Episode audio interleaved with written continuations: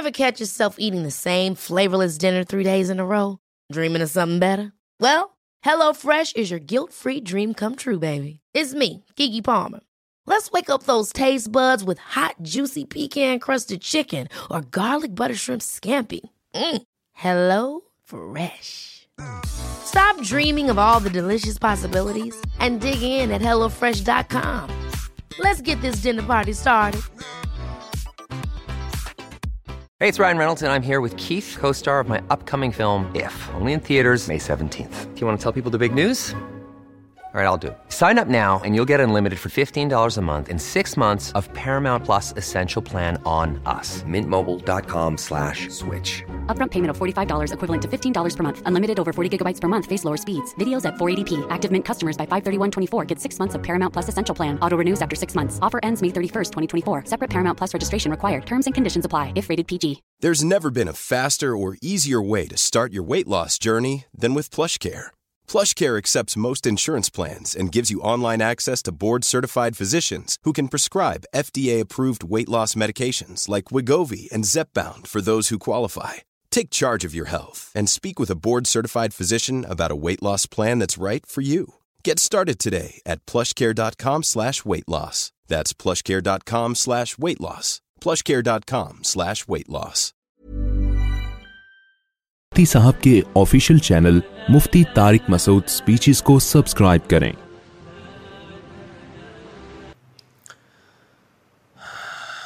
الحمد لله نحمده ونستعينه ونستغفره ونؤمن به ونتوكل عليه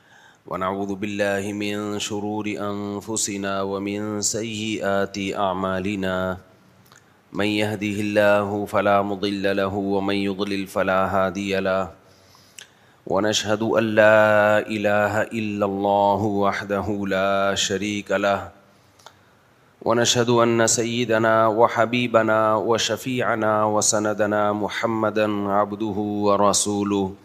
صلى الله تعالى عليه وعلى آله وأصحابه وبارك وسلم تسليما كثيرا كثيرا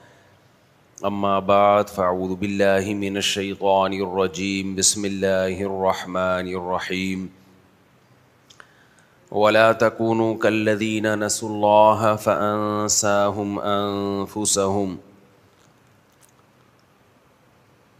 وقال تعالى فاليوم ننساهم كما نسوا لقاء يومهم هذا وما كانوا باياتنا يجحدون وقال النبي صلى الله عليه وسلم الكيس من دان نفسه وعمل لما بعد الموت قرآن مجید کی چند آیات اور نبی صلی اللہ علیہ وسلم کی حدیث پڑی ہے اللہ تعالیٰ سے دعا ہے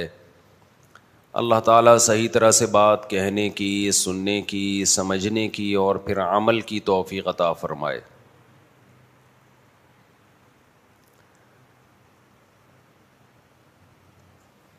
قرآن مجید میں اللہ تعالیٰ نے مختلف مقامات پر ایک خبر دی ہے وہ خبر یہ ہے کہ جو اللہ تعالیٰ کو بھول جاتا ہے اللہ اسے اپنا آپ بھلا دیتے ہیں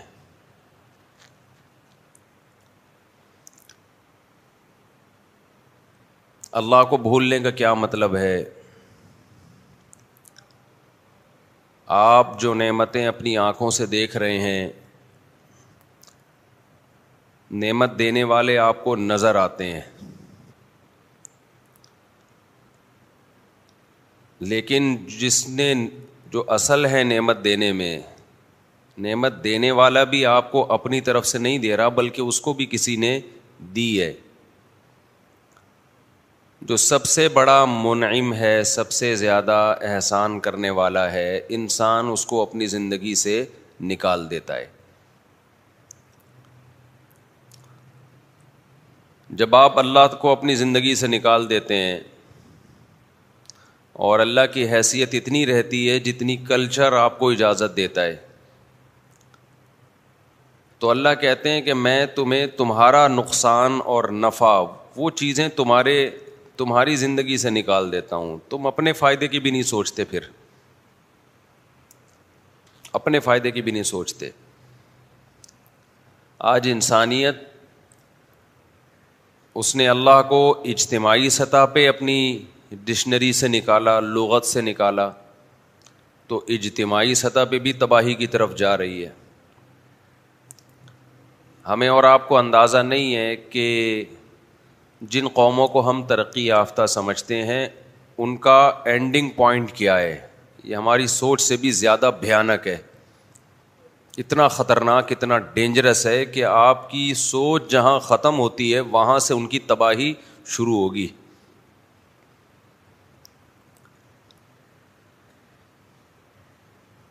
اور انفرادی سطح پہ اگر کوئی شخص اللہ کو اپنی زندگی سے نکال دے تو انفرادی سطح پہ بھی تباہی بربادی شروع ہو جاتی ہے جتنا جتنا جو اللہ کو اپنی حیات سے زندگی سے نکالے گا اتنا اتنا برباد ہونا شروع ہو جائے گا وہ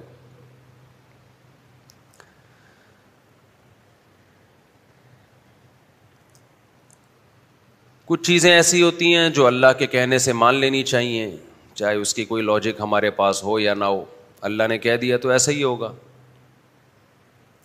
کچھ چیزیں ایسی ہیں جو مشاہدے سے نظر آتی ہیں اللہ نے کچھ دعویٰ کیا وہ ہم نے دیکھا سوسائٹی میں تو ہمیں وہ پورا سچ نظر آیا بالکل ایسا ہی ہو رہا ہے اور کچھ چیزیں ایسی ہوتی ہیں جو عقل آپ استعمال کریں گے تو اس کی لاجک بھی سمجھ میں آ جاتی ہے آپ کو اس کی لاجک سمجھ میں آ جاتی ہے کہ واقعی جو اللہ کو بھولے گا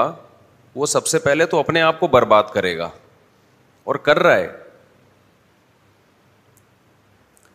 پہلے تو میں اللہ کو بھولنے کا مطلب بتاؤں اللہ کو بھولنے کا کیا مطلب ہے آپ کہہ سکتے ہیں ہم تو اللہ کو نہیں بھولتے بھائی اللہ کو یاد رکھا ہے تبھی تو جمعہ پڑھنے آئے ہیں نا کیا خیال ہے بھائی یہاں کوئی جلیبیاں تو بٹیں گی نہیں ویسے ڈاکٹر لوگ میٹھا کھانے کی اتنی مخالفت کر رہے ہیں میں سوچ رہا ہوں پھر شادی بیاہ کے موقع پہ لوگ کیا بانٹیں گے اگر مٹھائی پہ پابندی لگ جائے کبھی کبھی لگتا ہے کہ کچھ زیادہ غلوف تو نہیں ہو گیا عالم شادی بیاہ کے موقع پہ لوگ کیا بانٹیں گے پکوڑے بانٹیں گے تو پکوڑے بھی تو وہ بھی تو کارب ہے نا اس میں وہ بھی تو اناج ہی ہے نا اناج زمین سے نکلی ہوئی بیسن ہے نا تو اس میں کون سا وہ بھی تو کاربوہائیڈریٹ تو اس میں بھی ہوتا ہے خیر یہ تو ڈاکٹر جب ڈاکٹروں کو دیکھیں کیا بانٹتے ہیں بات سے بات نکلتی ہے دو منٹ کی چھوٹی سی بیچ میں بات کر کے ہم آگے چلتے ہیں پھر ہمارے ایک دوست ابھی آئے ہانگ کانگ سے وہ دودھ پینا انہوں نے بالکل چھوڑ دیا ہے ڈاکٹروں کے کہنے پر کہ دودھ نقصان دہ کوئی کوئی ڈاکٹر ہیں یوٹیوب پہ جو بار بار کہتے ہیں دودھ نہ پیو دودھ نہ پیو وغیرہ وغیرہ ان کے اب دلائل بھی ہیں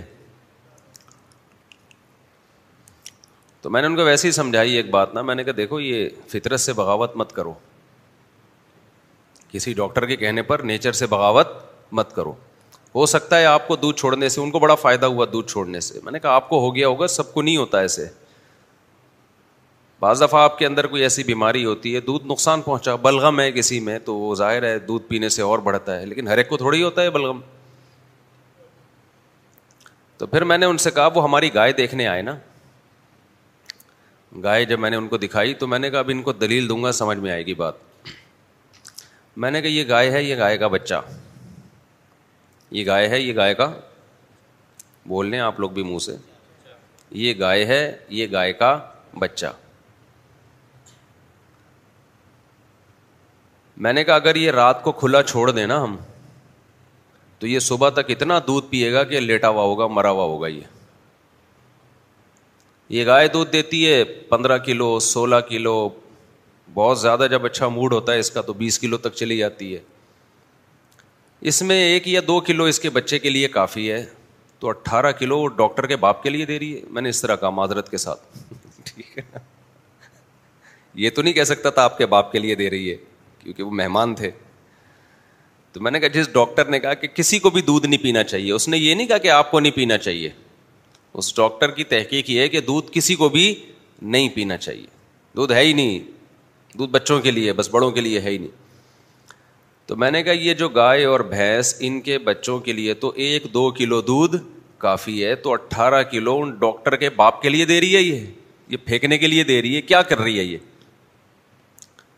یہ تو پیدا ہی اللہ نے انسان کے لیے کیے تاکہ انسان ان کا گوشت بھی کھائے اور ان کا دودھ بھی پیے تو وہ کہہ رہے تھے وہ ڈاکٹر بڑا ماہر ڈاکٹر ہے اور اس کی عمر اتنی ہو گئی ہے اسی سال ہو گئی ہے اور ابھی تک فٹ فاٹ ہے تو وہ دودھ نہیں پیتا اس نے منع کیا ہے دودھ نہ پیو اور وغیرہ وغیرہ وغیرہ تو وہی بات آتی ہے کہ بھائی جتنی اللہ نے نالج دی ہے نا اس سے دس گنا عقل زیادہ ہوگی تو نالج صحیح استعمال ہوگی عقل زیادہ نہیں ہے تو وہ نالج یوٹیوب پہ تو ویسے بھی آپ کو پتہ ہے منجن اگر آپ وہی بات کریں جو سب کر رہے ہیں تو منجن بکے گا یوٹیوب پہ آپ کا آپ وہ بات کریں جو ذرا ڈفرینٹ قسم کی بات تو یونیک قسم کی کوئی چیز مارکیٹ میں لاؤ پھر بھی حقیقت ہے بعض لوگوں کو دودھ نقصان پہنچاتا ہے ان کی اپنی باڈی نہیں قبول کر رہی اس کو لیکن یہ کہہ دینا کہ دودھ انسان کو پینا ہی نہیں چاہیے یہ کہہ دو کہ بھائی بازار کا نہیں پینا چاہیے ڈبے کا نہیں پینا چاہیے گائے خرید کے باندھیں اس کا پئیں پھر بھی سمجھ میں آتی ہے بات دودھ ہی منع کر دینا سارے انسانوں کے لیے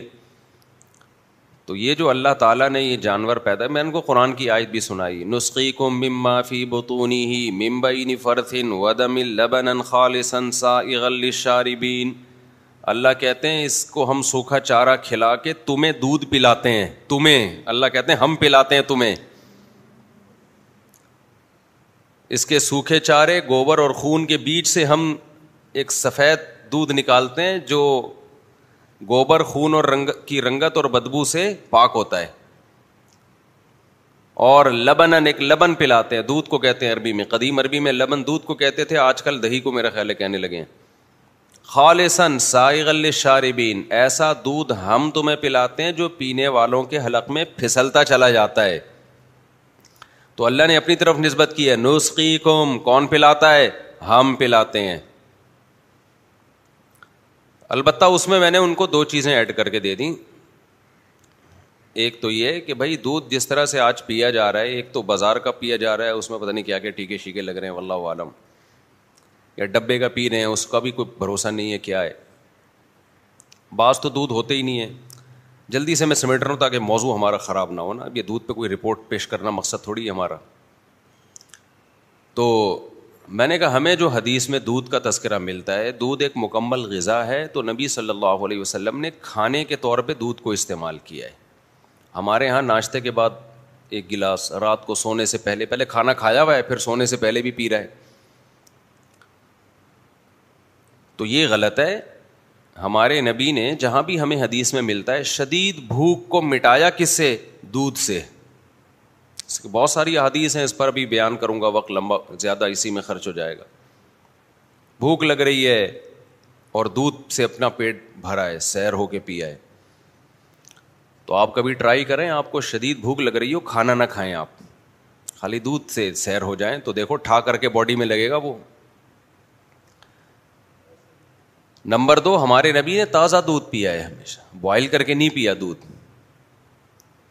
حلب شاتا بکری کا دودھ نکالا اور فوراً پی گئے ہمارے یہاں دودھ فریج میں رکھا رہتا ہے فریج میں بادی ہو جاتا ہے دودھ آپ تجربہ کر کے دیکھیں تازہ دودھ اور فریج کے دودھ میں بڑا فرق ہے ہضم نہیں ہوتا فریج کا دودھ میں تو پیتا ہوں نا مجھے اندازہ ہے آپ دودھ نکالیں اور پی جائیں تو اس میں دودھ کا قصور نہیں ہے کہ وہ نقصان پہنچا رہا ہے قصور ہمارا ہے کہ ہم نے اس کے ساتھ کھلواڑ کیا ہے دودھ کے ساتھ تو اب ایسا نہ ہو کہ تین چار پراٹھے کھا کے آپ کہیں کہ دودھ پینا چاہیے تو وہ پھر جائے گا کہاں وہ بیچارہ ورنہ دودھ ایک بہترین غذا ہے تمام پیغمبروں نے پیا ہے بھائی ہمارے نبی نے دو جانوروں کا دودھ زیادہ پیا ایک اونٹنی کا اور ایک بکری کا گائے کا بھی ٹھیک ہے اچھا خیر تو ہم اصل ٹاپک کی طرف آتے ہیں اچھا بعض لوگوں کو پھر بھی دودھ نقصان پہنچاتا ہے وہ نہ پئیں لیکن یہ فتوا دیں کہ پینا ہی نہیں چاہیے ٹھیک ہے نا یہ فتوا نہ دیں اور ایک اور بات میں کر لوں تاکہ بات مکمل ہو جائے یہ جو چھوٹے بچے ہیں نا چھوٹے بچے دیکھو دودھ انسان کے لیے بہت اچھی چیز ہے ضروری نہیں ہے یہ ذہن میں رکھیں بعض لوگ غریب لوگ نہیں پی سکتے دودھ وہ پھر ٹینشن میں جاتے ہیں کیونکہ ایک دوسری انتہا بھی ہے بازوں نے اس کو اتنا ضروری قرار دیا ہے کہ دودھ لازمی پیو ورنہ ہڈیاں کمزور ہو جائیں گی ایسا بھی کچھ نہیں ہے بھائی ایک فائدے کی چیز ہے نہیں پیو تو کچھ نہیں کوئی اتنا بڑا کچھ نقصان نہیں ہے غریب آدمی کے لیے بڑی ٹینشن ہے دودھ پینا تو کوئی بات نہیں اناج کھاؤ اور ایک اور آپ کی ٹینشن میں ہلکی کر دیتا ہوں چھوٹے بچے کے لیے بھی دودھ فائدے مند ہے ضروری نہیں ہے سمجھتے ہیں کہ نہیں سمجھتے ہیں مائیں پریشان ہوتی ہیں بچے نے چھوٹا بچہ جو ہے نا اب وہ دودھ نہیں آ رہا تو کیا کریں بھائی چھ مہینے تک تو دودھ بہت ضروری ہے بچے کے لیے ماں کا دودھ یہ چائلڈ اسپیشلسٹ کی بات کر رہا ہوں تاکہ آپ یہ نہ سمجھیں کہ مفتی صاحب ڈاکٹروں کی فیلڈ میں ٹانگڑ آ رہے ہیں ہمارے ماشاء اللہ اتنے بچے ہیں تو ہمارے چائلڈ اسپیشلسٹ سے بھی آپ سے زیادہ واسطہ پڑا ہوگا نا چھ مہینے تک بچے کے لیے ماں کا دودھ بہت زیادہ ضروری ہے اس میں کمی نہیں ہونی چاہیے چھ مہینے بعد ٹھوس غذاؤں کی ویلیو زیادہ بڑھ جاتی ہے مائیں کیا کرتی ہیں جو ٹھوس غذاؤں میں اچھا ٹھوس غذاؤں میں روٹی جو ہے نا روٹی اسی کو نرم کر کے کھلائیں ڈبل روٹی پہ پہ نہ نہ آئیں آئیں سری لیک بیڑا ہوگا بچے کا مائیں کیا کرتی ہے نرم غذاؤں میں سری لیک کھلانا شروع کر دیتی ہیں یا ڈبل روٹی اس کو نرم کر کے کھلانا شروع کر دیتی ہیں یہ صحیح نہیں ہے ڈائریکٹ کس پہ آئے گا بچہ روٹی پہ آئے گا جو آپ کھاتے ہو ڈائریکٹ اس کو کس پہ لے کر آؤ روٹی پہ ہضم نہیں کرے اس کو بولے تیرا باپ بھی کھائے گا یہ اس کا میدا مضبوط ہونا شروع ہو جائے گا بچے کے میدے میں بڑی لچک ہوتی ہے جس چیز کا آدھی بناؤ اس وقت بن جائے گا وہ تو ڈائریکٹ روٹی پہ لاؤ لیکن ایسا نہیں کہ پراٹھے بنا بنا کے اس کو اس کو آپ ڈائریکٹ روٹی پہ نرم کر کے روٹی نرم کرنا شروع کر دیں گوشت کھلائیں اس کو یعنی یخنی میں روٹی کو ڈال دیا وہ نرم ہو جائے گی تھوڑی دیر جب نرم ہو جائے تو اس کو پھر کھلائیں تو ڈائریکٹ روٹی بازار کی چیز پہ پابندی لگا دو آپ کا بچہ ایسا فٹ فاٹ رہے گا کہ ہٹو بچوں ہو جائے گا وہ سارے بچوں کو بولے گا ہٹو یہاں سے تو ہٹو بچوں ہو گیا کہ نہیں ہو گیا تو بچے کو اب یہ موضوع جلدی جلدی کمپلیٹ کر لیتا ہوں یار جب چلی گیا تو جلدی سے پھر میں اصل ٹاپک لوگ پھر بہت میں خود بھی کنفیوز ہوتا ہوں کبھی بیان لگا ہوا ہونا نا میرا کہیں کہ یار بات کیا چل رہی تھی کدھر کو نکل لی ہو تم مجھے خود بھی اس بات کا احساس ہے لیکن اب پارسل کر دیتے ہیں جلدی سے بچے کو کیا کھلاؤ میں نے ایک بیان ریکارڈ کروایا تھا کہ چھ مہینے میں نے بچوں کی خوراک پہ خود نظر کی خود اپنے ہاتھوں سے اپنے دو بچوں کو پالا میں نے میں نے کہا چھ مہینے میری مرضی کے بغیر کوئی نوالا ان کے منہ میں نہیں جائے گا تو میں ان کو کھلاتا تھا صبح ایک روٹی اس پہ دیسی گھی اور اس پہ چینی اور شام کو بھی یہی عمل دوبارہ سمجھ رہے ہیں کسی نے ایک روٹی پوری کھا لی تو ٹھیک ہے نہیں تو آدھی کھا لے کوئی مسئلہ نہیں ہے جتنی کھا سکتا ہے اور ایک کپ دودھ بس چھ مہینے تک ایک کھانسی ایک چھینک بھی نہیں آئی ان کو اور فٹ فاٹ بالکل پوری سردیاں آ کے گزر کے ختم ہو گئیں ایک چھینک بھی ان کو نہیں آئی حالانکہ سردیاں جب شروع ہوتی ہیں تو آپ ذرا ہماری مسجد میں آئیں صفوں میں ہر مسجد میں ایک دم کھانسیاں شروع ہو جاتی ہیں تو ان کو ایک چھینک بھی نہیں آئی باہر سے میں نے کچھ نہیں آنے دیا یہ میں نے کلپ ریکارڈ کروایا تھا اس پہ لوگوں نے بڑا مذاق اڑایا کہ لو چینی کھلائی جا رہی ہے بچوں کو ہاں ہاں اور یہ دیسی گھی اور چینی نا چینی کھلائی جا رہی ہے اور ان کو کیا میڈیکل سائنس کا پتہ تو کسی سے بدگمان ہونے سے پہلے نا تھوڑا سا اچھا گمان رکھ لیا کرے میں نے چینی کے فضائل نہیں بتائے تھے اس وقت مجھے بھی پتا ہے چینی نہیں کھانی چاہیے نہ بچوں کو نہ بڑوں کو میرا تو مقصد یہ تھا کہ چینی کھلا کے بھی بیمار نہیں ہوئے کیوں اس لیے کہ اس کے علاوہ کوئی اور چیز باہر کی نہیں آ رہی چینی تو اس لیے کہ وہ پھر کھائیں گے نہیں نا آدت تو پڑی ہوئی ہے نا ان کو ابھی بھائی دیسی گھی اور روٹی کو ویسے نہیں کھاتے نا کچھ تو میٹھا لگانا پڑے گا اس پہ اصل تو یہ کہ چینی بھی نہ کھلائیں اصل تو یہ کہ چینی بھی نہ کھلائیں خالی روٹی گھی کا آدھی بنائے لیکن وہ ہوتے نہیں ہیں کیونکہ اتنا عرصہ انہوں نے چاکلیٹیں کھائی ہوتی ہیں تو واقعی بات صحیح ہے کہ چینی بھی نہیں کھلانی چاہیے لیکن اتنا تقوا ہونا چاہیے جو افورڈ کر سکیں آپ سمجھ میں آ رہی ہے نا اتنا اتنا تقوا ہو جو میڈیکل سائنس کے اصولوں پر بھی اتنا عمل ہو جتنا افورڈ کر سکیں اب میں ان کو چینی بھی نہ کھلاتا شہد کی عادت عادت نہیں ہوتی بچوں کو ایک ٹائم چلو شہد کھلا دیا پھر وہ شہد اس پہ لگاؤ تو نہیں کھا رہے تھے وہ اصول تو یہ کہ شہد لگا دیں آپ تو اس میں پھر یہ ہوتا بغاوت پہ آ کے پھر وہ باہر سے جا کے چاکلیٹیں کھاتے وہ چھوٹے بچے تھے میرا خیال ہے اس ایک کی پانچ سال عمر ہوگی ایک کی شاید تین سال عمر ہوگی چار سال ہوگی تو آپ نے کیا کرنا ہے بچوں کو اچھا پھر چھ مہینے کے بعد ایک دن کیا ہوا کہ باہر سے کوئی چیز انہوں نے کھائی ہے بسکٹ مسکٹ وہ اسی وقت پیٹ خراب ہو گیا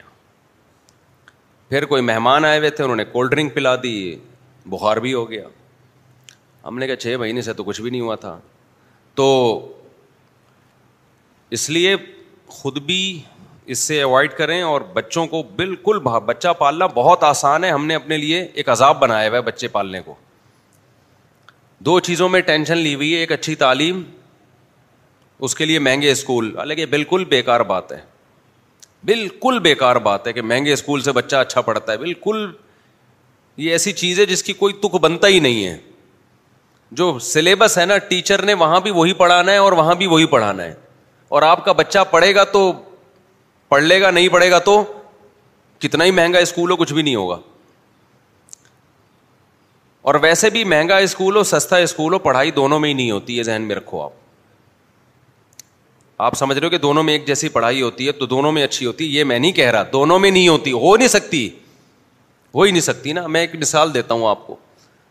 اچھا ایک پڑھائی کی ٹینشن ایک خوراک کی ٹینشن تو خوراک غریب آدمی کا بچہ زیادہ صحت مند ہو سکتا ہے کیونکہ اس کے پاس باہر کی چیزوں کے پیسے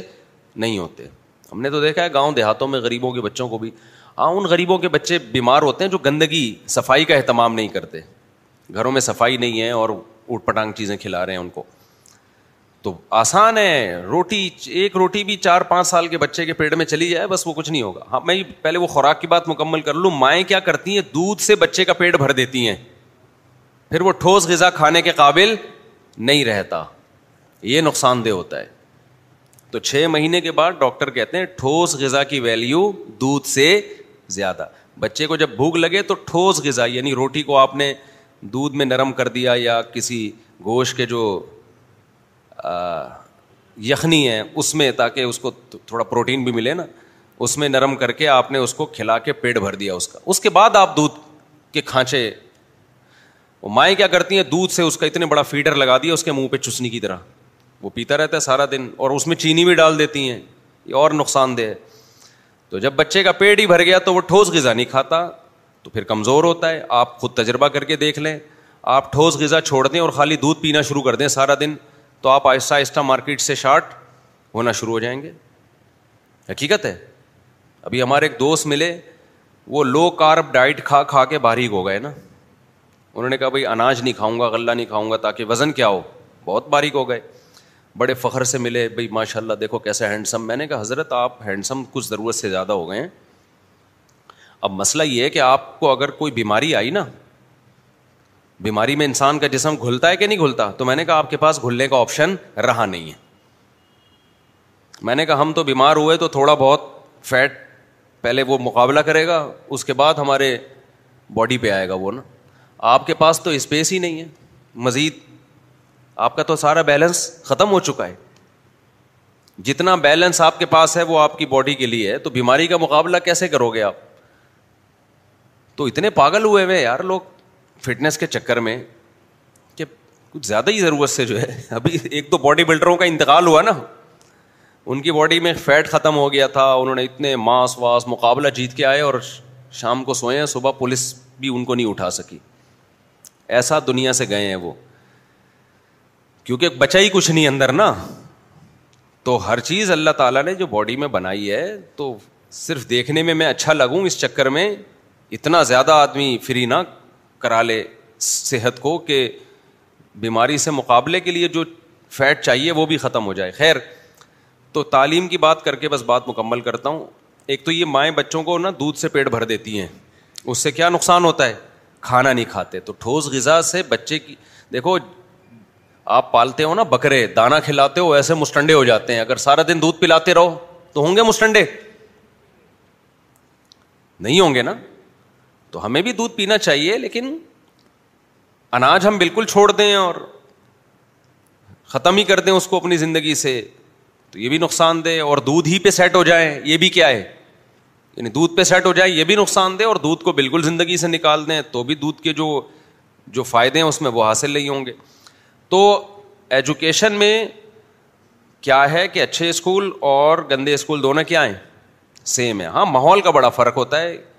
کہ جو خراب اسکول ہوتے ہیں اس میں بچوں کا ماحول جو ملتا ہے نا وہ بڑا خراب ملتا ہے وہ بگڑنے کا اندیشہ ہوتا ہے اچھے ہائی لیول اسکولوں میں آ, اگر وہ اسلامی ٹچ ہے اس میں تو اتنا خراب نہیں ہوگا لیکن اگر اسلامی ٹچ نہیں ہے تو پھر ایسا خراب ہوگا کہ آپ کی سوچ جہاں ختم ہوتی ہے نا وہاں سے بچے کی خرابی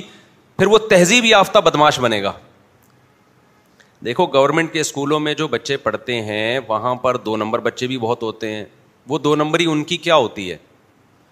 گالیاں والیاں دینا آپ کا بچہ بہترین طریقے سے سیکھ لے گا اور بنٹے ونٹے کھیلنا سیکھ لے گا اوٹ پٹانگ باتیں سیکھ لے گا یہ ہوگا وہاں پہ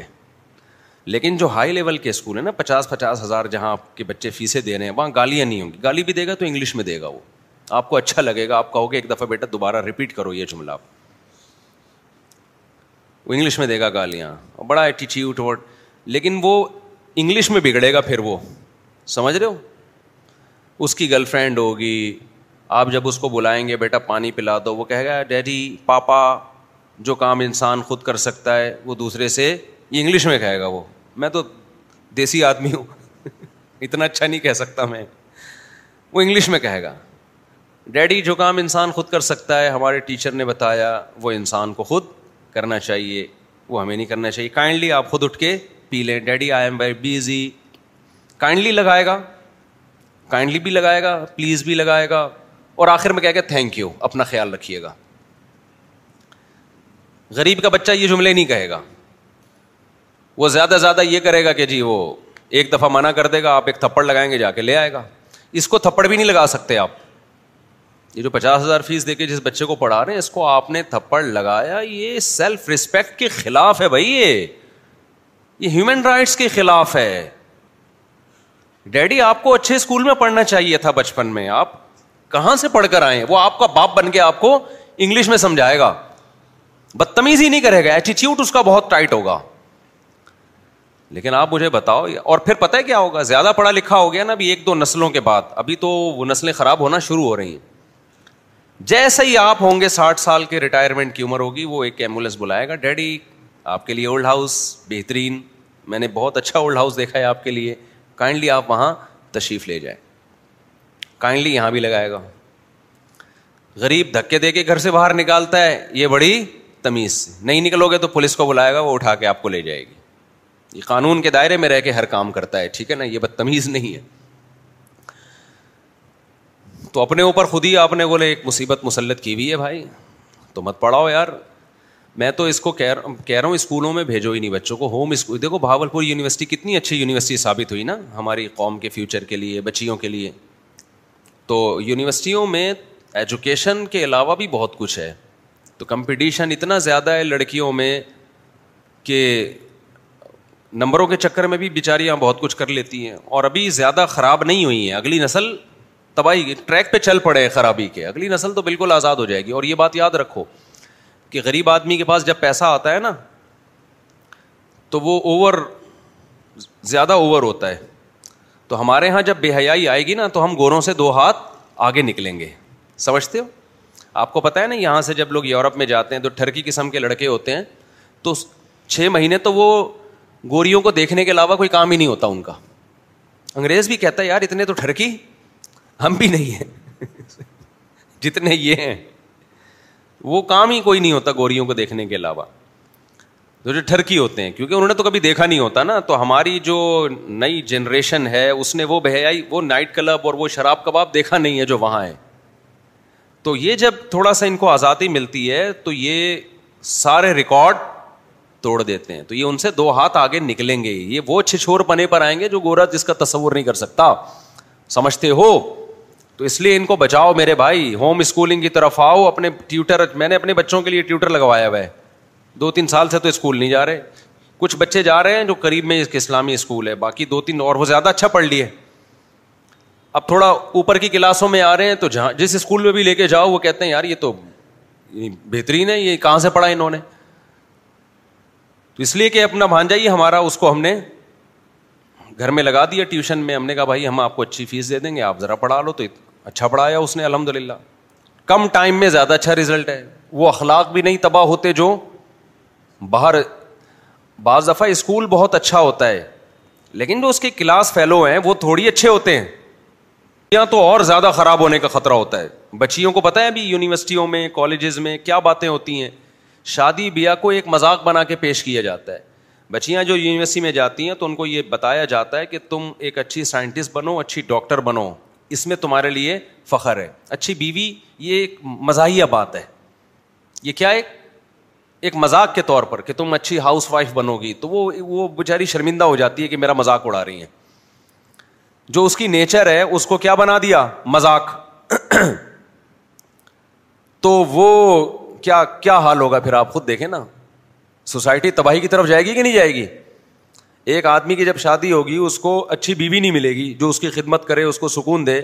اس کو ایک اچھی سائنٹسٹ ملے گی ایک اچھی ڈاکٹر ملے گی تو گھر چل سکے گا وہ تو ڈپریشن میں جائے گا نا وہ کہے گا ڈاکٹر کے کلینک کیا کم ہے کیا مارکیٹ میں مجھے تو گھر میں جو میں نے نکاح کیا ہے تو مجھے اچھی بیوی چاہیے تھی تو تبھی طلاقوں کا ریشو بڑھے گا اور بڑھ چکا ہے دے دنا دن تلاقے تو ایسی ٹھک ٹھک ٹھک ٹھک کر کے ہو رہی ہے آدمی حیران ہے یار یہ شادی کرتے کیوں جب تم نے اگلے دن چھوڑ دینا ہوتا ہے اس کو تو سارا سیٹ اپ کی واٹ لگ رہی ہے اب گورنمنٹ لیول پہ ان چیزوں کو کنٹرول کیا جا سکتا ہے دو طریقوں سے موضوع چل پڑا ہے تو میں اس کو کمپلیٹ کروں دو طریقوں سے نظام تبدیل ہوگا تو یہ سب سیٹ ہوگا نا ارے بھائی نظام تبدیل ہوگا تو یہ سب سیٹ ہوگا نا اب بعض لوگ یوٹیوب پہ علماء کا بہت مذاق اڑاتے ہیں کہ یہ تزکیا نفس میں لگے ہوئے ہیں نظام کی تبدیلی کی بات نہیں کرتے یہ بس ذاتی اصلاح میں لگے ہوئے ہیں جیسے تبلیغ والے بندے کو چالیس دن لگا کے انسان کا بچہ بنا کے چرس ورس چھڑوا دیں گے داڑھی رکھوا دیں گے نمازی بنا دیں گے تھوڑا تمیز سکھا کے چل بھائی پتلی گلی سے نکل تو تزکیہ نفس ہو گیا نا تزکیہ کہتے ہیں اپنی اصلاح تو نظام کی تبدیلی کی بات نہیں ہو رہی دیکھیں جو لوگ نظام کی تبدیلی کی بات کر رہے ہیں نا میجورٹی ان کے پاس کوئی روڈ میپ نہیں ہے کوئی پیکج نہیں ہے تبدیلی کا وہ ایک بند گلی میں لا کے چھوڑ رہے ہیں آپ کو ان میں میجورٹی ایسی ہے جو آپ کو علما سے کٹا دے گی اور خود ان کے پاس اپنا کوئی پیکج ہے نہیں میں بھی ایک سیاسی لیڈر کی تقریر سن رہا تھا آج صبح کی بات ہے جو پاک بہت پرانی تقریر بیس پچیس سال پرانی اور گورنمنٹ کے خلاف بہت زیادہ تقریر کر رہے تھے وہ اسٹیبلشمنٹ ایسی ہے فوج ایسی ہے حکومت ایسی ہے پاکستان ایسا ہے تو فلانا ایسا ہے تو ڈمکانا ایسا ہے لو آ زندہ آباد نعرے لگا رہے ہیں کہ یار یہ بندہ حق بولتا ہے تو مجھے خیال ہوا کہ میں نیچے کمنٹس کروں اب کیے نہیں میں نے کیونکہ تو میری آئی ڈی شو ہو جائے گی لوگ سمجھ جائیں گے مولوی صاحب بات کر رہے ہیں میں نے کہا اس پہ میں بات ضرور کروں گا کیونکہ یہ منجن آج بھی بہت بکتا ہے فلانا بھی ایسا تو ڈمکانا بھی ایسا تو فلانا بھی ایسا تو یہ بھی ایسا لوگ کہتے ہیں ماشاء اللہ کیا ہے یہ حق پرس آدمی ہے ڈنکے کی چوٹ پہ حکمرانوں کے خلاف بولتا ہے بھائی سوال پیدا ہوتا ہے آپ نے یہ بول کے کر کیا لیا آپ کیا ہیں آپ کے پاس کون سا پیکج ہے قوم کی اصلاح کا تو جس سیاسی لیڈر کا ماضی میں وہ تقریر چل رہی تھی نا لوگ کہہ رہے تھے یہ دیکھو فوج کے خلاف بھی اسٹیبلشمنٹ کے خلاف بھی اور اس وقت کے وزیر اعظم کے خلاف بھی اور فلاں کے خلاف بھی ڈمکانا زبردست سب سے بڑا کرپٹ وہی نکلا بعد میں سمجھ میں آ رہی ہے بات کہ نہیں آ رہی ہے وہ تو ایسا کرپٹ نکلا کہ آپ کی سوچ سے بھی زیادہ اب سارے لوگ اب آج اس کو گالیاں دے رہے ہیں کہ یار یہ دو نمبر آدمی اور وہی بیس پچیس سال پہلے اس کو کیا کہہ رہے تھے بولو ایک نمبر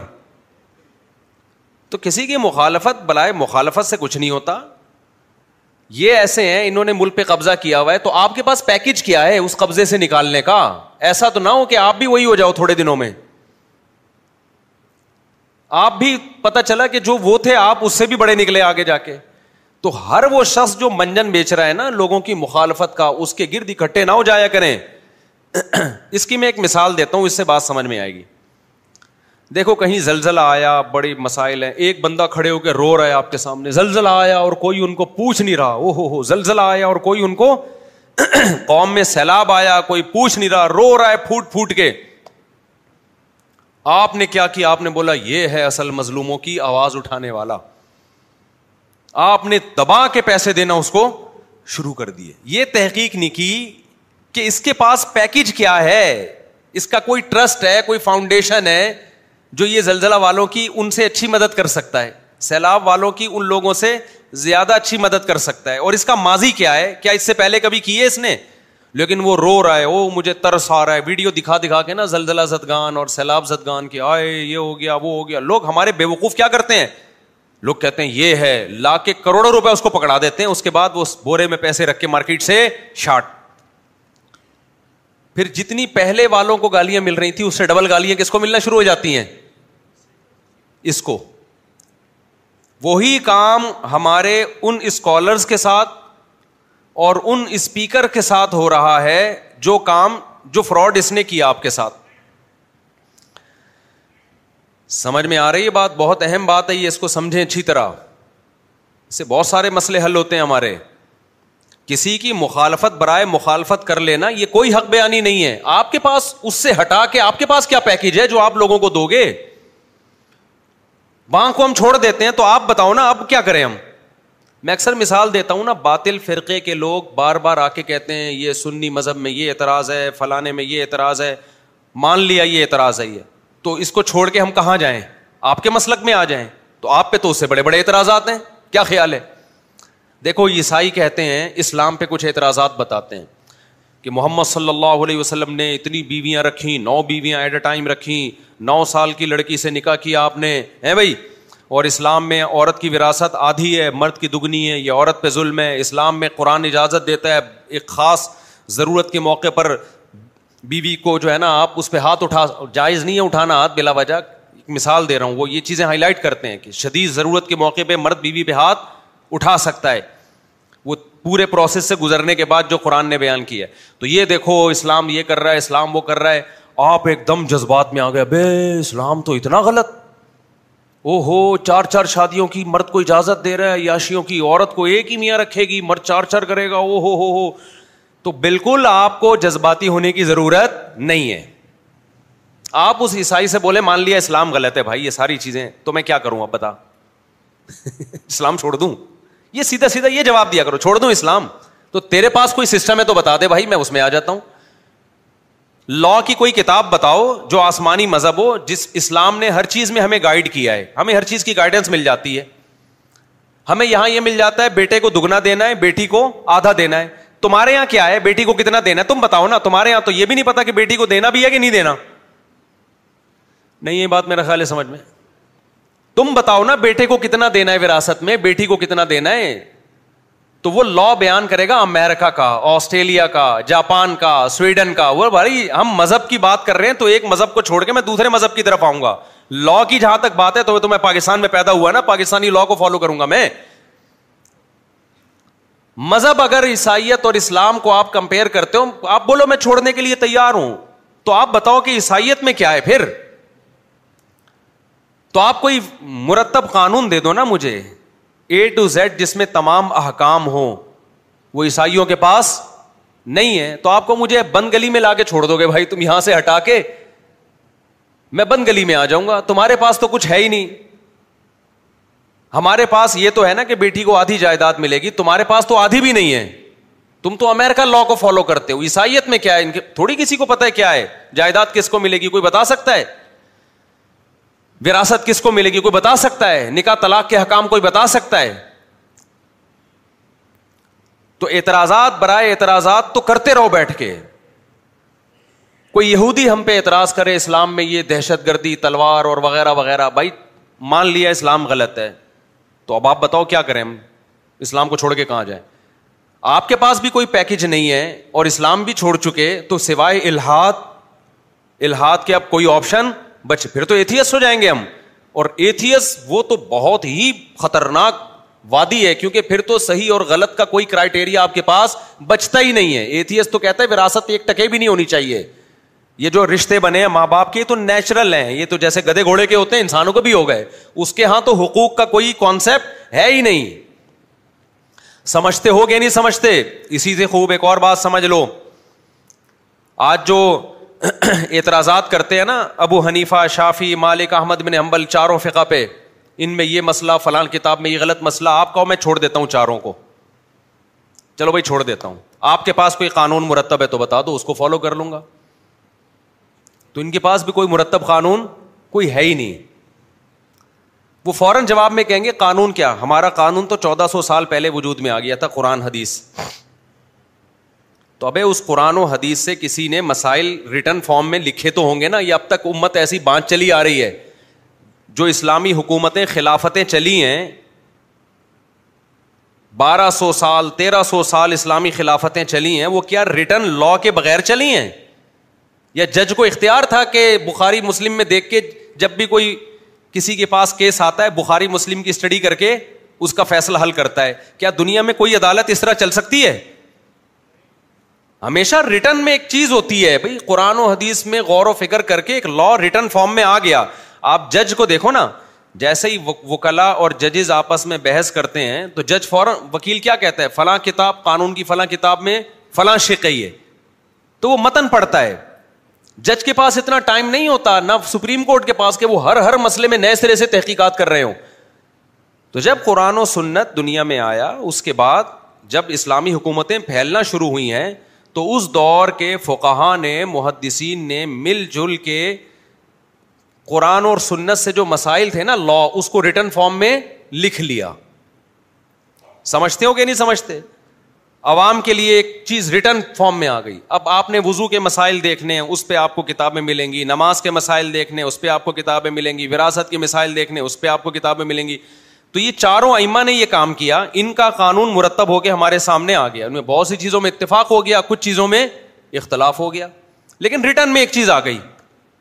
اور ایسی ریٹرن میں آئی ہے کہ سدیوں لوگ اس کو فالو کرتے رہے ہیں صدیوں تک اب کیا مسئلہ ہے اب آپ کہہ رہے ہو یہ غلط ہے تو آپ صحیح لے آؤ مارکیٹ آپ کہہ رہے ہو میں صحیح ہوں میں قرآن حدیث کی بات کرتا ہوں تو بھائی آپ جو بات کر رہے ہو وہ الگ ہے وہ والا کیا کر رہا ہے وہ قرآن حدیث کی بات کر رہا ہے وہ کیا ہے وہ الگ ہے وہ والا کر رہا ہے الگ ہے تو آپ مل جل کے قرآن حدیث کی روشنی میں اتفاق رائے سے ایک لا مرتب کیوں نہیں کر لیتے اس کا جواب یہ ہوگا اب یہ پاسبل نہیں ہے اتفاق ہوگا ہی نہیں میں اہل حدیثوں کے خلاف نہیں ہوں ان میں جو معتدل اہل حدیث ہیں وہ معتدل ہیں وہ ان کے میں خلاف نہیں ہوں لیکن ایک میرا بڑا اہم سوال ہے اہل حدیث حضرات سے آپ نے ٹیلی ویژن میں دیکھا ہوگا دو دو تین تین مختلف مکاتب فکر کے لوگ بیٹھتے ہیں اہل حدیث ہمیشہ ایک ہی بیٹھتے ہیں دو نہیں بیٹھیں گے کبھی کیوں دو چار مسائل کے علاوہ ان کا ہر مسئلے میں دوسرے سے کیا ہوگا اختلاف ہوگا کوئی ایک اہل حدیث عالم ایسا نہیں ہے جو اہل حدیث مکتبہ فکر کو کا نمائندہ ہو آپ دیکھ لیں کوئی ایک بھی نہیں ہے کیونکہ وہ جو رائے پیش کریں گے نا دوسرے اہل حدیث کی رائے قرآن و سنت کی روشنی میں اس کے خلاف تیسرے کی اس کے خلاف چوتھے کی اس کے خلاف ابھی کچھ دن پہلے اہل حدیث عالم آئے تھے مجھے بھی بڑی عزت دیتے ہیں میں بھی ان کو بڑی عزت دیتا ہوں میں نے ان سے کہا میں نے کہا دیکھیں چار مکاتے میں فکر ہے نا قرآن و سنت کی روشنی میں چار قانون کے متن ہیں جو مرتب ہو گئے اور صدیوں سے اس پہ لوگ چلتے آ رہے ہیں ہمیں اس پہ اصرار نہیں ہے کہ لوگ ان چاروں کو فالو کریں ہم کہتے ہیں پانچواں بھی ہو جائے تو کوئی حرج نہیں ہے ہے وہ بھی قرآن و حدیث سے ہی ہوگا نا تو آپ ایک پانچواں فقہ مرتب کریں آپ سمجھنے کہ نہیں سمجھ تاکہ ہمیں پتا ہو کہ یہ اہل حدیث مکتبہ فکر ہے اور یہ ان کی مخصوص کتابیں ہیں اور یہ ان کا لا ہے تاکہ ہم کہیں بھائی جو ان چاروں پہ نہیں چلنا چاہتا چلو وہ اہل حدیث بن جائے لیکن وہ پھر اس پہ چلے نا جب وہ اہل حدیث بنتا ہے تو ادھر اہل حدیث کچھ اور وہ والے اہل حدیث کچھ اور وہ والے اہل حدیث کچھ اور نتیجہ کیا نکلتا ہے وہ ایک شخص کی تکلیف پہ آ جاتا ہے اس سے امت تباہ ہو جائے گی ہر شخص جب اپنے فلاں وہ فلاں کو کا مقلد ہے وہ فلاں کا مقلد ہے وہ فلاں کا مقلد ہے وہ فلاں کا مقلد ہے تو یہ امت سمٹنے کے بجائے سمٹے گی یا مزید بکھرے گی یہ تو سمٹنے کے بجائے مزید بکھرتی چلی جائے گی صرف طلاق کے مسائل میں ہی اہل حدیثوں کے اتنے سارے اقوال ہیں بعض اہل حدیث کے نزدیک اکٹھی تین طلاقیں ایک ہوتی ہیں ہمارے یہاں جس نے طلاق دی ہو وہ ان اہل حدیثوں سے جا کے فتویٰ لے کر آتا ہے جو اکٹھی تین کو کیا کہتے ہیں ایک کہتے ہیں حالانکہ سارے اہل حدیث ایک نہیں کہتے بعض اہل حدیث کہتے ہیں اکٹھی تین کتنی ہوتی ہیں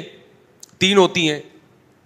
اب جو اہل حدیث تین طلاقیں دے گا وہ اس اہل حدیث کو فالو نہیں کرے گا جو تین کو تین کہہ رہا ہے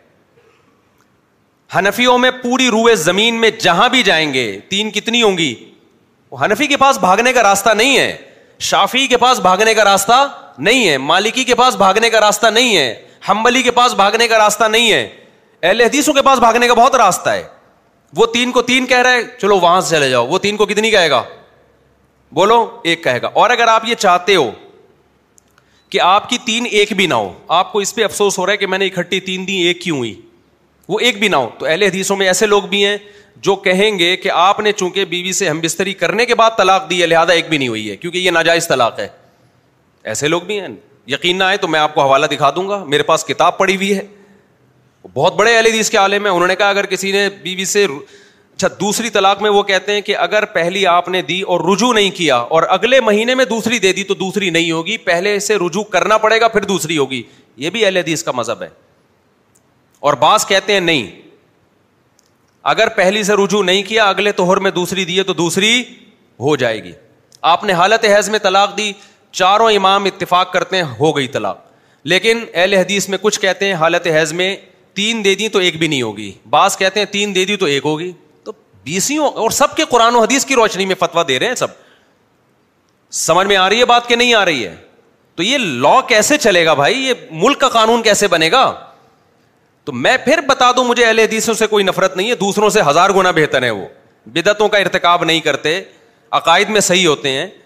لیکن آپ اگر ایک چیز کی طرف لوگوں کو دعوت دے رہے ہیں تو آپ کے بڑے بڑے علماء مل کے ایک متن مرتب کریں اور بولیں یہ پانچواں فقہ ہے اگر آپ کہیں ہمارا کوئی فقہ شکا نہیں ہم قرآن حدیث کو مانتے ہیں تو اس کا مطلب بزبان حال آپ یہ کہہ رہے ہو کہ ابو حنیفہ شافی وہ تورات انجیل کو مانتے تھے وہ قرآن حدیث کو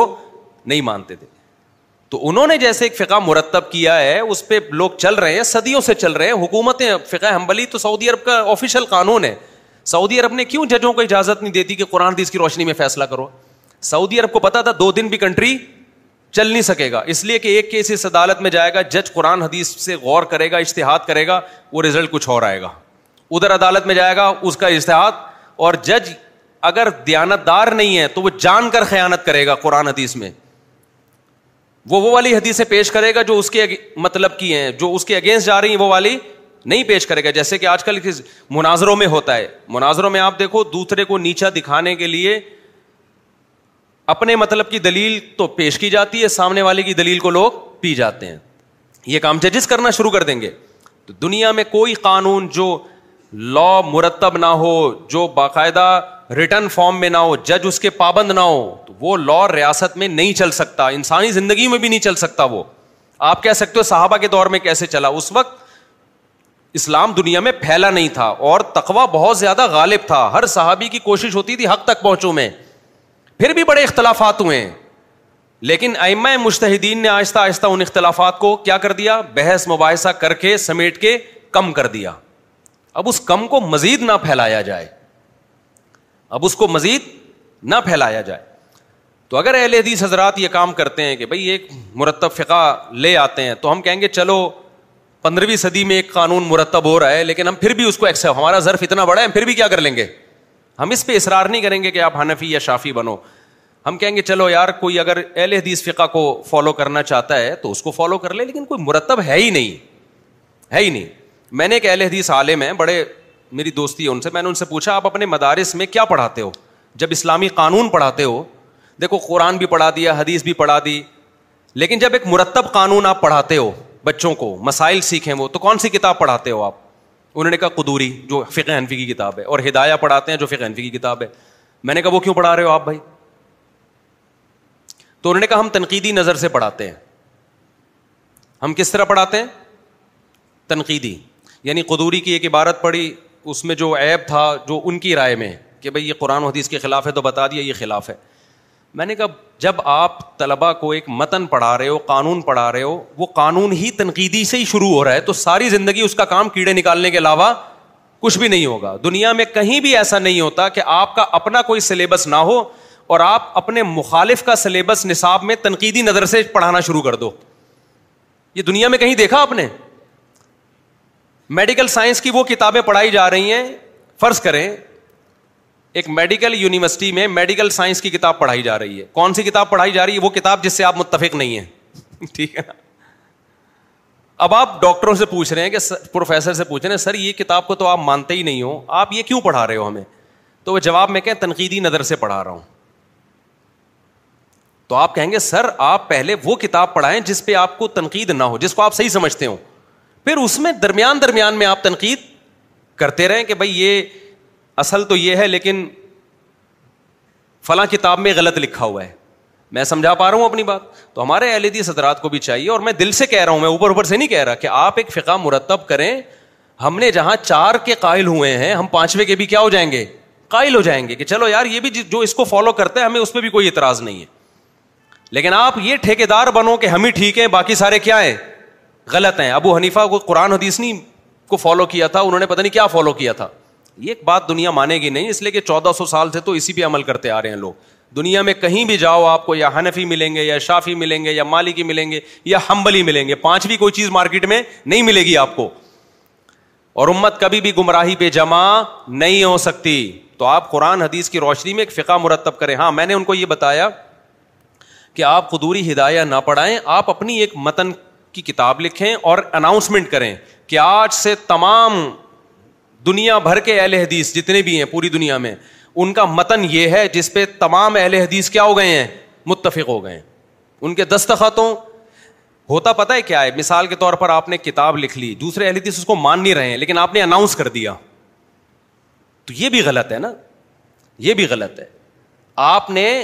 کتاب لکھی تمام جو بڑے بڑے ہیں ان کا اتفاق ہو گیا کہ اب یہ کتاب کیا ہے ہمارے متن کا حصہ ہے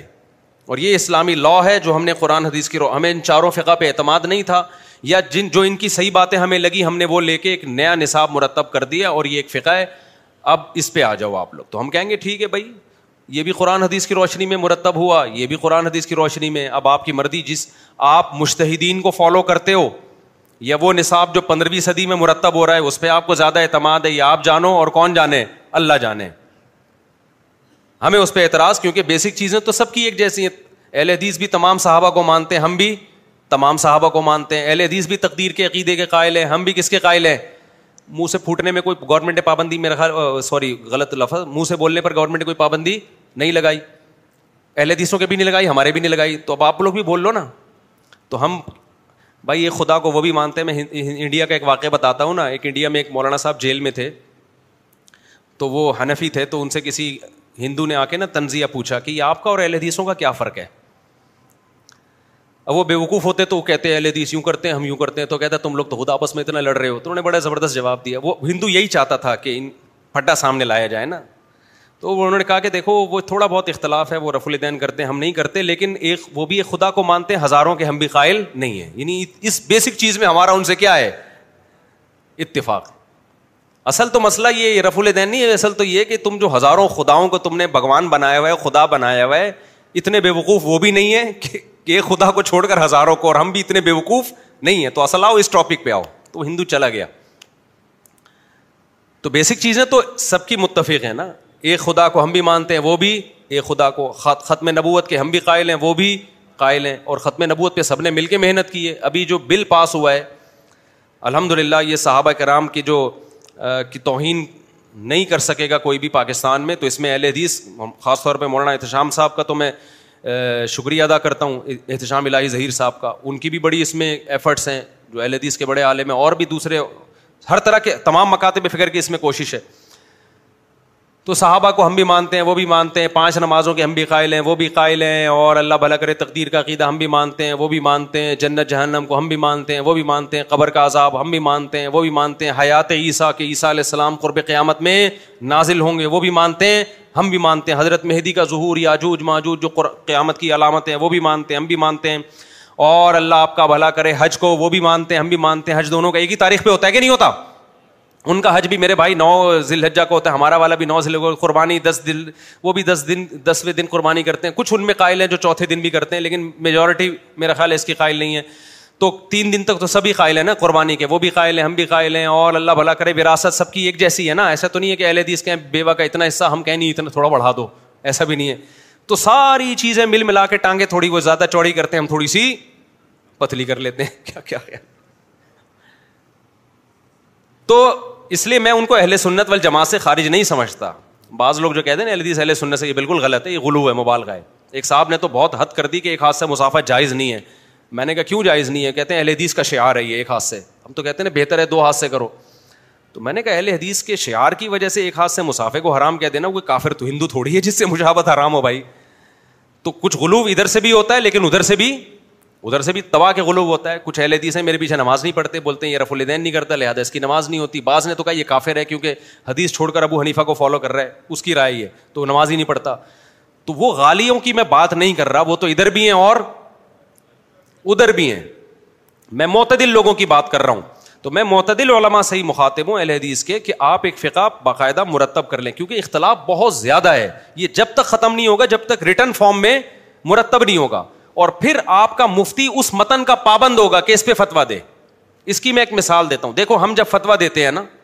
قرآن حدیث میں ہر آدمی کی اپنی تحقیق ہوتی ہے لیکن ہم پابند ہوتے ہیں کہ جو چودہ سو سال سے ریسرچ چلی آ رہی ہے آپ نے کوئی نئی ریسرچ مارکیٹ میں نہیں لانی ہے آپ اس کے پابند ہیں اسی پہ فتوا دیں آپ اگر آپ نے اس سے ہٹنا ہے تو پھر علما کا پورا پینل بیٹھے گا غور و فکر ہوگا اس کے بعد اس کے خلاف فتوا دیا جائے گا جیسے کہ ایسا بھی ہوا ہے اگر ہم اندھے مقلد ہوتے تو بہت سے مسائل میں ہم فقہ حنفی کو چھوڑتے نہیں چھوڑا ہے بہت سے مسائل میں لیکن ایسا نہیں ہے کہ ایک بندہ وہاں سے اٹھا اس نے چھوڑ دیا وہاں سے اٹھا بلکہ باقاعدہ علما کا پینل بیٹھا ہے بحث مباحثہ ہوا ہے کہ بھائی یہ فتوا چلنے کے قابل نہیں ہے مارکیٹ میں زمانہ تبدیل ہو چکا ہے اس کے لحاظ سے بعض مسائل چینج ہو جاتے ہیں تو اس میں پھر دوسرے فقہ پہ فتوا دیا گیا لیکن اہل حدیث حضرات میں مسئلہ یہ ہے کہ ادھر کوئی فتویٰ رہا ہے ادھر کوئی فتویٰ دے رہا ہے ادھر کوئی فتویٰ دے رہا ہے عوام دیکھتی ہے کہ اس کو پتہ چلتا ہے کہ وہاں سے فتویٰ آپ کو آپ کی مرضی کا ملے گا وہ وہاں پہنچ جاتے ہیں تو اس لیے ایک مرتب فقہ ہونا چاہیے اور اس میں ایک چیز کا خیال ہونا چاہیے کہ اجماعی امت کے خلاف کوئی فتویٰ نہ دیا جائے جیسے تین طلاق میں اجماع امت کے خلاف ہے یہ تین طلاق کو ایک کہنا بہت زیادہ اس میں یہ کر لیا جائے کہ متن میں کوئی ایسی چیز نہیں آئے گی جو اجماع امت کے خلاف ہوگی اگر کسی نے دینا تو اپنی ذاتی رائے ہوگی اس کی وہ اپنے بند کمرے میں اپنے دارالفتہ میں دے جو اہل حدیث متن تیار کریں گے اس میں اجماع امت کے خلاف کوئی مسئلہ نہیں آئے گا یہ اس کو پہلے پابند کر دیا جائے تو پھر ہم اس کو بھی قبول کر لیں گے لیکن کچھ ہو تو نا ابھی مسئلہ کچھ سفر میں اتنا زیادہ ہے کہ وہ کہہ رہے ہیں اٹھہتر کلو میٹر پہ قصر شروع ہوتی ہے دوسرا کہہ رہے ہیں ہمارے ایک جاننے والے اہل حدیث ان کو پشاور میں ایک گھر سے دوسرے گھر جانا تھا وہاں انہوں نے کسر کرنا شروع کر دی ابے بھائی آپ سفر کہاں میں یہاں سے وہاں جا رہا ہوں نا سفر ہے یہ بھی یہ میں مذاق نہیں کر رہا اور دو نمازیں اکٹھی بھی پڑھنا شروع کر دی وہیں پہ تو کہاں یعنی یہ تو امت کیا ہو جائے گی بے لگام اونٹ اونٹ کی طرح ہو جائے گی شتر بے مہار کی طرح وہ کچھ کہہ رہا ہے وہ کچھ کہہ رہا ہے وہ کچھ کہہ رہا ہے وہ کچھ کہہ رہا ہے اتنے تو اس سے کیا ہوگا آہستہ آہستہ لوگ دین سے بیزار ہونا شروع لوگ کہیں گے کوئی ایک چیز ہے ہی نہیں ادھر جاؤ کچھ ادھر جاؤ کچھ ادھر جاؤ اور اگر بہت زیادہ براڈ مائنڈیڈ بن کے گاندھی صاحب کی طرف چلا گیا تو گاندھی صاحب کا بھی یہی ہے میں جو بیان کرتا ہوں قرآن حدیث کی روشنی میں جب ان سے کہا جائے یہ پوری امت گمراہ تھی جو اس کے خلاف چل رہی تھی وہ کہیں گے میں امت کو فالو نہیں کرنا میں نے کس کو فالو کرنا ہے قرآن تو لیبل تو ان کا بھی بڑا اچھا ہے تو زیادہ جب براڈ مائنڈیڈ بنو گے آپ تو پھر آپ کا کل پیپر ہوگا اور آپ آج رمضان کا روزہ چھوڑ رہے ہوگے اور اشتہاد یہ ہوگا کہ قرآن حدیث کی روشنی میں نبی صلی اللہ علیہ وسلم نے سفر میں چونکہ روزہ توڑا ہے جہاد کا سفر تھا تو وہ بھی ضرورت تھی تو یہ بھی ایک دنیا مسافر خانہ ہے اور یہاں بھی یہ بھی بڑا جہاد ہے آپ سی اے کا آخری پیپر چل رہا ہے آپ کا اگر آپ فیل ہو گئے تو اگلے سیمسٹر میں بھاری بھرکم فیسیں ادا کرنی پڑیں گی اور ملک ترقی میں پیچھے چلا جائے گا تو لہٰذا آپ کا کل پیپر ہے تو آپ روزہ توڑ لیں تو اجتہاد تو یہ بھی ہے میرے بھائی لیبل تو یہاں بھی ہے اور کوئی نہ کوئی نس کا حدیث کا حوالہ تو محترم بھی دیتے ہیں موسیقی بھی سب جائز ہو گئی اور سب کچھ تو سب کے پاس ہوتے ہیں تو ایک امت ایسے بے لگام اونٹ کی طرح امت کا برباد ہوگی نا کہ آپ کی سوچ ہے اور یہاں زیادہ نہیں مسائل ہو رہے غیر مسلموں کے لیے مسائل زیادہ ہو رہے ہیں دیکھو پہلے جب کوئی غیر مسلم مسلمان ہوتا تھا واریت کی بھیٹ نہیں چڑھتا تھا وہ جس ملک میں جو فقہ رائج ہوتا نا غیر مسلم اسی فقہ میں داخل ہوتا جیسے بر صغیر میں جب اسلام آیا تو فقہ حنفی کی شکل میں آیا یہاں جتنے ہندو مسلمان ہوئے جتنے عیسائی مسلمان ہوئے ڈائریکٹ فقہ حنفی کو انہوں نے فالو کرنا شروع کر دیا کلمہ نبی کا پڑھا انہوں نے لیکن اسلامی قانون جو مرتب تھا وہ فقہ حنفی تھا تو اس کو فالو کرنا شروع کر دیا انہوں نے کہ بھائی سب یہاں پر علماء بھی حنفی ہیں سب لوگ ہیں تو چلو اس کو کوئی فرقواریت ہوئی اس کو علما نے بتا دیا کہ اگر تم ملیشیا جاتے ہو وہاں شافی ہیں وہ بھی برحق ہیں تو ان پہ اعتراض نہ کرنا اس نے کہا ٹھیک ہے بھائی چاروں مکاتے میں فکر ہیں سب کی اپنی اپنی ریسرچ ہے اور یہ اختلاف صحابہ کرام میں بھی تھے نبی نے اس کو باقی رکھا ختم نہیں کیا تو ٹھیک ہے مسئلہ آسانی سے حل ہو گیا کہ نہیں ہو گیا اب جب کوئی غیر مسلم مسلمان ہو رہا ہے نا اچھا ملیشیا میں کوئی مسلمان ہوا تو وہاں فقہ شافی ہے تو ڈائریکٹ کیا ہوا وہ شافی فقہ کو فالو اسی طرح نماز پڑھنا شروع کر دی اس نے وہ علماء سے مسئلہ پوچھتا علماء اسی کے مطابق بتا دیتے یہاں والوں سے پوچھتا تو کہتے وہ بھی ٹھیک ہے بھائی اب مسئلہ کیا ہے کہ اب کوئی غیر مسلم مسلمان ہوتا ہے نا وہ ایسا بوکھلا جاتا ہے کہ اس کی کھوبڑی گھوم جاتی ہے طبیعت سے وہ جس کنٹری میں مسلمان ہوا اب وہاں اس کو بتایا جاتا ہے کہ آپ نے کسی مخصوص فقہ کو فالو نہیں کرنا آپ نے صرف قرآن و حدیث کو فالو کرنا ہے وہ غامدی کو سنتا ہے غامدی صاحب کے قرآن حدیث کی تشریح الگ ہے وہ سنتا ہے جناب اور ہمارے جو یہاں کے لوکل ہیں محققین ان کو سنتا ہے ان کی تحقیق بولو الگ ہے وہ تیسرے اسکالر کو سنتا ہے اس کی تحقیق الگ چوتھے اسکالر کو سنتا ہے اس کی تحقیق الگ تو پھر جب وہ اسلامی لاء کی طرف آتا ہے اسلامی لا کی طرف آتا ہے نا کہ ماضی میں کس لا کو فالو کرتے رہے ہیں تو اس کو چار ہی لا ملتے ہیں حنفی شافی مالکی ہمبلی ہم بلی جو یونیورسٹی میں پڑھائے جاتے ہیں اس کے خلاف وہ بی تقریریں یو ٹیوب پہ پڑھی ہوئی ہیں تو وہ پاگل ہوگا کہ نہیں ہوگا وہ ایک مولانا سے کسی نے پوچھا ساؤتھ افریقہ میں کہ یہاں جب غیر مسلم مسلمان ہوتا ہے انٹرنیٹ پہ یہ فتوا پڑا ہوا ہے افریقہ میں ساؤتھ افریقہ نہیں افریقہ میں تو اس نے کہا یہاں سارے مالکی فقہ کو فالو کرتے ہیں تو جب ایک غیر مسلم مسلمان ہوتا ہے تو کیا وہ فقہ مالکی کو ڈائریکٹ فالو کر سکتا ہے اب وہ چونکہ وہی اس ٹائپ کے مولانا تھے جو متجدد ٹائپ کے انہوں نے کہا نہیں اس پر لازم ہے کہ وہ قرآن حدیث سے تحقیق کرے کہ کس کا مسئلہ ٹھیک ہے کس کا مسئلہ غلط ہے میں نے کہا انہوں نے نا اس کی الجھن ختم کرنے کے بجائے کیا کر دیے پہلے وہ یہ مہینوں تحقیق کرتا رہا کہ اسلام برحق ہے یا نہیں اب رف الدین کے بھی مسئلے وہ پوری تحقیق پڑے گا پہلے پھر جن علماء نے رف الدین کے مسائل کا جواب دیا وہ بھی پڑے گا پھر امام کے پیچھے فاتحہ والا پھر امام کے پیچھے آمین والا زور سے آمین آہستہ آمین پھر رکو میں رف الدین ہے یا نہیں ہے ایک نماز پھر آگے روزے ہیں یہ تو چھوٹے چھوٹے مسائل ہیں اور بڑے بڑے مسائل میں تقدیر کا عقیدہ ہے ایسے اسکالرز ہیں جو تقدیر کے منکر ہیں تو وہ تو آپ سیدھا سیدھا کہہ دیتے بھائی امت گمراہی پہ جمع نہیں ہو سکتی جو چاروں فقا صدیوں سے چلے آ رہے ہیں اہل سنت وال جماعت انہیں کو فالو کرتی آ رہی ہے آپ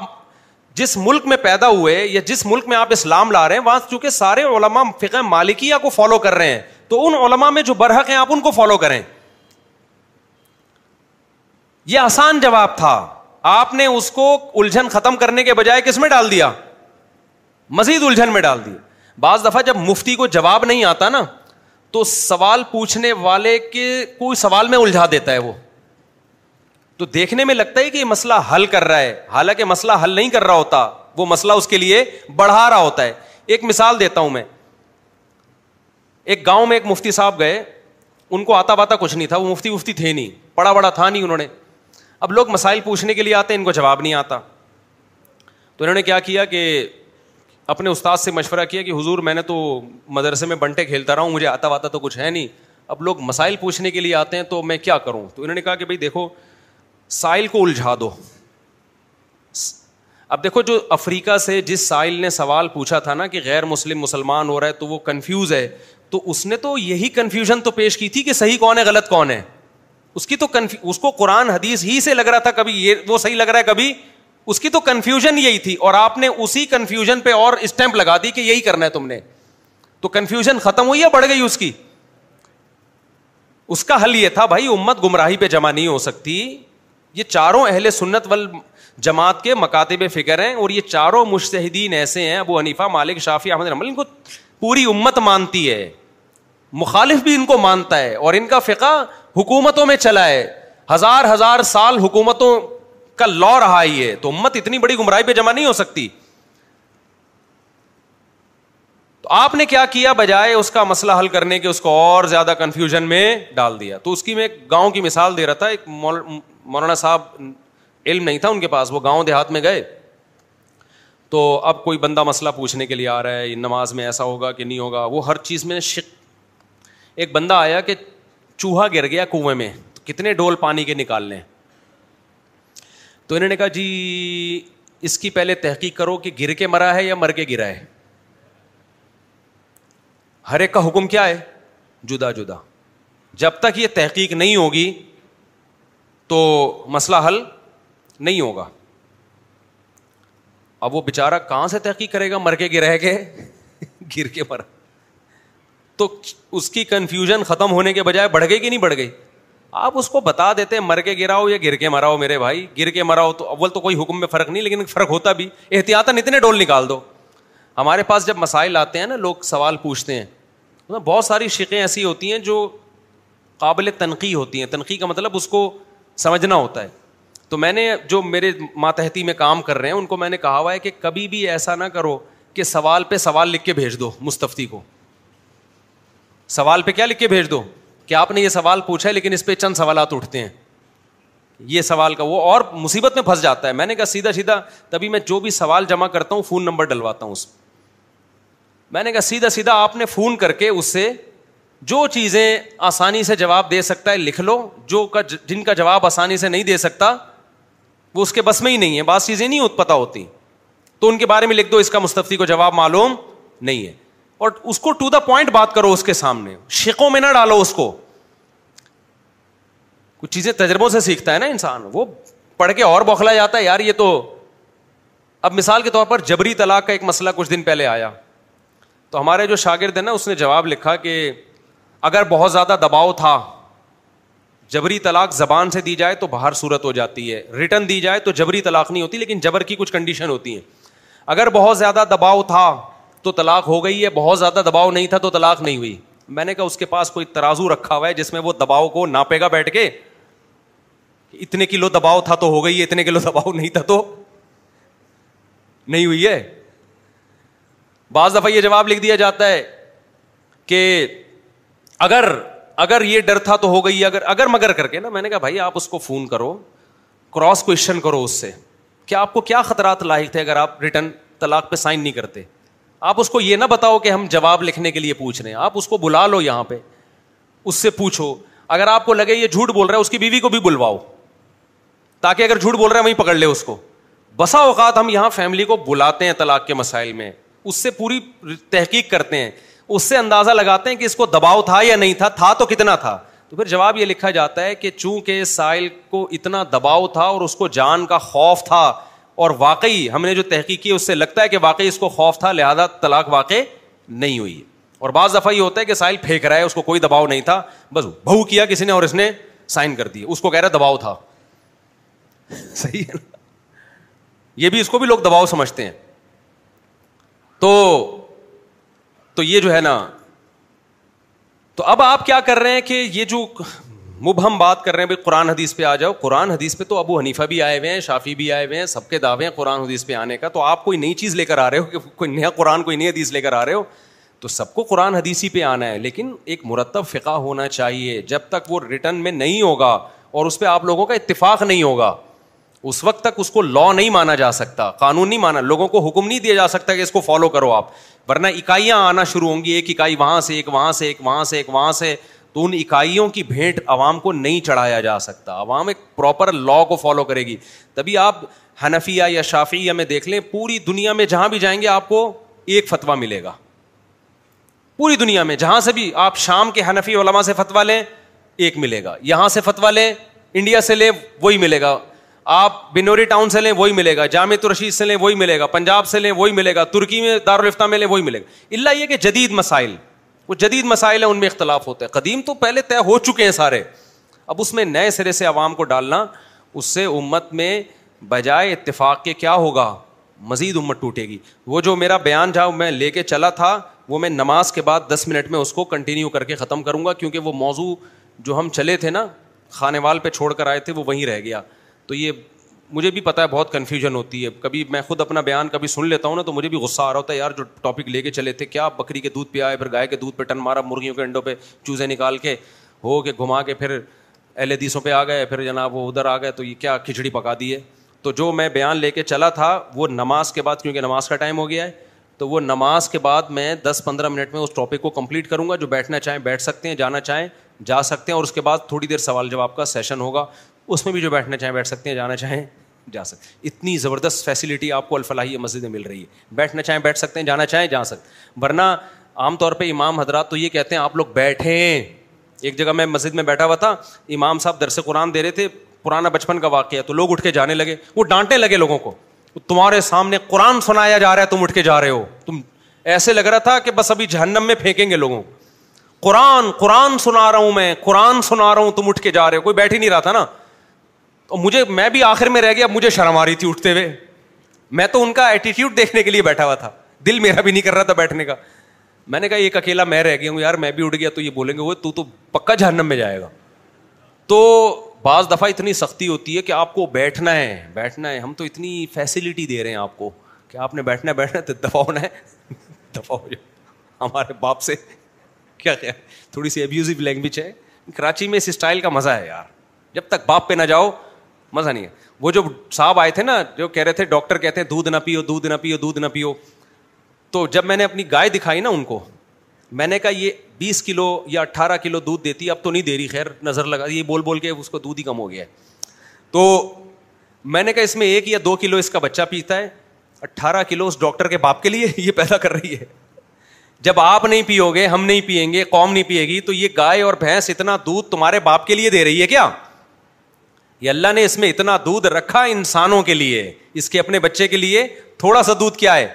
کافی ہو جاتا ہے تو یہ باقی سارا پھینکنے کے لیے کلفیاں ملائیاں بنانے کے لیے نہیں ہے یہ سارا انسانوں کے پینے کے لیے اس لیے ڈاکٹر اگر کہنا نا دودھ پینا بالکل چھوڑ دو یہ غلط ہاں اسپیسیفک کسی کی خاص کوئی مسئلہ ہو کسی کے ساتھ جیسے حکیم لوگ بعض لوگوں کو منع کر دیتے ہیں آپ دودھ نہ پئیں تو بعض لوگوں کو تو بہت ساری چیزیں منع ہو سکتی ہیں اللہ تعالیٰ ہم کو سمجھنے کی اور دودھ پینے کی توفیق عطا فرمائے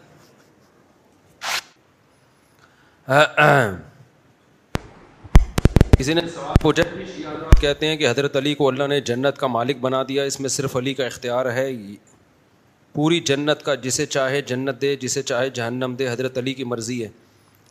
یہ جو چند اسکالرز آتے ہیں نا یوٹیوب پہ یا فیس بک پہ تو کسی بھی ایک مسلک کے ایک اسکالر کی مسلک پہ تھوپنا ٹھیک نہیں اب شیعہ لوگوں کی اسپیچز آ رہی ہوتی ہیں کوئی کہہ رہا ہے حضرت علی خدا ہیں کوئی کہہ رہا ہے کیا ہے تو شیوں میں بیسیوں قسم کے مسلک ہیں ایسا نہیں ہے کہ آپ نے ایک اسکالر کو سنا اور اس کا شیوں کا یہ نہیں ہے کہ حضرت علی خدا ہیں اور حضرت علی جنت کے مالک ہیں تو اس میں یہ احتیاط کرنی چاہیے یوں کہنا چاہیے جو یہ بات کر رہا ہے کہ حضرت علی جنت کے مالک ہیں حضرت علی خدا ہیں یا جو بھی بعض لوگ ایسی بات تو وہ اسلام سے خارج ہے سمجھتے ہو کہ نہیں سمجھتے ہو ابھی میں نے پورا بیان کیا نا کہ اہل حدیث میں اور علماء دیوبند کی بیسک ساری چیزیں ایک ہی ہیں تو اس پہ بھی لوگ اشکال کر سکتے ہیں کہ فلاں اہل حدیث تو یہ بول رہا تھا اور فلاں دیوبندی عالم تو یہ بول رہا تھا تو فلاں جو بول رہا تھا وہ اس کی اپنی رائے تھی فلاں جو بول رہا تھا وہ کیا تھی اس کی اپنی رائے تھی آ گئی چائے دنیا میں ہر سگریٹ کے ڈبے پہ لکھا ہوتا ہے خبردار سگریٹ نوشی صحت کے لیے مضر ہے لکھا ہوتا ہے کہ نہیں لکھا ہوتا اور یہ اچھا لکھا ہوتا ہے تاکہ بھائی چلو اب ہم پورا روک نہیں سکتے تو کم از کم متنوع تو کر دیں تو میں جب بھی چائے پیتا ہوں نا میں بتاتا ہوں یہ پینے کی چیز ہے نہیں یہ پینے کی چیز ہے نہیں تاکہ جرم کیا ہو جائے ہلکا ہو جائے میرے عمل سے لوگ یہ نہ سمجھیں کہ یہ پینے کی چیز ہے عادت پڑی ہوئی ہے مجبوری ہے چھوڑوں گا ان شاء اللہ اس آہستہ آہستہ صحیح ہے نا تو اب وہ کیا ہے کہ کیا بات کر رہا تھا یار ہاں تو میں یہ بات کر رہا تھا کہ اہل حدیث حضرات کے بھی کچھ پھینکوں ان میں بھی ہیں کچھ پھینکوں دیوبندیوں میں بھی ہیں ہر طرح کے ہر مارکیٹ میں ہر چیز ملے گی آپ کو لیکن یہ وہ خوب بات ایک سمجھ لو دیکھو جو بہتر فرقے تہتر فرقے ہوں گے نا حدیث میں آتا ہے تہتر فرقے میں ایک جنت میں جائے گا تو وہ ایک کون جائے گا اصل تو یہ چیز ہے نا اصل کیا ہے کہ ان تہتر میں جنت میں کون جائے گا تو حدیث میں اس فرقے کا نام نہیں بتایا گیا کہ وہ ایل حدیث ہوگا دیوبندی ہوگا بریلوی ہوگا فلانا ہوگا ڈمکانا ہوگا شیعہ ہوگا یہ نہیں بتایا کیونکہ یہ نام بتاتے نا تو کنفیوژن ابھی جیسے میں نے بیان کیا کم ہونے کے بجائے بڑھ جاتی ہر فرقہ اپنا وہ نام رکھ لیتا تو نبی نے علامت بتا دی تاکہ کنفیوژن ہی ختم ہو جائے ٹھیک ہے تاکہ کیا ہو جائے علامت بتا دی ماں انا علیہ و صحابی جو قرآن کی وہ تشریح کرے گا جس پر میرا عمل ہے اور صحابہ کا عمل ہے تو اسی وجہ سے جو جنتی فرقہ ہے اس کا اسلاف نے جو نام دیا ہے وہ اہل سنت ول جماعت نام دیا ہے اس کو وہ کیا ہوگا اہل سنت ول جماعت منہ سے بول لینا جن کی شارٹ فارم ہے سنی کیا مطلب جو سنت کو بھی فالو کرتا ہو اور صحابہ کی جماعت کو بھی یعنی صحابہ کے خلاف نہ جائے وہ صحابہ کے اجماع کے مخالفت نہ کرے وہ جس چیز پہ صحابہ جمع ہو گئے اس کے اگینسٹ نہ جائے تو اب مسئلہ یہ ہے کہ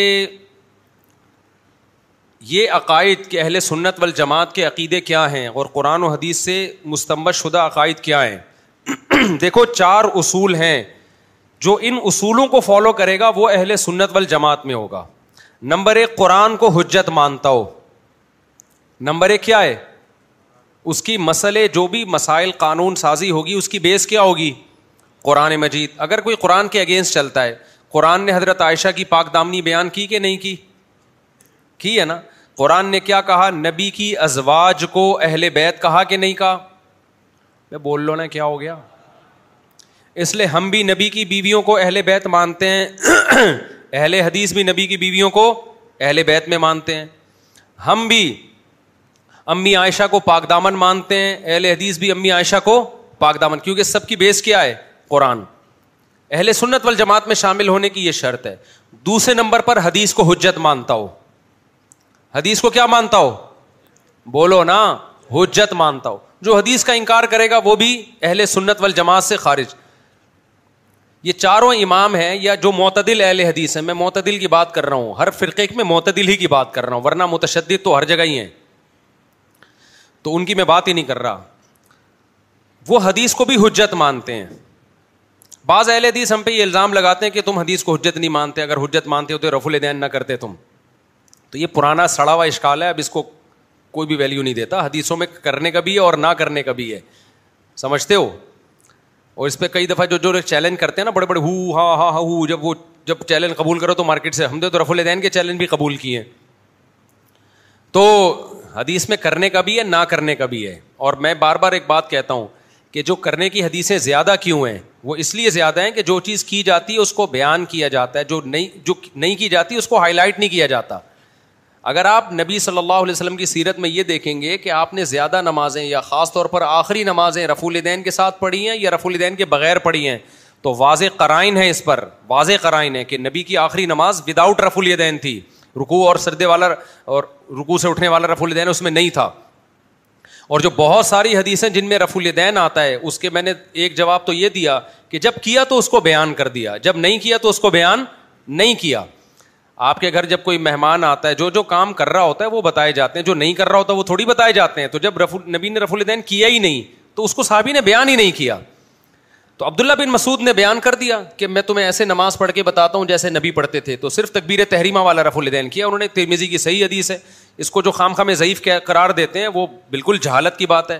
امام ترمیزی نے جس حدیث کو ضعیف قرار دیا وہ یہ والی نہیں ہے وہ اس سے پہلے والی ہے تو ان بیچاروں کو یہ نہیں پتا ہوتا کہ ادھر والی کو کر رہے ہیں کہ ادھر والی کو کر رہے ہیں کیونکہ انہوں نے اردو ترجمے پڑھے ہوتے ہیں عربی کا تو ان کو ویسے ہی نہیں پتا ہوتا امام ترمیزی نے عبداللہ بن مبارک کے حوالے سے نقل کیا کہ عبداللہ بن مبارک یہ حدیث کو ضعیف قرار دیتے تھے تو یہ والی کو نہیں قرار دیتے تھے اس سے پہلے والی کو قرار دیتے تھے اس کا میں کئی دفعہ بیان کر چکا ہوں تبھی امام ترمیزی نے رف الدین نہ کرنے والی حدیث جب بیان کی ہے تو اس کے بعد بتایا کہ وہ بھی یقول غیر واحد من اہل العلم من اصحاب النبی صلی اللہ علیہ وسلم جب رف الدین کرنے کی حدیث ذکر کی تو فرمایا وہ بھی یقول بازو اہل العلم من اصحاب النبی یہی اہل بعض صحابہ کا مذہب ہے اور جو اہل علم تھے اور جب رف الدین نہ کرنے کی حدیث ذکر کی ہے تو امام ترمیزی کہتے ہیں یہ بہت سارے صحابہ کا مذہب ہے اہل علم میں اور امام ترمیزی کی پوزیشن بتا دوں یہ امام بخاری کے شاگرد ہیں تو یہ بخاری ہم سے زیادہ سمجھتے ہوں گے تو امام ترمیزی تو رف الدین کے معاملے میں جو امام بخاری کے شاگرد ہیں جن کے براہ راست روحانی باپ تھے امام بخاری تو وہ تو اتنے اعتدال سے کام لے رہے ہیں وہ کہہ رہے ہیں کہ یہ بھی بہت سارے صحابہ کا مذہب ہے تو ان صحابہ نے نبی کو دیکھ کے یہ مذہب اختیار کیا ہوگا نا کیا خیال ہے بھائی تو اس لیے یہ جو اہل حدیثوں کا الزام ہے نا کہ یہ رف الدین یہ جو کرتے ہیں نہیں کرتے تو یہ حدیثوں کے منکر ہیں یہ آپ کی اپنی مینٹل لیول ہے اس کے حساب سے آپ فتویٰ لگا رہے ہو جب آپ تحقیق کی دنیا میں جاؤ گے نیوٹرل ہو کے تو آپ کو پتا چلے گا کہ احناف کا موقف اس بارے میں کمزور نہیں ہے خیر تو یہ تو میں صرف یہ بتانے کے لیے کہ ہر ایک کی دلیل کیا ہے حجت کس کو ہم مانتے ہیں قرآن کو اس کے بعد حدیث کو لیکن بہت سے فرقے ایسے ہیں جو بہت ساری حدیثوں کا انکار کر دیتے ہیں وہ حدیث کو حجت وہ ان کا ایک مخصوص نظریہ ہے تیسرے نمبر پہ اجماع ہے دلیل کیا ہے اجماع امت اہل سنت وال جماعت کا یہ موقف ہے کہ امت گمراہی پہ جمع نہیں نہیں ہو سکتی جس کا یہ موقف نہیں ہے وہ بھی ان تہتر میں سے ان بہتر میں داخل ہے جو جو جہنمی ہے سمجھتے ہو اجماع امت کے خلاف کوئی قول ہم نہیں لیں گے چوتھی چیز قیاس ہے کہ بہت سارے ہزاروں مسائل ایسے ہیں جو قرآن و حدیث میں سراہتاً نہیں ہیں واضح نہیں ہیں تو ان میں مشتحدین نے کیا کیا ہے قیاس کیا ہے اس سے پتا چلتا ہے کہ ہر مسئلے پر جو آپ سے حدیث مانگتا ہے نا وہ خود اہل سنت وال جماعت سے خارج ہے سمجھتے ہو کہ نہیں سمجھتے ہو ہر مسئلے پہ جو کہ حدیث پیش کر ہر ہر مسئلہ حدیث میں تھوڑی ہے حدیثیں تو ہزاروں ہیں اور مسائل کیا ہیں لاکھوں ہیں تو ہر مسئلہ حدیث میں سراہتن کہاں سے ہوگا میرے بھائی ابے دیکھو رف الدین کرنے کا بھی ہے نہ کرنے کا بھی ہے لیکن رف الدین کی پوزیشن کیا ہے واجب ہے جو کرنے کو سنت کہتے ہیں وہ واجب ہے سنت ہے فرض ہے یہ حدیث کیا ہے اس سے خاموش ہے سدا صاحب کی حدیثیں ہمیں ملتی ہیں کہ یہ غلطی ہوئی تو سدا صاحب کیا لیکن باقی غلطیوں پہ کیا کرنا ہے نماز میں ان میں تو اشتہاد کرنا پڑے گا نا میرے ماموں اصل میں میں تھک گیا ہوں سمجھا سمجھا کے مجھے ہو گئے تیس سال ایک ہی بات سمجھاتے سمجھاتے کھوپڑی شریف میں آ نہیں رہی ہے لاکھوں مسائل ایسے ہیں جن کا قرآن و حدیث میں سراہتاً تذکرہ نہیں ملتا اس میں قیاس کرنا پڑتا ہے قیاس کرنا پڑتا ہے تو مشتحدین نے کیا کیا ہے اس میں بولو قیاس کیا ہے پھر قیاس کی شرطیں ہیں اے وہی نہیں اٹھ کے جو مرضی جو بھی قیاس کرنا شروع کر دے تو چار اصول ہیں اہل سنت والجماعت جماعت کے اجما سوری قرآن حدیث اجما اور قیاس تو ان چاروں اصولوں سے مسائل کا استعمال ہوتا ہے تو امام تحاوی جو تقریباً بارہ سو تیرہ سو سال پہلے حنفی ایک بہت بڑے محدث گزرے ہیں انہوں نے اہل سنت والجماعت کے عقائد ایک کتاب میں جمع کیے ہیں جس کو کہا جاتا ہے العقیدت التحاویہ وہ عقائد پوری دنیا کے علماء جو اہل سنت والجماعت ہیں وہ مانتے ہیں شیعہ حضرات نہیں مانتے اس کو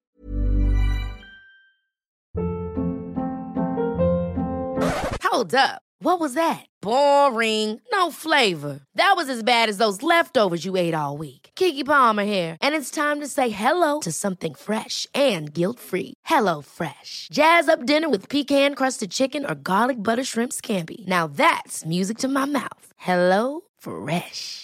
get this dinner party discover all the delicious Since 2013, Bombas has donated over 100 million socks, underwear, and T-shirts to those facing homelessness. If we counted those on air, this ad would last over 1,157 days. But if we counted the time it takes to make a donation possible, it would take just a few clicks. Because every time you make a purchase, Bombas donates an item to someone who needs it. Go to bombas.com/ACAST and use code ACAST for 20% off your first purchase. That's bombas.com/ACAST, code ACAST.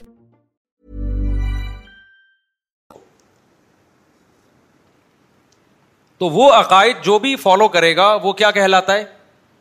اہل سنت وال جماعت اور کمال کی بات یہ ہے کہ وہ ہنفیوں کے مدارس میں نہیں اتنا پڑھایا جاتا ہے جتنا اہل حدیثوں کے مدارس میں پڑھائی جاتی ہے سمجھتے ہو کہ نہیں سمجھتے یعنی انہوں نے اس کو زیادہ پروٹوکول دیا ہے سعودی عرب کی یونیورسٹی میں پڑھائی جاتی ہے اس کی بڑی شروحات ہیں یہ میں آپ کے لیے نا دین کو آسان کر کے پیش کر رہا ہوں ہلکا کر کے تو جو بھی ان عقیدوں کو فالو کرے گا جو عقیدہ تحاویہ میں قرآن و سنت سے مستمت کر کے لکھے ہوئے ہیں تو وہ کیا کہلاتا ہے اہل سنت والجماعت اور ہمارا یہ رائے ہے ہماری یہ تحقیق ہے کہ وہ ان جنتی فرقے میں شامل ہے جس کے بارے میں نبی نے فرمایا کہ بہتر جہنمی اور ایک منہ سے پھوٹنے پہ گورنمنٹ نے پابندی تو نہیں لگائی وہ ایک کیا ہوگا جنتی ہوگا اس کے عقائد کیا ہیں تمام صحابہ کسی صحابی کے خلاف زبان درازی نہیں کرنی تقدیر کا عقیدہ اور آخرت کا عقیدہ اور ختم نبوت کا عقیدہ یہ ساری چیزیں ملا کے اس میں ٹھیک ہے نا اب بات سمجھو اہل حدیث میں جو معتدل ہیں وہ بھی اسی کو مانتے ہیں جو احناف میں معتدل ہیں وہ بھی اسی کو مانتے ہیں باقی بعد میں جو اختلافات ہوئے نا جیسے المحند المفند ہے عقیدوں کی کتاب اہل حدیث کہتے ہیں ہم اس کو نہیں بہت سے اہل حدیث کہتے ہیں ہم اس کو نہیں مانتے بہت سے کہتے ہیں ہم اس کو مانتے ہیں بڑا اختلاف چل رہا ہے کہ یہ متنازع عقیدے ہیں وغیرہ وغیرہ اس کی پوزیشن سمجھ لو المحنت المفنت کی کیونکہ ہمارے یہاں بھی بعض لوگوں نے اس کو بہت غلو کیا ہے دیکھو قرآن و سنت میں کچھ عقیدے ایسے ہوتے ہیں جن میں اختلاف کی گنجائش نہیں ہوتی اگر آپ اس میں اختلاف کرو گے تو آپ ان بہتر میں داخل ہو جاؤ گے جو کون سے ہیں جہنمی لیکن کچھ عقیدے ایسے ہیں جو قرآن و سنت نے واضح طور پہ بیان نہیں کیے ہر عقیدہ بھی بنیادی نہیں ہوتا کچھ عقیدے بنیادی ہوتے ہیں کچھ کیا ہوتے ہیں اس میں آپ کی رائے ہے آپ یہ رکھ بھی سکتے ہیں اور نہیں بھی رکھ سکتے تو المحنت المفنت کے کچھ عقیدے ایسے ہیں جو اتفاقی ہیں ان سے کوئی اختلاف کرے گا تو گمراہ ہوگا کچھ عقیدے ایسے ہیں جس جو علماء دیوبند نے دوسری جگہ وضاحت کی ہماری رائے ہے اس سے کوئی اختلاف بھی کر سکتا ہے اور وہ بھی جو علماء دیوبند کی رائے ہے تو اس میں وہ اکیلے نہیں ہیں وہ بھی بارہ سو سال پہلے بھی علماء کی رائے تھی اس کے صدیوں سے چلی آ رہی ہے ان کے بارے میں یہ کہنا کہ علماء دیوبند نے گڑھ لیا ہے یہ جھوٹ ہے بہت بڑا گڑے ہوئے نہیں ہے وہ وہ صدیوں سے چلے آ رہے ہیں ہم جو گئے تھے نا سمجھانے کے لیے المحنت مفنت کے بارے میں وہ یہی سمجھانے کے لیے گئے تھے کہ جو آپ الزام لگا رہے ہو نا کہ علماء دیوبند نے گڑے ہیں یہ الزام جھوٹا ہے یہ تو بڑے بڑے محدثین کے عقیدے جو المحن المفنت میں لکھے ہوئے ہیں لیکن پھر بھی ان میں ہر ہر عقیدہ ایسا نہیں ہے جس سے آپ کو اختلاف نہیں کر سکے علماء نے لکھا ہے مثال کے طور پر نبی کی جسد سے جو مٹی چھوتی ہے وہ عرض سے افضل ہے علماء دیوبند خود ہی اسی کے قائل ہے کہ اگر کوئی عقیدہ نہیں رکھتا تو نہ رکھے کوئی کہتا ہے عرش افضل ہے تو بھی ٹھیک ہے کوئی کہتا ہے مٹی افضل ہے تو بھی ٹھیک ہے عرش بھی اللہ کی مخلوق ہے مٹی بھی کیا ہے اللہ کی مخلوق ہے ایک مخلوق کو دوسری مخلوق پہ فضیلت دو کوئی اس کو دے رہا ہے ہاں نبی کو اللہ پہ فضیلت دو گے پھر یہ کیا ہو جائے گا پھر یہ غلط ہو جائے گا تو اللہ پہ تو کون فضیلت دے رہے بھائی عرش بھی ایک مخلوق ہے جو بعد میں اللہ نے بنائی ہے قبر کی مٹی بھی ہے تو مٹی اور ارش کا ٹکراؤ ہو رہا ہے اس میں آپ کسی کو بھی افضل قرار دے سکتے ہیں علماء دیوبند کا عقیدہ یہ کہ مٹی افضل ہے اور یہ عقیدہ اس لیے کہ قاضی ایاز نے جو بارہ سو تیرہ سو سال پہلے گزرے ہیں مجھے اسپیسیفک ان کی ڈیٹ میں ہو سکتا ہے غلطی ہو جائے یعنی ہزار سال سے تو زیادہ ہو گیا انہوں نے اجماع نقل کیا ہے بھائی اس پر تو پوری امت کا اجماع ہے کہ قبر کی مٹی عرصے کیا ہے افضل ہے تو علماء دیومن نے وہ عقیدہ لے لیا جو جمہور کا عقیدہ ہے اجماع نہ بھی مانو تو جمہور کا تو بنی گیا نا تو وہ تو صدیوں سے علماء اسی کا عرب بھی اسی کے قائل ہیں کویت کا جو مجمع الفق الاسلامی ہے مجمع الکویت الاسلامی الاسلامیہ تو وہ جو ہے کویت کا جو ایک فقہ کی اکیڈمی ہے ان کے علماء ان کا بھی یہی عقیدہ ہے تو یہ علماء دیوبند کا گڑھاوا نہیں ہے بعض لوگ کہتے ہیں یہ علماء دیوبند نے گڑھ لیا ہے علماء آپ پوری دنیا میں سروے کرو گے تو سب کا یہی ملے گا آپ کو سوائے چند ایک کے لیکن جو چند ایک اس عقیدے کو غلط مانتے ہیں وہ بھی ان علماء کو غلط نہیں مانتے جو اس عقیدے کو صحیح مانتے ہیں یہ صرف پاکستان میں دو چار اسکالر ایسے پیدا ہوئے ہیں جنہوں نے ان عقیدوں کی بیس پہ علماء دیوبند کو گمراہ قرار کرنا دینا شروع کر دیا حالانکہ ان کو یہ نہیں پتا کہ اگر آپ علماء دیوبند کو گمراہ قرار دیتے ہو تو پھر آپ کو بڑے بڑے محدثین پہ بھی یہ فتویٰ لگانا پڑے گا لیکن وہ اتنے ڈھیٹ ہیں خاندانی کہ ان کو جب یہ بتایا بھی جاتا ہے کہ یہ تو فلاں کا بھی عقیدہ فلاں محدث عقیدہ ہے تو وہ ایسے ٹیپ لگا کے بیٹھتے ہیں پھر اگلا کلپ ریکارڈ کروا رہے ہوتے ہیں کہ علماء دیوبند گم رہے ہیں دیکھو ان کا یہ عقیدہ ہے ہے صحیح نا تو ڈھیٹ بنے گے پھر کوئی انتہا نہیں ہے اسی طرح علماء دیوبند کا جو یہ عقیدہ ہے قبروں سے فیض حاصل کرنا اس پہ فوراً شور مچایا جاتا ہے یہ تو شرک ہے علماء دیوبند نے اس کے بعد لکھا ہے کہ وہ طریقے سے فیض جو عوام میں رائج ہے وہ حرام ہے آپ وہ طریقے کا فیض علما کی طرف منسوب کر رہے ہو جو پبلک میں رائج ہے وہ والا فیض منسوب کر رہے ہو نا قبروں سے جا کے مدد مانگنا اس کو تو لکھ رہے ہیں کہ وہ اس کو ہم جائز نہیں سمجھتے تو اس سے صاف پتہ چلتا ہے کہ پھر آپ علما دیوبند سے ہی پوچھیں گے جناب کون سا والا فیض پھر جائز ہے تو ہم بیٹھے ہوئے بتانے کے لیے مطلق فیض کا انکار کسی نے بھی نہیں کیا دیکھو حضرت عمر رضی اللہ تعالیٰ عنہ نے وسیعت کی کہ مجھے کہاں دفنایا جائے قبر کے پاس کیوں تاکہ اللہ کی جو رحمت پیغمبر کی قبر پہ آتی ہے وہ رحمت اس کا کچھ حصہ مجھے بھی ملے تو یہ بھی تو فیض ہے نا قبر سے لوگ کہتے ہیں نا بھائی بزرگوں کا فیض ہے کہ آج میں یہاں پہنچا ہوا ہوں اس کے ایک غلط مطلب ہے ایک صحیح مطلب ہے غلط مطلب یہ کہ ان بزرگ نے پتہ نہیں کچھ کیا ٹیکنیکل کام کیا جس کی وجہ سے میری بگڑی پار ہو گئی یہ سو فیصد حرام عقیدہ ہے اور ایک ہے میں حضرت کے پاس بیٹھتا تھا تو اللہ کی خصوصی برکتیں ہوئیں اللہ نے اس کی برکت سے کیا کیا کام کس نے کیا ہے اللہ نے کیا بزرگوں کی صحبت کے فائدے ہوتے ہیں نا اسی فائدوں کو فیض سے تعبیر کر رہا ہے وہ کہتے ہیں نا یہ تو بھائی آپ کا فیض ہے کہ جب آپ لوگ مجھے کہہ رہے ہوتے ہیں آپ کے آپ کا فیض ہے کہ میں نے داڑھی رکھ لی اب آپ کو یہ شرک ہے جی مفتی صاحب کا فیض کہاں سے ہو گیا بھائی بیان سن کے داڑھی رکھی ہے تو قبر بھی قبر جو ہے نا نیک لوگوں کی قبر کے حدیث میں آتا ہے حضرت موسا علیہ السلام کو جب پتا چلا نا میری موت کا وقت آ گیا تو آپ نے کہا کہ مجھے بیت المقدس کے قریب لے جاؤ میں وہاں دفن ہونا چاہتا ہوں تو مسجد کا فیض حاصل کرنا چاہتے کہ نہیں چاہتے تھے تو جگہوں کے بھی فیض ہوتے ہیں وقتوں کے بھی رمضان کا الگ فیض ہے وقت کا فیض ہوتا ہے جگہوں کے فیض ہیں لوگ کیوں مدینہ میں دفن ہونا چاہتے ہیں تاکہ مدینہ کا ان کو فیض ملے اسی طرح کسی نیک آدمی کی قبر کے قریب دفن ہونا یہ بھی کیا اس قبر کا کیا ہے اس کا فیض حاصل کرنا چاہتا ہے کہ بھائی شاید اللہ تعالیٰ میرے اوپر رحم کرے کہ بھائی اس کے اس کے پڑوس میں دفن ہو تبھی تو حضرت عمر نے کہا کہ مجھے نبی کے قریب دفن کیا جائے لوگ جنت البقی میں دفن ہونے کی کوشش کرتے ہیں تو اسی طرح اہل اللہ کی قبر کی زیارت کرنا یا قبرستان قبرستان کا بھی فیض ہوتا ہے جب آپ قبرستان جاتے ہو نبی نے فرمایا زو روحا فین نہا تو ذکر الآخرہ جب قبرستان جاؤ گے تو یہ قبر تمہیں آخرت کی یاد دلائے گی یہ قبرستان کا فیض ہے یا نہیں ہے تو علماء دیوبند نے لکھا ہوا ہے کہ ہم وہ والے فیض کے قائل نہیں ہیں جس کی عوام قائل ہے پھر بھی یقین نہ آئے تو پریکٹیکلی دیکھ لو میں تو المحنت المفنت کے عقیدوں کو صحیح سمجھتا ہوں کیا مجھے کبھی دیکھا قبر پہ جا کے مانگتے ہوئے یا مفتی تقی صاحب کو کبھی دیکھا مفتی رفیع صاحب کو کبھی دیکھا مفتی رشید احمد صاحب کو دیکھا مفتی نظام الدین صاحب کو دیکھا بنوری ٹاؤن کے کسی مفتی کو دیکھا آپ نے دارالعلوم کرنگی کے کسی مدرس کو دیکھا جامع اور رشید کے کسی مدرس کو دیکھا جامع اشرفیہ کے کسی عالم کو دیکھا آپ نے جو ہمارے بڑے بڑے علماء دیوبند کے مدارس ہیں جامعہ امدادی یا فیصلہ آباد میں وہاں کسی کو دیکھا اپنی خبر پہ جا کے کوئی شرک کر رہا ہو وہاں جا کے جب کوئی بھی نہیں کر رہا تو چند مسٹنڈوں کا نام لے کے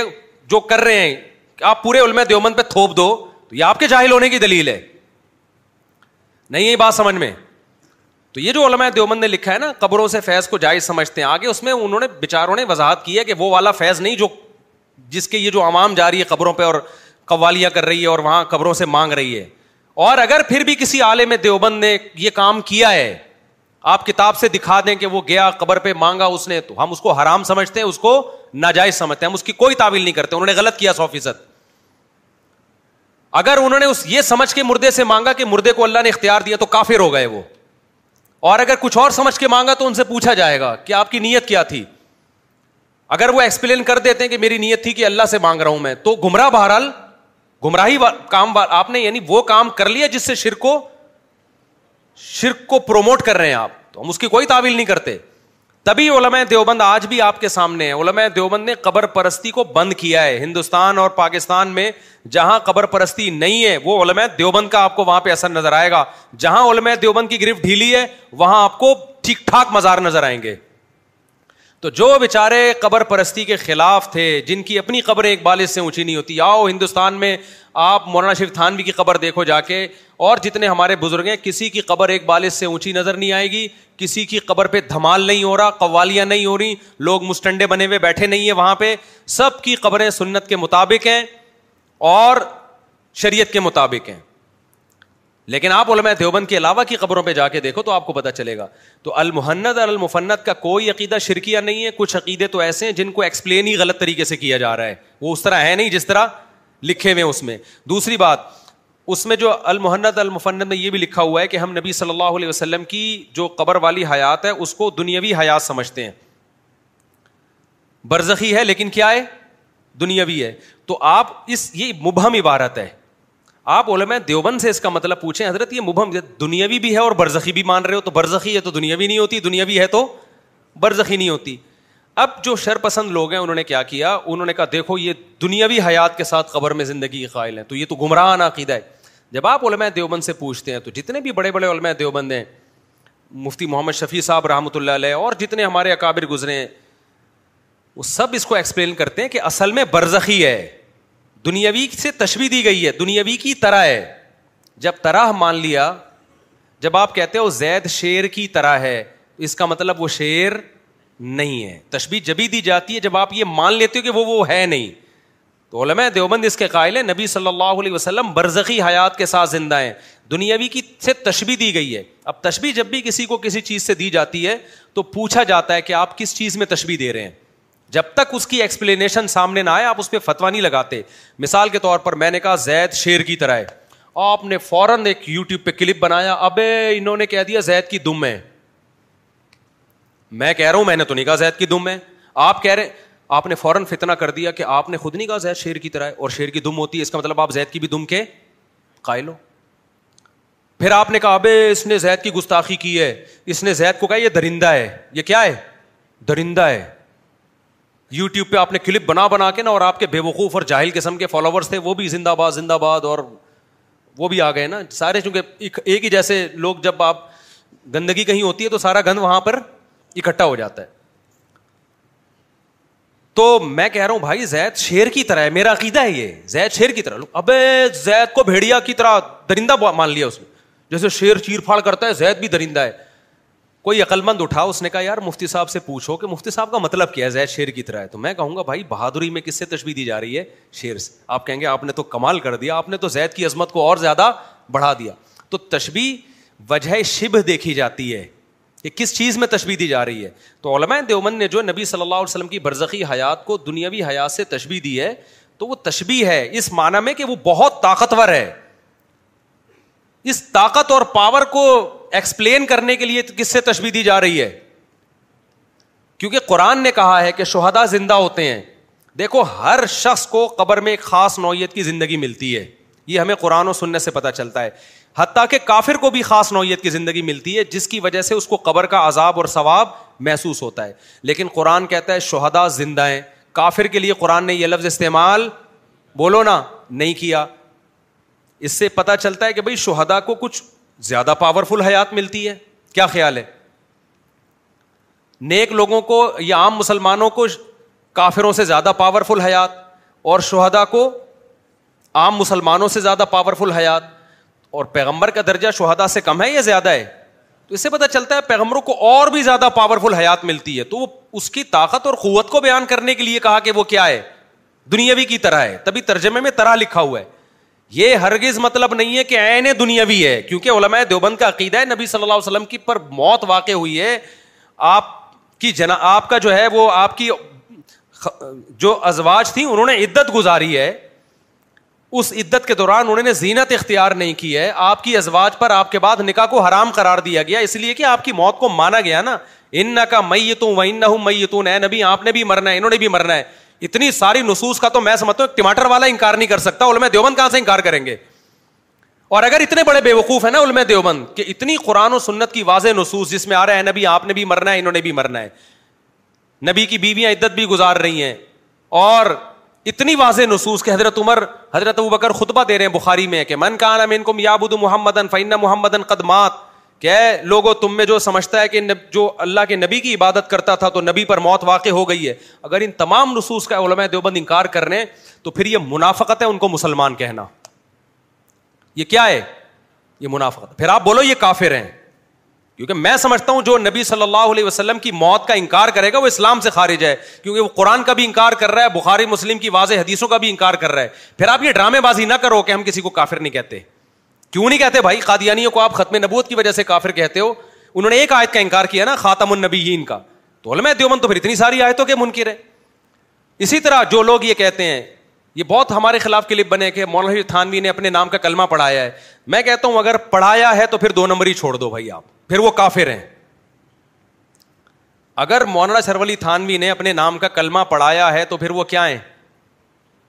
بھائی مرزا غلام احمد نے اپنے نام کا کلمہ پڑھایا تو وہ بھی اس کے فالوورز بھی کیا ہو گئے کافر ہو گئے نا تو مونا اشرف علی تھانوی نے اگر اشرفی اشرف علی رسول اللہ پڑھوا ہم تو کہہ رہے ہیں نہیں پڑھوایا جھوٹا الزام ہے ہم نے تو اس کو ایکسپلین بھی کیا ہے جھوٹ بول رہے ہیں یہ لوگ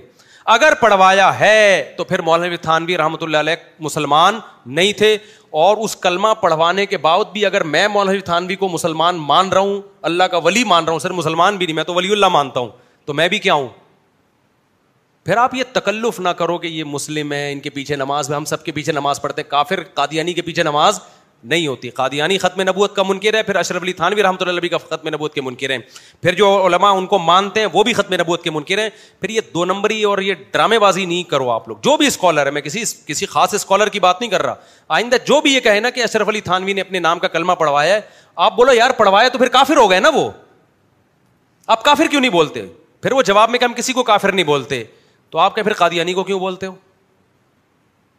تو وہ جواب میں کہیں کہ اگر ہم اس لیے بولتے ہیں کہ ان کو پاکستانی آئین نے کافر قرار دیا ہے اس کا مطلب جب تک پاکستانی عدالت نے ان کو کافر قرار نہیں دیا تھا تو پھر قادیانی مسلمان تھے آپ کی نظر میں تو ٹوپی ڈرامے ہیں باطل کہیں بھی ایک جگہ ٹکتا نہیں ہے خوب سمجھ لو کلابازیاں کھاتا ہے وہ اب ایک کھوبڑی شریف میں بات آ رہی ہے کہ نہیں آ رہی ہے تو علماء دیوبند کے وہی عقائد ہیں جو اہل سنت وال جماعت کے ہیں اور بیسک عقائد ہمارے القیدہ تحاویہ میں تبھی المحنت المفنت ہمارے دینی مدرسوں میں نہیں پڑھائی جاتی کیونکہ اس میں سارے عقیدے بیسک عقیدے نہیں ہیں بیسک عقیدے وہ ہیں جو القیدہ تحاویہ میں ایمان مفصل ایمان مجمل میں آمن تو بلّہ و ملائکتی ہی کتبی ہی ورو یہ اصل یہ ہیں اور بیشتی زیور کے شروع میں جو عقیدے لکھے ہوئے ہیں ان کو اہل حدیث بھی مانتے ہیں تو ہمارا اہل حدیث کا عقیدوں میں کوئی اختلاف بولتے کیوں نہیں نہیں ہے میں اس لیے کہہ رہا ہوں کہ دونوں طرف کے جو مناظر ٹائپ کے لوگ ہیں نا وہ غلو کرتے ہیں اہل حدیثوں میں بھی بعض غالی ہیں جو علماء دیوبند کو اہل سنت سے خارج کرتے ہیں ادھر بھی بعض غالی ہیں لیکن حقیقت یہ ہے کہ نہ علماء دیوبند کے عقیدے اہل سنت والجماعت جماعت کے خلاف ہیں وہی عقیدے جو صدیوں سے چلے آ رہے ہیں جو قرآن و حدیث سے مزین ہیں اور اہل حدیث کے بھی بیسک عقیدے کیا ہیں وہی عقیدے ہیں تو ان کا بنیادی عقیدوں میں کوئی اختلاف نہیں ہے ہمارا اہل حدیث سے صرف یہ اختلاف ہے کہ آپ اپنے فقہ کو کیا کر لو بھائی مدون کر لو اب وہ کہتے ہیں ہم نہیں کرتے تو پھر ہماری کتابیں مدرسوں میں پڑھانا چھوڑ دو آپ آپ کو اگر فقہ کے متن کی ضرورت نہیں ہے تو پھر قدوری کیوں پڑھا رہے ہو اس کا مطلب آپ کو بھی ایک متن چاہیے نا پڑھانے کے لیے دیکھو ہمارے پاس متن ہے امام ابو حنیفہ کے جو شاگرد تھے امام محمد انہوں نے چھ کتابیں لکھی تھی یہ بات ہو رہی ہے آج سے گیارہ سو سال پہلے تو ہمارا جو اسلامی لا تھا وہ ریٹرن فارم میں کب آیا گیارہ سو سال پہلے بعض لوگ کہتے ہیں اس سے پہلے کیا ہوتا تھا جب اس سے پہلے ریٹرن کی ضرورت نہیں تھی تو اب کیا ضرورت پڑ گئی تھی یہ پھر حدیث پہ بھی اشکال ہوگا کہ امام بخاری کے دور میں حدیثیں جو ہے پراپر مرتب ہوئی ہیں تو ڈیڑھ دو سو تین سو سال کے بعد جا کے اس سے پہلے کیا ضرورت جب اس سے پہلے ضرورت نہیں تھی بعد میں ضرورت پڑی تو فقہ کی بھی پہلے ضرورت نہیں تھی بعد میں ضرورت پڑی کیونکہ لا ریٹرن میں ہوتا ہے نا دیکھو شروع میں محدثین کوئی حدیث کی کتاب نہیں لکھتے تھے حدیثیں سینہ بسینہ چلتی تھیں بعد میں بادشاہوں کو خلاف کو خیال آیا کہ یار یہ تو سارا علم ضائع ہو جائے گا کب تک سینہ بسینہ چلے گا معاملہ ایک چیز ریٹرن میں ہونی چاہیے تو الحمد للہ محدثین نے کتابوں کو مدون کیا امام احمد نے کیا کیا ایک صحابی سے جتنی حدیثیں وہ ساری پھر دوسرے صحابی سے پھر تیسرے صحابی سے اس طرح کتاب لکھی کسی نے وضو کی حدیثیں پہلے غسل کی پھر پھر مختلف اس طرح سے ترتیب دے کے کتابوں کو مدون کیا ہم پر احسان کر دیا اب ہمارے پاس حدیث کا ایک ایسا مجموعہ آ گیا پوری امت کا اس پہ اجماع ہو گیا اب اگر کوئی شخص اٹھتے آتا ہے مجھے ایک بات بتاؤ وہ کہتا ہے کہ مجھ سے فلاں بیان کیا مجھ سے فلاں بیان کیا مجھ سے فلاں بیان کیا ہوتے ہوتے صنعت کہاں تک پہنچاتا ہے محمد صلی اللہ علیہ وسلم تک ہم اسی حدیث کو مانیں گے ہم کہیں گے کتاب میں دکھاؤ یہ کہیں گے کہ نہیں کہیں گے وہ کہ یہ کتابیں تو بہت بعد میں لکھی گئی ہیں یہ تو کوئی تیسری صدی ہجری میں کوئی چوتھی صدی ہجری میں اس سے پہلے کیا تھا اس سے پہلے تو صنعت چلتی تھی تو میں بھی کیا چلا رہا ہوں صنعت چلا رہا ہوں مجھ سے فلاں ہے مجھ سے فلاں ہے ہمیں ہم کہیں گے ابھی ہمارے پاس کوئی معیار ہی نہیں ہے پرکھنے کا کہ تو نے فلاں سے سنا بھی ہے کہ نہیں سنا اس نے فلاں سے سنا بھی ہے کہ نہیں سنا اس دو نمبری کا دروازہ بند کرنے کے لیے محدثین نے کتابوں کو مرتب کر دیا کہ اب جو حدیث اس کتاب میں ہوگی وہ تو مانی جائے گی اس سے ہٹ کے ہے وہ چاہے کتنی مضبوط سند لے آؤ کوئی نہیں مانے گا چاہے وہ علامہ اقبال کے واسطے سے ہوتے ہوئے قائد اعظم کے واسطے سے ہوتے ہوئے بھی نبی تک پہنچ رہی ہوگی ہم کہیں گے بھائی وہ اپنے پاس رکھو تو اسی طرح اسلامی قانون وہ حدیثوں سے پہلے مدون کر لیا گیا تھا کیونکہ حدیثیں تھیں کتابیں نہیں تھیں لیکن حدیثیں تو تھیں نا تو اسلامی قانون جب مدون کر لیا گیا اب کوئی مارکیٹ میں نیا مسئلہ لے کر آئے گا ہم کہیں گے کتاب میں دکھا بھائی وہ کہے گا میں نے قرآن و حدیث سے استدلال کیا ہے تو اس کو یہی جواب دیا جائے گا کہ جیسے اب کوئی صنعت قیامت تک پیش کر دے نا نبی تک اس کی کوئی اعتبار نہیں ہے تو ایسا ہی کوئی مسئلہ مارکیٹ میں نیا لائے گا اس کا کوئی اعتبار نہیں ہے کیونکہ قرآن و سنت کی روشنی میں مسائل لکھ لیے گئے ہیں انہیں میں سے کسی ایک کو فالو کرنا پڑے گا تو صرف قرآن و حدیث کا حوالہ کافی نہیں ہے آپ کو کسی مشتحد فقی کا بھی حوالہ دینا پڑے گا کہ یہ قول کسی نے پہلے کیا بھی ہے کہ نہیں کیا یا تو مارکیٹ میں نیا مسئلہ لے کر آ رہا ہے جیسے غامدی صاحب جب کہیں گے کہ بھائی اج...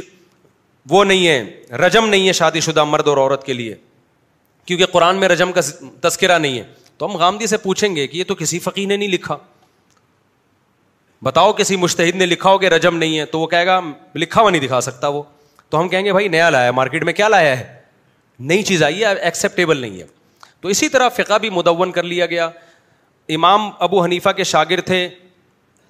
امام محمد انہوں نے چھ کتابیں لکھیں جو فقہ حنفی کا متن ہے انہیں چھ کتابوں کی آگے شروحات ہوتے ہوتے ہمارے پاس ایک متن بھی ملے گا ہمیں شروحات بھی ملیں گی فتوا بھی ملیں گے اسی طرح فقہ شافی میں بھی مالکی میں بھی حمبلی میں بھی تو ہم اہل حدیث سے وہی سوال ہے کہ آپ بھی ایک لا کو مرتب کر لیں اور اگر آپ کہتے ہیں ہمارا ہر مسئلہ ہم ڈائریکٹ قرآن حدیث سے نکالتے ہیں تو پھر مدرسوں میں بھی نہ فقہ حمبلی پڑھائیں نہ فقہ حنفی پڑھائیں آپ نہ تنقیدی نظر سے آپ پھر ڈائریکٹ بخاری پڑھایا کریں اور اسی سے مسائل بتاتے رہا کریں پھر متن کیوں پڑھا رہے ہو فقہ کا اس کا مطلب آپ کو بھی ضرورت ہے کوئی ریٹرن چیز ہونی چاہیے جس میں سب مسائل ملیں تو ان کے ریٹرن مسائل ہیں میں مانتا ہوں اہل حدیثوں کی کتابیں ہیں اس پہ وضو پہ بھی مسائل نماز پہ بھی لیکن کوئی ایسا جامع نصاب نہیں ہے جس کو سب مانتے ہوں ہنفیوں میں ملے گا شافیوں میں ملے گا حنابلہ میں ملے گا مالکیا میں ملے گا اہل حدیث میں اب تک چودہ سو سال گزر گئے نہیں ہے تو اب لکھ لیں بھائی ہم مان لیں گے میں سچی مچی میں کہہ رہا ہوں مان لوں گا میں اوپر اوپر سے نہیں کہہ رہا کیونکہ جب ایک چیز ہے نسبت تو اس کی بھی قرآن و حدیث کی طرف ہے نا تو چلو یار ہم مان لیں گے اس کو بشرتے کہ اس میں اجماعی امت کے خلاف کوئی مسئلہ نہ ہو تو آپ اس کو ریٹرن فارم میں لے آئیں اس کا فائدہ کیا ہوگا پھر یہ بعض اہل حدیث جو دو نمبریاں کرتے ہیں اس سے رک جائیں گے وہ دو نمبریاں کیا کرتے ہیں بس وہ بتا کے میں آتا ہوں مسائل کی طرف وہ دو نمبریاں یہ کرتے ہیں کہ جب تین طلاقیں دیتے ہیں تو اہل حدیث سے فتویٰ لے کے ایک کر لیتے ہیں لیکن جب کسی لڑکی سے شادی کرنی ہوتی ہے اس کا ابا راضی نہیں ہوتا تو پھر ولی کی اجازت کے بغیر اہل حدیث نکاح کو نہیں مانتے اس میں وہ کس سے فتوا لیتے ہیں حنفی سے فتوا لیتے ہیں یہ دو نمبریاں ہم نے اہل حدیثوں میں بھی دیکھی ہیں اسی وجہ سے علما کہتے ہیں کہ جب آپ ایک فقہ کو فالو کرو گے تو پراپر اسی کو فالو کرو گے آپ اگر آپ حنفی ہو تو پراپر حنفی رہو گے آپ شافی ہو تو پراپر شافی رہو گے آپ پھر اگر اہل حدیث ہو تو پراپر اہل حدیث تو وہ جب ہی ممکن ہے جب آپ کا ریٹرن میں کوئی مسائل کا مجموعہ ہوگا جس کو سب مانتے ہوں گے ہنفیوں میں ہے شافیوں میں آپ میں نہیں ہے تو آپ میں یہ ہے کہ وہ اس اہل حدیث عالم کو مانتا ہے یو ٹیوب پہ اس کو سنتا ہے بس اسی کو سنتا ہے دوسرا اس کو سنتا ہے دوسرے کو نہیں سنتا اس کو سنتا ہے تیسرے کو نہیں سنتا یہ تو مت اکائیاں میں بڑھ جائے گی نا یہ غلط ہے سمجھتے ہو گئے نہیں سمجھتے آگے چلتے ہیں میرے بھائی اچھا ایک میں نے حدیث بیان کی ہے کہ انار کا ایک دانہ ایسا ہے جو جنت کا دانا ہے میں نے حدیث بیان کی تھی کہ ہر انار میں ایک دانہ ایسا ہوتا ہے حدیث میں آتا ہے جو کہاں سے آیا ہے جنت سے آیا تو ایک اہل حدیث مولانا وہ ایل حدیث بھی نہیں ہے پتا نہیں کیا ہے وہ واللہ عالم میں نے سمجھا کہ شاید حدیث ہوں گے وہ کچھ اور ہی چیزیں تو آ رہی ہیں مارکیٹ میں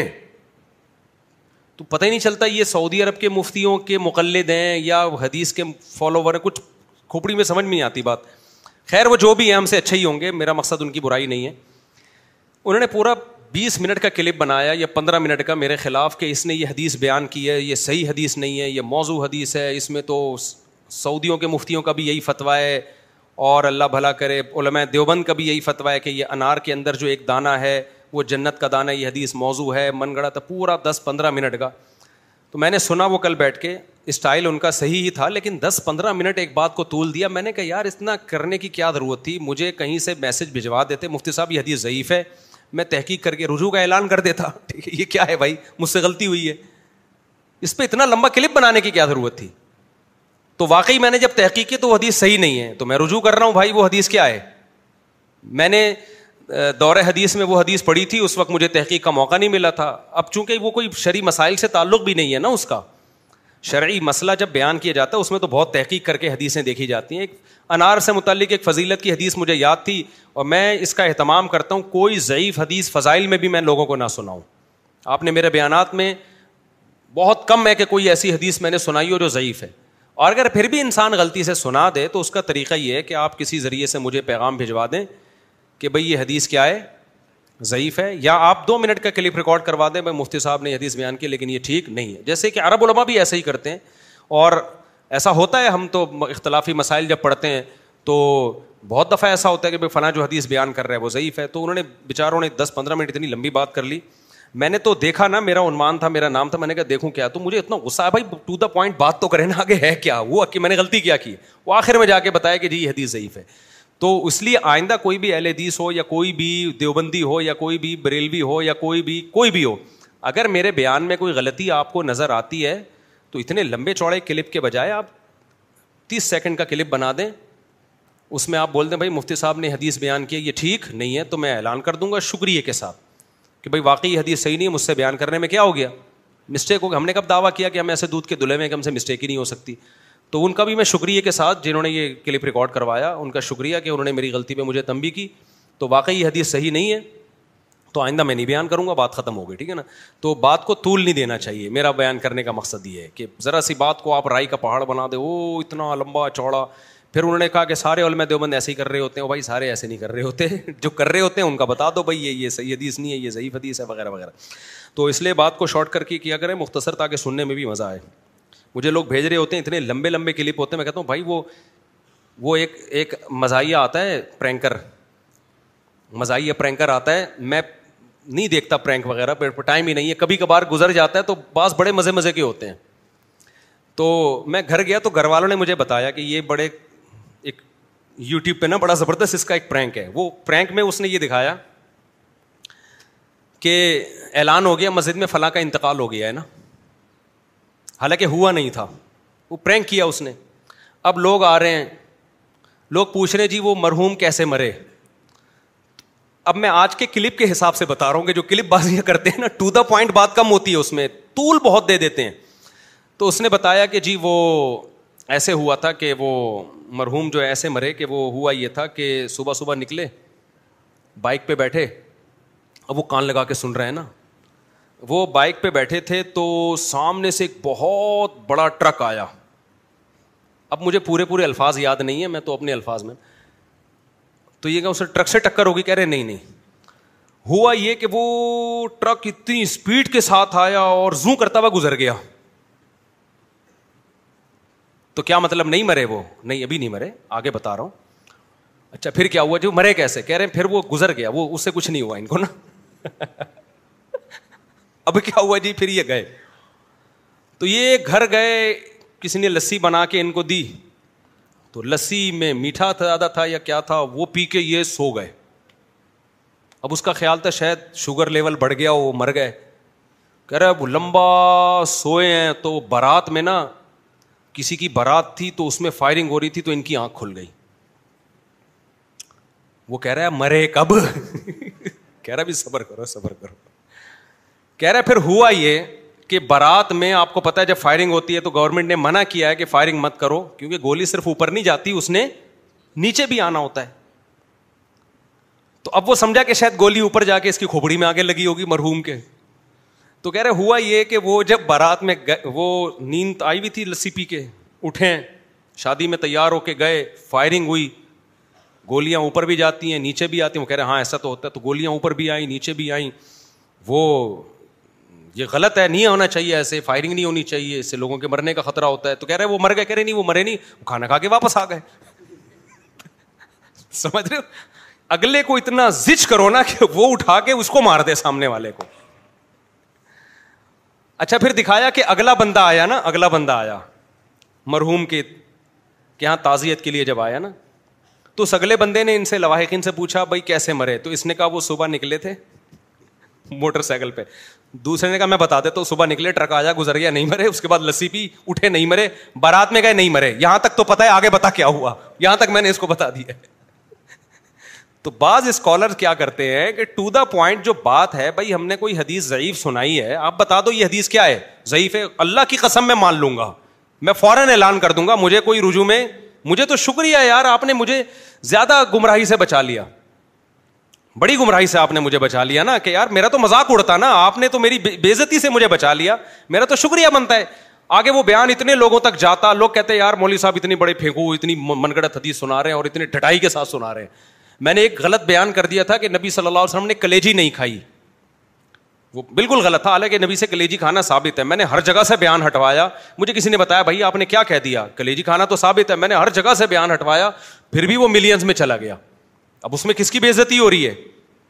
ابھی اتوار کے بیان میں فلاں صدقہ ولا صلاح اب بیان میں انسان ترجمے کو کم فوکس کرتا ہے نا عوام پہ تو صدقے میں میرا دماغ صدقے کی طرف چلا گیا میں نے کہا کافر نے نہ صدقہ دیا نہ نماز پڑھی بعد میں جب میرا بیان یوٹیوب پہ گیا ہے تو میں نے کہا فلاں صدقہ کا مانا تو تصدیق کرنا ہوتا ہے صدقہ تو ہوتا ہی نہیں ہے کتنی بڑا بلینڈر ہوا مجھ سے صدقہ یو صدیق و تصدیق ہے نا یہ تو یہ تو وہ گرامر ہے جو ہم بچوں کو دو دو تین چھ چھ سال ہم نے پڑھائی ہے تو میں نے کہا کتنا برا امیج جائے گا یار فلاں صدقہ کا ترجمہ میں کر رہا ہوں صدقہ نہیں کیا تو میں نے فوراً وہ احمد بھائی کو فون کیا بھائی یہ ہٹا یار یہ تو میری ٹھیک ٹھاک بےزتی ہو رہی ہے کہ صدقہ کا میں نے ترجمہ غلط کر دیا تو ہٹاؤ بھائی اب ایسے موقع پہ اگر کوئی فوراً مجھے فون کر کے کہتے کہ مفتی صاحب صدقہ کا ترجمہ میں آپ سے کیا ہو گئی ہے غلطی ہو گئی وہ صدقہ نہیں ہے وہ صدقہ ہے ویسے بھی صدقہ کا وہ صدقہ بنتا ہی نہیں ہے نا تصدیق سے وہ تو واضح تو میرے پر احسان ہوتا نا تو یہ مسٹیک ہر آدمی سے زبان کی مسٹیک ہوتی ہے اس کا طریقہ یہ کہ بھائی آپ اس کو تمیز سے بتا دیں پھر بھی رجوع نہ کریں پھر آپ بولو یار بڑا بدتمیز آدمی ہے ڈھیٹ آدمی ہے اس کو بتایا بھی ہے پھر بھی رجوع نہیں کر رہا یا تو ایکسپلین کرے رجوع پھر بھی نہیں کر رہا تو کہیں بھی ایسی بات ہو ٹو دا پوائنٹ اختلاف کو اتنی ہوا نہیں دینی چاہیے سمجھتے ہو کہ نہیں سمجھتے ہو اچھا جو میں نے بیان لے کے چلا تھا میں نے کہا تھا اس کو میں کمپلیٹ کروں گا اس میں ایک اہم بات کمپلیٹ کرنے کی رہ گئی تھی اصل جو بیان میں لے کے چلا تھا وہ تو یہ چلا تھا کہ جو اللہ کو بھولتا ہے اللہ اسے اپنا آپ بھلا دیتا ہے اب یہ ٹاپک تو ابھی کمپلیٹ ہو نہیں سکتا بڑا لمبا ٹاپک ہے اس کو ہم اگلے ہفتے لے کے چلیں گے ایک دوسرا ٹاپک میں نے بیچ میں دودھ کے علاوہ چھیڑ دیا تھا وہ ٹاپک یہ تھا کہ آپ کو لوگ کیا کرتے ہیں علما سے ہٹا دیں گے جیسے میں نے کہا نا عیسائی اعتراض کر کے ہٹا تو دیتے ہیں خود اپنے پاس کچھ پیکج ہوتا ہی نہیں یہودی آپ کو اسلام سے ہٹا دے گا ہٹا کے کہاں لے کے جائے گا بند گلی میں یہودیت کو تو ہم فالو نہیں کریں گے اسی طرح خوب سمجھ لیں پھر اس پہ اہل حدیث پہ بات آئی تھی پھر ایک اور اہم جو جو اصل میرا ہدف تھا میں نے مثالوں میں بات لمبی کر دی تھی وہ یہ تھا کہ آج بہت سے لوگ علما پہ اعتراض کرتے ہیں کہ یہ نظام کی تبدیلی کی بات نہیں کرتے یہ صرف تزکیے پہ لگے ہوئے ہیں تزکیے پہ خانقاہیں کھولی ہوئی ہیں لوگوں کو اللہ اللہ سکھا رہے ہیں لوگوں کو کہہ رہے ہیں فوہش فلمیں چھوڑ دو بد نظری چھوڑ دو زنا چھوڑ دو نماز پہ آ جاؤ سسٹم کی تبدیلی کی بات نہیں کر رہی ہے تو ایسے اسکالر کا جذبہ اچھا ہے میں جذبے پہ وہ نہیں کرتا لیکن یہ کیا کر رہے ہیں یہ لوگوں کو علماء سے بدگمان کر دیتے ہیں کہ علماء تو گھروں میں بند ہو کے بیٹھ گئے ہیں سسٹم کی تو بات ہی نہیں کر رہے لیکن خود ان کے پاس بھی سسٹم کی تبدیلی کا کوئی پیکج نہیں ہے تو جب بھی کوئی ایسے مبہم نعرے لگائے نا آپ اس سے یہ پوچھیں کہ ٹھیک ہے آپ سسٹم کی تبدیلی کی بات کر رہے ہیں بات کرنے پر گورنمنٹ کی طرف سے کوئی پابندی نہیں ہے آپ اس کے لیے کر کیا رہے ہیں میں نے بیان میں مثال دی تھی نا کہ بیس سال پہلے ایک سیاسی لیڈر کی میں تقریر سن رہا تھا یو ٹیوب پہ فیس بک پہ کسی نے چلائی ہوئی تھی وہ اسٹیبلشمنٹ کو برا کہہ رہا ہے وہ حکومت کو برا کہہ رہا ہے وہ وزیر اعظم کو برا کہہ رہا ہے سب کو برا کہہ رہا ہے لوگ کہہ رہے ہیں حق پرست ہے بعد میں پتا چلا اتنے برے وہ نہیں تھے جتنا یہ نکلا اب میں نام تو نہیں لے سکتا وہ تو جس کی جو جو, جو ان کی جماعت کو فالو کرتے ہیں وہ بفر بھر جائیں گے کیونکہ ہم ممبر پہ ایسی باتیں نہیں کی جاتی لیکن سبھی برا بلا کہہ رہے ہیں اس کو اے ٹو زیڈ پورا پاکستان ہی کہہ رہا ہے کیوں اس لیڈر نے کیا کیا یہ لیبل لگا کے نا لوگوں کے جذبات کو کیش کرا کے اپنی طرف لایا اور اپنے پاس بھی تبدیلی کا کوئی پیکج بولو نہیں تھا تو خوب سمجھ لو بعض دفعہ دوسرے کو برا کہا جاتا ہے لوگوں کو دوسروں سے کاٹنے کے لیے لیکن اپنے پاس بھی کوئی تبدیلی کا پیکج نہیں ہوتا تو ایسے برا کہنے پر گورنمنٹ کی طرف سے کوئی پابندی نہیں ہے یہ حق بیانی کوئی فائدے کی چیز نہیں ہے کہ آپ سب کو برا بلا کہو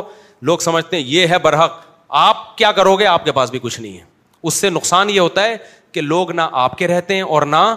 ان کے رہتے ہیں پھر ایتھیزم کی طرف جاتے ہیں یا بند گلی میں آ کے کھڑے ہو جاتے ہیں ایسی بہت سی تحریکیں ماضی میں اٹھی ہیں جنہوں نے تبدیلی کی بات کی اور نظام کی تبدیلی کی تحریکیں چلائیں لوگوں کو علماء سے بدگمان کیا کہ یہ علماء مولوی کے پاس مت جاؤ علماء غلط ہیں لوگ علماء سے بھی بدگمان ہو گئے اور پھر ان کے پاس خود بھی کوئی پیکج نہیں تھا تبدیلی کا نتیجہ کیا نکلا کچھ وقت کے بعد پھر لوگ ان سے بھی ٹوٹ گئے لوگوں نے کہا ان کے پاس بھی خالی خلی کی باتیں ہیں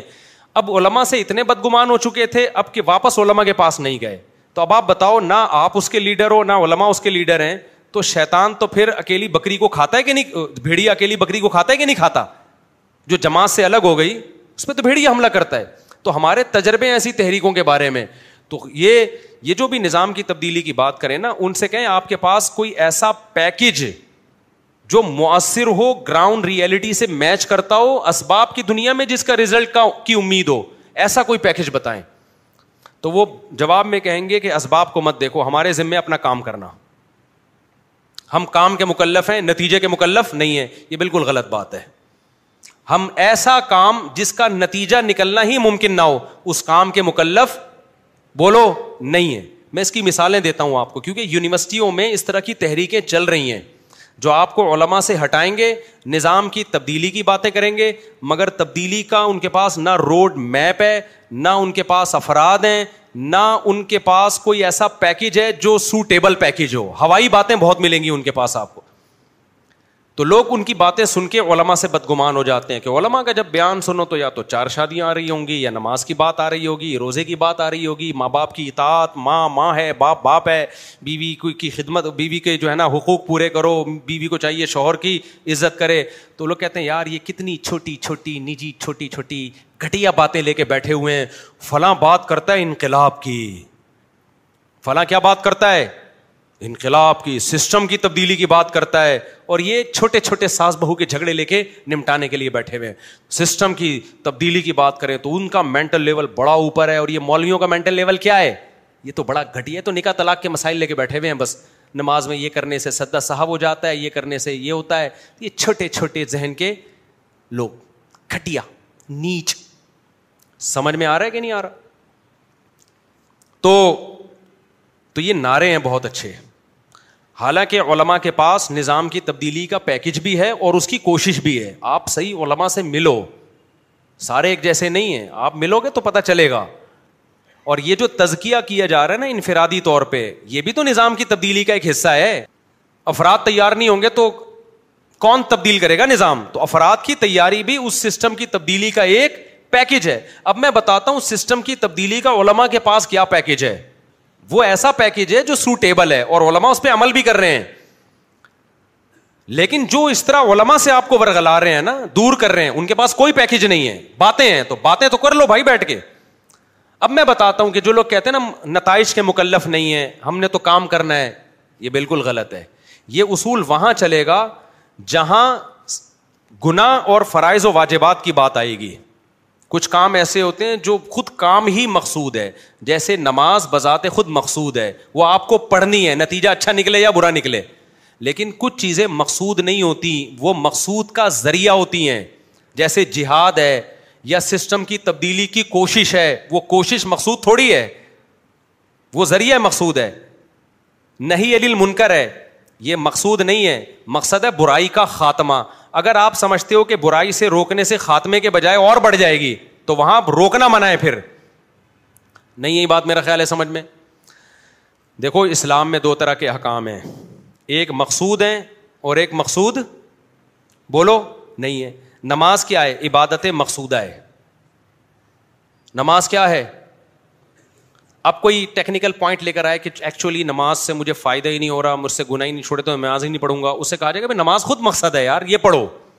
چاہے اس سے برائی چھوٹے یا نہ چھوٹے وہ ایک الگ چیز ہے لیکن آپ کو نماز پڑھنی پڑے گی حج آپ کو زندگی میں ایک دفعہ کرنا پڑے گا آپ کو داڑھی رکھنی پڑے گی عورت کو پردہ کرنا پڑے گا یہ ساری عبادتیں وہ ہیں جو شریعت میں مقصود ہے پانچ ارکان ہیں نا اسلام کے زکوٰۃ آپ کو دینی پڑے گی سمجھتے ہو کہ نہیں سمجھتے اب آپ کو ایکچولی ملک میں گورنمنٹ نے مہنگائی پہ قابو پا لیا ہے لہٰذا زکات دینے کی مجھے ضرورت نہیں ہے زکات تو مقصد ہے بھائی مالدار کو دینی پڑے گی یہاں نہیں ہے ملک میں مالداری آ گئی افریقہ کے جنگلوں میں جا کے تقسیم کرو دینی پڑے گی آپ کو غریب تلاش کرنا پڑے گا آپ کو زکات کے لیے چاہے مہنگائی ختم مہنگائی ختم بھی ہو جائے ملک اس ناروے امیرکا میں جو جن کو زکات نکالنے والے زکات کے لیے لوگ نہیں ملتے ہم ان کو کہتے ہیں پاکستان میں دو زکات بھائی تو زکوٰۃ عبادت مقصودہ حج عبادت مقصودہ نماز عبادت مقصودہ کچھ چیزیں ایسی ہوتی ہیں جو مقصود نہیں ہیں بلکہ وہ مقصد تک پہنچنے کا بولو ذریعہ ہے وہ مقصد نہیں ہوتی تبلیغ مقصد نہیں ہے ذریعہ مقصد ہے جہاد مقصد نہیں ہے ذریعہ بولو نا مقصد ہے تبھی تبلیغ والے خود کہتے ہیں کہ بھائی علما کو تبلیغ نہ کرو کہتے ہیں نا تبلیغ والے جب علما کے پاس آتے ہیں نا تو یہ نہیں کہتے آپ دین پہ چلنے کی ہمارے اندر بھی فکر پیدا ہو جائے آپ کو چاہیے ان کو پتا ہے مولوی کو غصہ آ گیا اور رکھ کے چواڑ لگایا بھائی تو میرا باپ بنا ہوا ہے ٹھیک ہے نا تو تبلیغ والوں کو پتا ہے بھائی علما ہے وہ تو خود مبلغ ہیں تو ان کو سمجھانے کے لیے الگ طریقہ ہے بھائی آپ ہماری سرپرستی کے لیے تشریف لے آئیں تو رسپیکٹ دیتے ہیں وہ تشریف لانا اور لے آتے نہیں لانا نہیں لاتے تو وہاں اسٹائل کیا ہو گیا چینج ہو گیا اور بعض دقت تبلیغ والے ہی منع کرتے ہیں وہاں کرنی نہیں ہے کیونکہ فائدے کے بجائے کیا ہوگا نقصان ہوگا بے موقع تبلیغ جیسے ہوتی ہے اب آپ کو پتا ہے کہ میں اس کو تبلیغ کروں گا آگے سے رسپانس جو آئے گا الٹا آئے گا تو ایسے موقع پہ آپ یہ بات کرو کہ ہم کام کے مکلف ہیں نتیجے کے مکلف نہیں ہیں یہ غلط بات ہوگی کہ نہیں ہوگی آپ کے ابا غصے میں بیٹھے ہوئے ہیں یا بیگم ابا کی مثال سمجھ میں نہیں آئے گی بیگم غصے میں بیٹھی ہوئی ہے پہلے ہی پھڈا چل رہا ہے آپ نان نفقہ نہیں ادا کر رہے آپ انڈے پراٹھے ٹائم پہ نہیں لے کر آ رہے ڈبل روٹی ٹائم پہ نہیں لے کر آ رہے وہ بےچاری زچ ہو کے بیٹھی ہوئی ہے نا مصیبت میں غصہ آیا ہوا ہے اس کو آپ کے اوپر یار اور واقعی غلطی آپ کی ہے ایسے موقع پہ آپ اس کو سمجھائیں بیگم پردہ کیا کرو نماز پیا کرو پڑھا کرو وہ غصے میں بھنائی ہوئی بیٹھی ہے آپ اس کے بیسک حقوق ادا نہیں کر رہے آپ انٹیوں سے آپ کے سیٹنگ بھی چل رہی ہے اس میں آپ پکڑے گئے رنگے ہاتھوں وہ اس پہ آپ اپنا غصہ نکال رہی ہے اور آپ اسے نماز روزے کے فضائل سنا رہے ہو تو وہ مانے گی وہ بولے گی تو انٹیوں کو صبح شام جا کے دیکھ رہا ہے ابھی میں نے تیرا یہ یہ موبائل سے نمبر نکالے ہیں اور مجھے نصیحت اس موقع پہ کر رہے کم از کم ابھی نہیں بنتی یہ نصیحت تو بے موقع تبلیغ ہوگی نا ابا غصے میں بیٹھے ہوئے ہیں وہ وہ کہہ رہے ہیں تو تجھے میں نے یہ بولا تھا کہ گاڑی بائک پنچر ہو گئی بنوا کے لاؤ غصے میں وہ بھنائے میں بیٹھے ہوئے آپ کہہ رہے ہیں ابا آپ نماز نہیں پڑھتے دیکھیں نماز بہت ضروری ہے اسلام میں اب کوئی کہتا ہے یار تو باپ کو سمجھا رہا ہے اور ایسے موقع پہ سمجھا رہا ہے جب وہ تجھے سمجھا رہا ہے ٹھیک ہے اور تو الٹا اس کو اس سے تو فائدے کے بجائے نقصان ہوگا آپ جب آپ میں کہتے ہیں ہم کام کے مکلف ہیں ہم نے تبلیغ کرنی ہے جہاں موقع ملے گا تبلیغ کریں گے نتائج نہیں دیکھنے نتائج کس پہ چھوڑنے ہیں اللہ پہ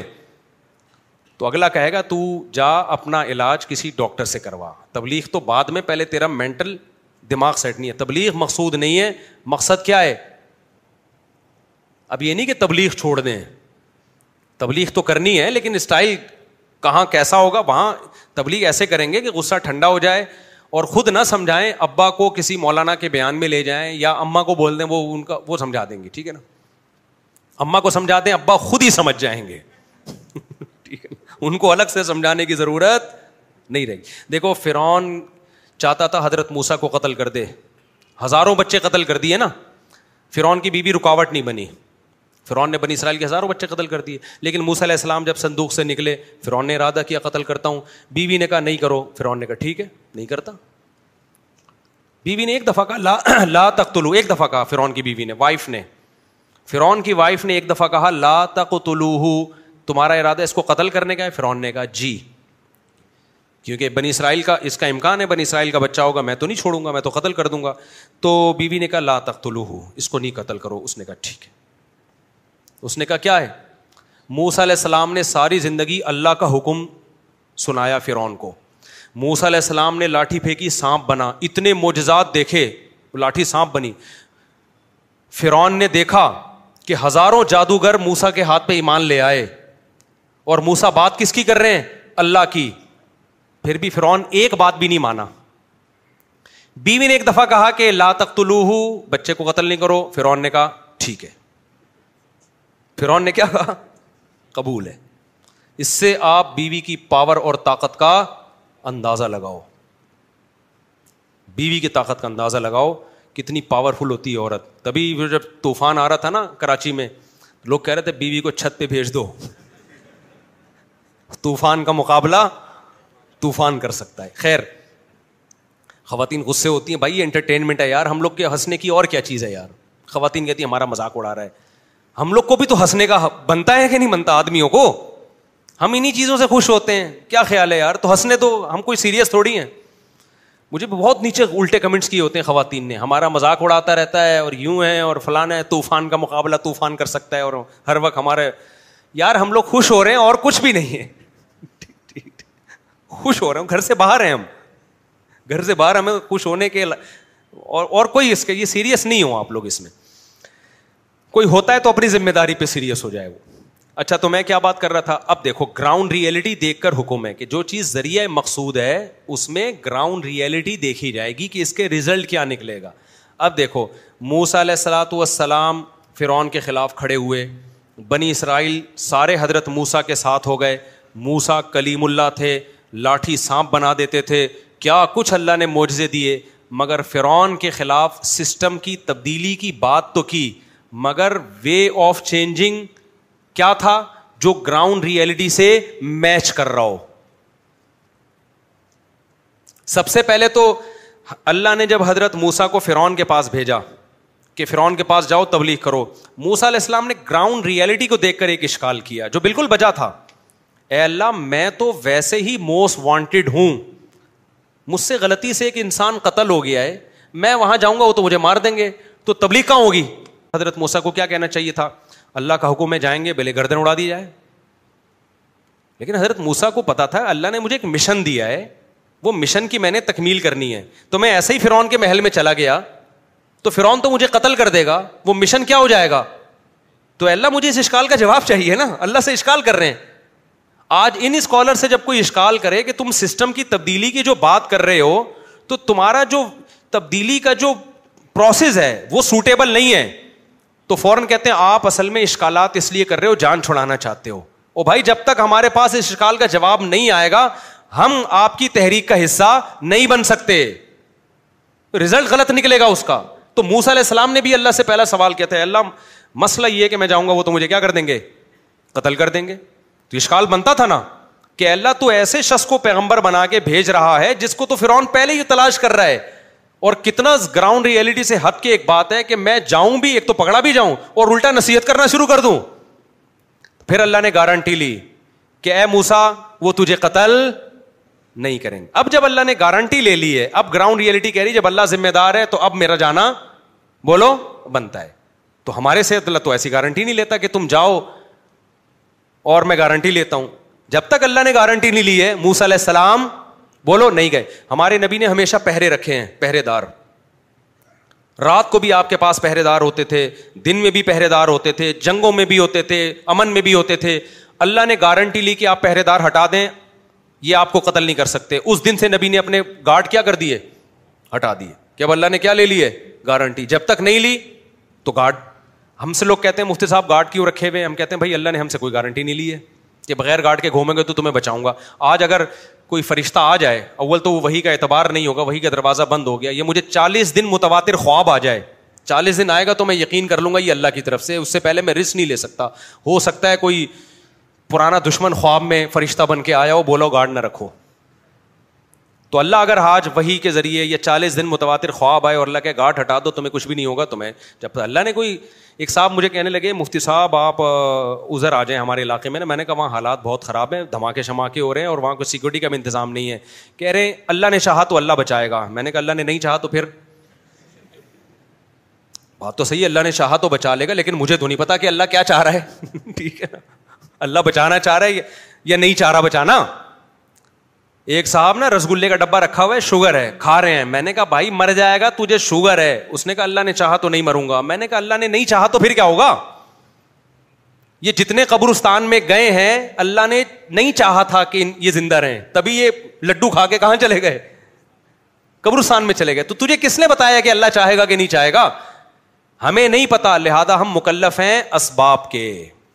ہم گراؤنڈ ریئلٹی اور اسباب کو دیکھ کے تبلیغ بھی کریں گے سسٹم کی تبدیلی کی بھی کوشش کریں گے تو موسا علیہ السلام کا کام کیا تھا سسٹم کو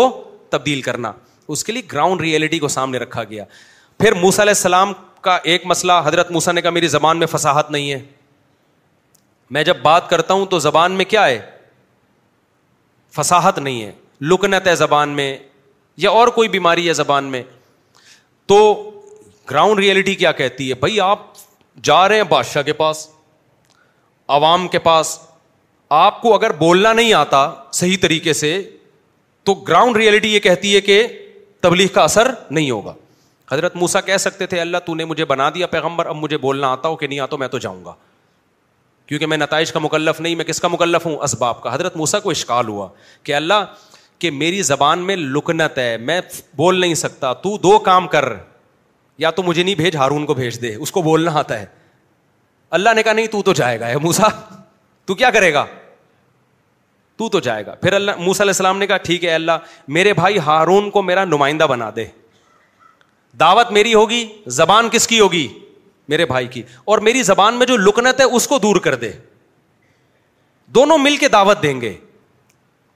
تو یہ گراؤنڈ ریئلٹی کو سامنے رکھ کے کام ہو رہا ہے کہ نہیں ہو رہا اللہ نے حضرت موسا کی دونوں دعائیں قبول کی سانا عقیقہ مزے دار آئے تھے یار ایسا قرآن عربی میں پڑھنے کا مزہ ہے اے موسا میں تیرے بازو کو تیرے بھائی کے ذریعے مضبوط کر دوں گا تیرا بازو مضبوط کروں گا کس کے ذریعے تیرے بھائی کے ذریعے مضبوط کروں گا تیرا بھائی بھی تیرا ساتھی بنے گا دعوت تیری ہوگی بلاغت کس کی ہوگی جب وہ فرعون کے محل میں تقریر کرے گا نا ہارون اس کو بولنا آتا ہے ایسے لوگوں پہ اثر ہوگا جیسے جادو ہو گیا لوگوں پہ ایسی تقریر کرے گا تو یہ بولنا اسپیکنگ پاور بھی اللہ کی بہت بڑی نعمت ہے تبھی میں کہتا ہوں اپنے بچوں کو بولنا سکھاؤ تو ان دو کاموں کو اللہ نے پورا کیا اس کے بعد اللہ نے کہا اب اب ایسے ہی جانا پڑے گا اب مزید کچھ نہیں ٹھیک ہے نا تو جب آرڈر آ گیا اللہ کی طرف سے اب گراؤنڈ ریالٹی کو دیکھنے کی اجازت نہیں اب تو اللہ نے آرڈر کر دیا ہے نا اب تو آرڈر کر دیا اب تو جانا پڑے گا اب اب اگر موس علیہ السلام کہ میں نتائج کا مکلف ہوں اللہ تو اللہ کہے گا اب میں نے ذمہ داری لی تو آپ کو جانا پڑے گا تو خوب سمجھ لیں آگے کیا ہوا ہے پھر موسا علیہ السلاۃ والسلام نے فرعون کو دعوت دی موسا علیہ السلام کے پاس ہزاروں بنی اسرائیل اکٹھے ہو گئے ظلم ہوتا رہا مار کھاتے رہے فرعون نے قتل و غارت بڑھا دی اپنی بیوی کو بھی قتل کر دیا فرعون نے حضرت موسا پہ ایمان کی وجہ سے سب کچھ ہو گیا موسا علیہ السلام نے عالم بغاوت بلند نہیں کیا ریاست کے خلاف ایسا نہیں ہے توپوں اور ٹینکوں کے ساتھ نکل آئے ہوں کیوں حضرت موسا یہ کہہ سکتے تھے کہ بھائی اب ہم ان کے خلاف جہاد کریں گے اور حکومت کا تختہ الٹیں گے لوگ کہتے ہم تو کمزور ہیں ہم اپنے بچوں کو قتل ہوتے نہیں بنا سکتے اور آپ کہہ رہے ہو اسٹیٹ کے اگینسٹ ہم ٹینکوں کے ساتھ نکلیں ہم تلواریں لے کے نکلیں تو موسیٰ علیہ السلام کہہ سکتے تھے ہم اسباب کے مکلف ہیں نتائج کے مکلف نہیں ہیں لیکن حضرت موسا نے یہ لفظ بولو نہیں کہا یہ لفظ جب استعمال کرتے جب اللہ کی طرف سے آرڈر ہوتا کہ لڑنا ہے ہر صورت میں جیسے قوم عمالکا کے خلاف آڈر آئے کہ لڑنا ہے جب اللہ کہہ دے گا کہ لڑنا ہی لڑنا ہے پھر ہم اسباب کے مکل پھر ہم نتائج کے مکلف نہیں ہے جب تک ایسا آرڈر اسپیسیفک کسی خاص جنگ کے بارے میں نہیں آتا تو ہم نے کس کو دیکھنا ہے زمینی حقیقت کو حضرت موسا کو نہیں آیا جہاد کا حکم تو حضرت موسا نے خود اعلان نہیں کیا بلکہ زمینی حقیقت کو دیکھا کہ بھائی فرعون پاورفل ہے ہمارے لیے بنی اسرائیل کو بچانا مشکل ہو رہا ہے اور ہم علم بغاوت بلند کریں تو اس لیے حضرت موسا اپنی قوم کو یہی کہتے رہے صبر صبر صبر صبر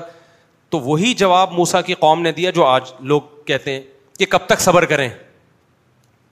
کب تک صبر کریں لوگ یہ جملہ استعمال کرتے ہیں کہ اچھا یہ مولوی لوگ ہمیں کہتے ہیں صبر کرو صبر کرو کیا مطلب آرام سے ہاتھ کے ہاتھ کر کے بیٹھے نا مار کھاتے نا ہم ہم ان سے کہتے ہیں کہ آپ مار نہ کھائیں آپ جو جیسے موسا علیہ السلام جو اپنا کام تھا وہ تو کر رہے تھے نا تبلیغ بھی کر رہے ہیں دعائیں بھی کر رہے ہیں اور اللہ کے حکم کا انتظار کر رہے ہیں تو آپ جو جو تبدیلی کے سوٹیبل ذرائع ہیں وہ اختیار کریں وہ میں بتاتا ہوں ابھی کیا ذرائع ہیں لیکن آپ یہ کہنا کہ ہم کچھ بھی نہ کریں یہ نعرہ لگا کے وہ کچھ کرنا شروع کر دیں کہ رہے سہی سے بھی جائیں اس کی مثال ایسے دو طاقتور آدمی آئے آپ سے لڑنے کے لیے ان کے پاس بندوقیں بھی ہیں چاقو بھی ہیں ایک نے لگایا آپ کو کھینچ کے تھپڑ عقلمند کہہ رہے تھپڑ کھا لے آرام سے جتنے بھی چانٹے مارے نا ابھی کیا کر کھا لے کیونکہ تو نے ایک بھی لگایا نا تو یہ فائر کریں گے تیرے اوپر کیونکہ ان کے پاس پسٹل بھی ہے ان کے پاس چاقو بھی ہے افرادی قوت بھی ان کے پاس ہے یہ چار ہے تو کیا ہے اکیلا ہے اب آپ کہو یار میں ماری کھاتا رہوں میں تھپڑی کھاتا رہوں ہاں، میں تھپڑ ہی کھاتا ہم کہیں گے ہم نہیں کہہ رہے تھپڑ کھاتا رہے تو اپنا ہاتھ سے دفاع کی بھی کوشش کر بھاگنے کی بھی کوشش کر یا کھڑے ہو کر کون کہہ رہا تو کھاتا رہے بھاگ سکتا ہے بھاگ جا بھاگنے کا راستہ بھی نہیں ہے تھپڑ کھانے کا راستہ بھی نہیں ہے یعنی تھپڑ بھی برداشت نہیں اور تو دعا کے علاوہ تیرے پاس کوئی آپشن نہیں ہے اب یہ کہ ہم اس کو یہ کہیں کہ ایسے ہی مار کھاتا رہے لہٰذا اس کے نتیجے میں تو رپلائی کرنا شروع کر دے تھپڑ مارنا شروع کر دے تو بھائی ابھی چانٹے کھا رہا ہے نا تو نے ایک تھپڑ لگایا تو آگے گولیاں کھائے گا جیسے ڈاکو نہیں آ کے بندے سے موبائل چھین رہے ہوتے ہم کہتے ہیں تمیز سے دے دو اب کوئی کہ میں موبائل دے دوں جو بھی ڈاکو ہے موبائل اٹھا کے دے دوں اس کو ہم کہتے ہیں بھائی دے دے جو بھی ڈاکو ہے موبائل اٹھا کے دے دیں یار یہ تو پھر ڈکیتی ہوتی رہے گی بھائی ہم کہتے ہیں اس کے لیے سوٹیبل یہ ہے کہ تھانے میں رپورٹ کرا یا اپنے پاس دفاع کے لیے اسلحہ رکھو یا دکانوں پہ اسلحہ لائسنس بنواؤ تاکہ ایک دکان لٹ رہی ہو تو دوسرا فائر کرے لیکن جب تک یہ چیزیں آپ کے پاس نہیں ہیں تو آپ یہ سوچ کے کہ ڈاکو تو موبائل لیتے رہیں گے آپ نے ذرا سا آپ کے پاس ہے کچھ نہیں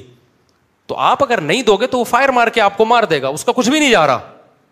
تو یہاں بھی یہی ہے میرے بھائی کہ ایسا پیکج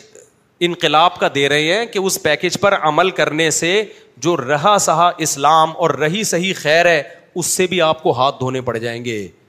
سمجھتے ہو کہ نہیں سمجھتے ہو تو ایسے لوگ جو ایسے اسکالر آپ کو علما سے ہٹا رہے ہیں کہ انقلاب انقلاب انقلاب اور سسٹم کی تبدیلی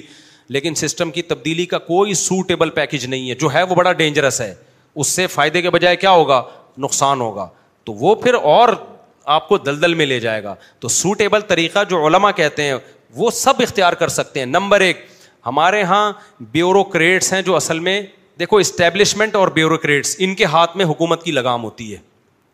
غلط تو نہیں کہہ رہا میں تین شعبے ہیں عدلیہ جج اگر آپ کی مرضی کا نہیں ہے تو کسی کا باپ بھی اس سے صحیح فیصلہ نہیں کروا سکتا دیکھو پیپلس پارٹی کا جج ہوگا تو پیپلس پارٹی پہ جتنے کیس ہوں گے وہ سارے کیا اتریں گے وہ بڑے بڑے خون معاف ہو جائیں گے جج اگر مسلم لیگ کا ہوگا تو مسلم لیگوں کے سارے خون کیا ہو جائیں گے حلال ہو جائیں گے اگر وہ جس بھی سیاسی تنظیم دو تنظیموں کا نام صرف ایک مثال کے طور سب تنظیموں کا یہی حال ہے اس میں کوئی بھی بچاوا نہیں ہے ملک چلانے والی تین طاقتیں ہوتی ہیں ایک عدلیہ ہے اسٹیبلشمنٹ ہے اور بیوروکریٹس ہیں جو اسٹیبلشمنٹ میں ہی جاتے ہیں لیکن ہم اس کو ایک الگ جو سی ایس ایس کرتے ہیں نا اور ملک کی لگام جن کے ہاتھ میں جو حکمرانوں کو مشورے دے رہے ہوتے ہیں چوتھا طبقہ ہوتا ہے حکمران وہ آتے ہیں الیکشن کے ذریعے حکمران کس کے ذریعے آتے ہیں اس کو تبدیل کرنا ممکن نہیں ہے آپ کے لیے کیونکہ قوم میں میجورٹی ان پڑھ ہے تو جب تک یہ سسٹم تبدیل نہیں ہوگا نا جمہوریت کا تو ان پڑھ لوگ ہی آئیں گے عام طور پہ سمجھتے ہو ہے تو ووٹ کی تو ایک جاہل کے ووٹ کی ویلیو بھی وہی ہے پاکستان میں جو ایجوکیٹڈ آدمی کی ہے ایک ماسٹر کی ہوا آدمی کا بھی وہی ووٹ ہے جو ایک ایک عامی آدمی کا ہے ماسٹر کیے ہوئے زیادہ ہیں یا عامی لوگ زیادہ ہیں تو ان پڑھ لوگ کسی اچھے آدمی کو سلیکٹ کریں گے کیا تو جو آ رہا ہے اس کو تو آپ چینج نہیں کر سکتے اب جمہوری سسٹم کو بھی چینج اوپر سے کرنا پڑے گا یہاں سے نہیں ہوتا چینج وہ اب اس میں کیا ہے آپ کے پاس تین سیٹیں ابھی خالی پڑی ہوئی ہیں جس میں آپ اچھے لوگوں کو لا سکتے ہو ایک فوج ہے اسٹیبلشمنٹ ہے دوسرا کیا ہے عدلیہ ہے تیسرا بیوروکریٹس ہیں اس کے لیے دروازے سب کے کھلے ہوئے ہیں اس میں یہ کہنا کہ چند لوگوں کا قبضہ ہے یہ بالکل غلط ہے یہ مشاہدے کے خلاف ہے ہوتا یہ کہ کچھ باطل لوگ ان تینوں اداروں کو انہوں نے فوکس کیا ہے وہ اپنے بچوں کو پڑھا پڑھا کے بڑی بڑی پوسٹوں پر ان تینوں اداروں میں بھیج رہے ہیں پھر وہ اقلیت میں ہوتے ہیں لیکن ملک کی باغ ڈور ان کے ہاتھ میں ہوتی ہے ان اقلیتوں کا ایک بندہ مر جائے ہنگامہ دیکھو پورے ملک میں کتنا ہوتا ہے اور اکثریت کے سو مر جائیں کچھ بھی نہیں ہوتا نہ پولیس آتی ہے نہ کوئی پوچھنے والا ہوتا ہے میں سمجھا پا رہا ہوں اپنی بات اس کا طریقہ یہ ہے کہ آپ ایسے ادارے کھولو بہت ہائی لیول کی ان میں ایجوکیشن ہو وہ ادارے ہوں جن میں فوج کے افسران بھرتی ہوتے ہیں جن اسکولوں سے فارغ ہو کے یونی کالجز سے فارغ ہو کے جو سی ایس ایس کرواتے ہیں تو ایسے ادارے باطل کے ہاتھ میں ہونے کے بجائے کس کے ہاتھ میں ہونے چاہیے بولو نا آپ کے ہاتھ میں ہونے چاہیے اس پر اگر آپ محنت کرتے ہو ہم آپ کے ساتھ ہیں اس میں سی ایس ایس اب سی ایس ایس تو ابھی سے کروا رہے ہیں پاکٹ ویلفیئر ٹرسٹ کا کام کیا ہے کہ بھائی جو دیکھتا ہے کہ جب جو لڑکے اچھے ہیں جو دو نمبر لوگ نہیں ہیں ان کو اسکالرشپ دی جائے ان کو سی ایس ایس اپنے خرچے پہ کرایا جائے پھر جب وہ فارغ ہو جائیں گے ان کو جاب ملے گی تو وہ قرضہ ان سے واپس لیا جائے تو میں ایسے لڑکوں سے ملا ہوں تو میں صرف جامع تو رشید کی بات نہیں کر رہا اور بھی بہت سے ادارے یہ کام کر رہے ہیں تو جو بھی یہ کام کر رہا ہے تو یہ سوٹیبل بھی ہے اس کا پائیدار نتائج بھی نکلیں گے تھوڑا لانگ ٹرم ہے یہ آج نہیں پچاس سال بعد نکلیں گے اگر یہ کام ہم نے پچاس سال پہلے کر لیا ہوتا تو آج اس کے نتائج بولو سامنے آ جیسے ترکی نے کیا آج اس کے نتائج طیب اردگان ایک پیدا ہوا طیب اردگان مر جائے گا تو ایسا نہیں ہے کہ ترکی میں تحریک ختم ہو جائے گی سو طیب اردگان پیچھے کھڑے ہوئے ہمارے یہاں کوئی ایک لیڈر آتا ہے لوگ کہتے ہیں بڑا ایماندار اور یوں وہ گیا تو مارکیٹ سے لیڈرشپ کیا ہو گئی شارٹ ختم پیچھے کچھ بچا ہی نہیں ہے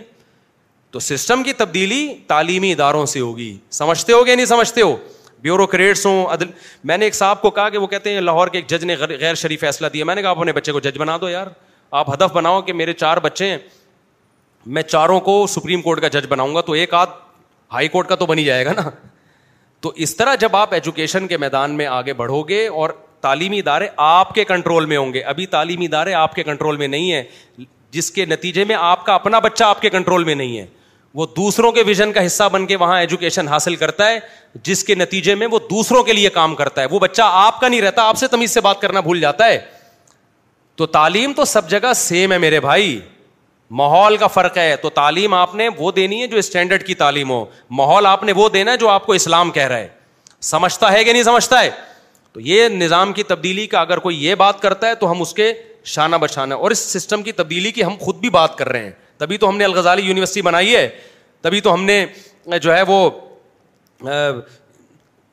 ایسے اسکول بہت سارے بنا لیے ہمارے ادارے نے جو او لیول اے لیول کرا رہے ہیں اسلامی ماحول میں اور صرف ہم نے نہیں بنائے بہت سے لوگوں نے بنائے لوگ مجھے آ کے بتاتے ہیں کہ آپ ہمارے اسکول کا افتتاح کریں میں جا کے افتتاح کرتا ہوں ان کے اسکول کا میں اس کو پروموٹ کرتا ہوں تو یہ ایک سوٹیبل طریقہ ہے نظام کی تبدیلی کا تو جب اسٹیبلشمنٹ میں اچھے لوگ جائیں گے کیونکہ ہم نے یہ جرم کیا ہم نے یہ کام کیا ہی نہیں ہے جس کا آج ہم نتیجہ بھگت رہے ہیں کہ باطل لوگ اس فیلڈ میں زیادہ گھس گئے ہیں جب ہم پازیٹو وے میں کام کریں گے تو آج سے چالیس پچاس سال کے بعد اس کے نتائج سامنے آنا شروع ہوں گے اور یہ باتیں جب میں کرتا ہوں لوگوں سے لوگ کہتے ہیں اچھے لوگوں کو کوئی اوپر آنے نہیں دیتا یہ بالکل بکواس ہے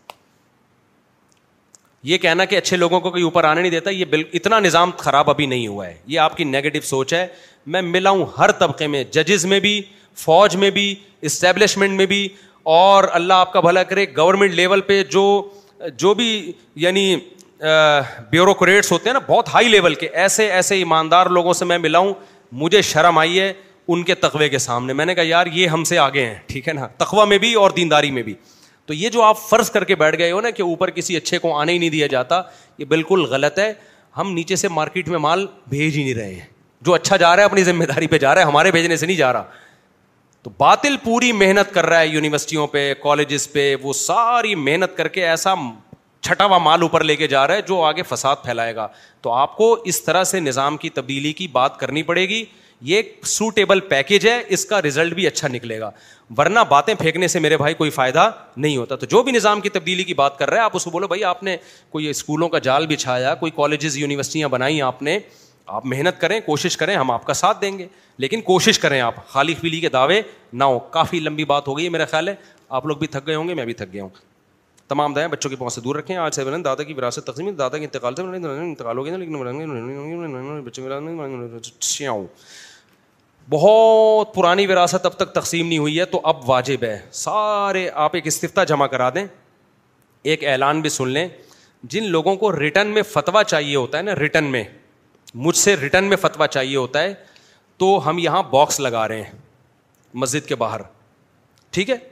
اس باکس میں آپ نے کیا کرنا ہے اچھے کاغذ پہ سوال لکھنا ہے سگریٹ کے ڈبوں پہ نہیں لکھنا بعض لوگ ایسے ہمارے پاس سوال لے کر آتے ہیں آدمی کہتا ہے بھائی یہ اس میں بیڑی ڈال کے نا یوں کر کے پی لو یہ زیادہ بہتر ہے جب شرعی سوال پوچھو اس کو اپنے سوال کو تو خود عزت دے دو نا تھوڑی سی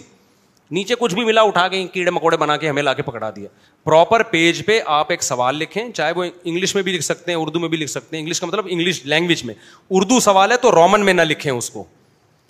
اور اگر رومن میں لکھنا ہے تو پراپر انگلش میں سوال لکھیں آپ تو سوال انگلش میں ہو یا اردو میں ہو یا عربی میں ہو تین زبانوں میں اجازت ہے باقی چنگ چاؤں چنگ پونگ ہماری بالکل سمجھ میں نہیں آتا ہے وہ ہم پھر کنفیوز ہو جاتے ہیں چاں چی پوں اس کو ترجمہ کروا لیں انگلش یا اردو میں ٹھیک ہے نا عربی میں انگلش میں یا اردو میں تین زبانوں میں سوال لکھنے کی اجازت ہے وہ آپ باہر باکس میں سوال بھی ڈالیں اور اس پہ اپنا ایڈریس بھی ڈالیں اور سوال فون نمبر لازمی ڈالیں جس سوال پہ فون نمبر نہیں ہوگا وہ ہم ڈسٹ بن میں ڈال دیں گے کیونکہ وہ سائل کو تلاش کرنا وہ رکھنا بڑا مشکل ہوتا ہے سمجھتے ہو بات کو تو آپ نے باہر باکس میں ڈال دیا ٹھیک ہے نا جب اس کا جواب ہو جائے گا نا تو خود ہماری ٹیم آپ سے رابطہ کر لے گی فون کر کے بھائی آپ کے سوال کا جواب ہو گیا ہے آپ وہاں سے ریسیو کر لیں کہاں سے وہ خود بتا دے گا آپ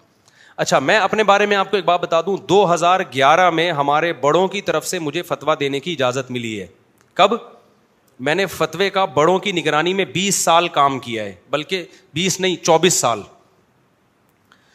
مفتی جو بنتا ہے نا انسان ایسے نہیں بن جاتا اٹھ کے بس بخاری کا فلانی حدیث دیکھ لی فلانی باقاعدہ پراپر بڑے علماء کی نگرانی میں پریکٹس کرنی پڑتی ہے تحقیقی کام کرنا پڑتا ہے تو جب میں نے یہ گیارہ سال جب کام کیا ہے پراپر تو مجھے میرے بڑوں کی طرف سے اجازت مل گئی کہ آپ اپنا دارالفتا کھول سکتے ہیں دارالفتا اس ادارے کو کہتے ہیں جو فتویٰ دینے کا مجاز ہوتا ہے یعنی اپنی اسٹیمپ کے ساتھ آپ فتویٰ دے سکتے ہیں میں نے پھر بھی اپنا ادارہ نہیں کھولا اس کی وجہ یہ تھی کہ مجھے ڈر لگتا تھا فتویٰ دیتے ہوئے یہ میں اس لیے کہہ رہا ہوں آج کے اسکالر جتنے بھی آ رہے ہیں جو مسئلہ پوچھو ٹھک سے جواب دے دیں گے ہم تو نہیں دے پاتے تھے یار ہمیں تو رجوع کرنا پڑتا کتابوں قرآن سے حدیث سے کتابوں سے کنگالنا پڑتا پھر بھی ڈر لگتا تھا کہ یار ایسا نہ ہو کہ سائل ہماری گردن پہ رکھ کے ہمیں جہنم میں خود چلا جائے اور ہمیں جہنم میں پھکوا دے تو میرے بڑوں کی طرف سے اجازت مل گئی مجھے کہ آپ اپنی اسٹیمپ کے ساتھ فتوا اپنے ادارے میں دے سکتے ہو یہاں آپ دارالفتہ کھول میں نے پھر بھی نہیں کھولا اسٹیمپ بھی منوا لی لیکن مجھ سے ٹھپا نہیں لگتا تھا میں کیا کرتا تھا جب بھی سوال آتا جواب لکھ کے جامع تو رشید بھیجتا میں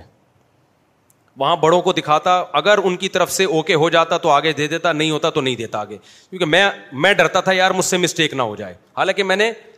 آٹھ سال پہلے درس نظامی پڑھا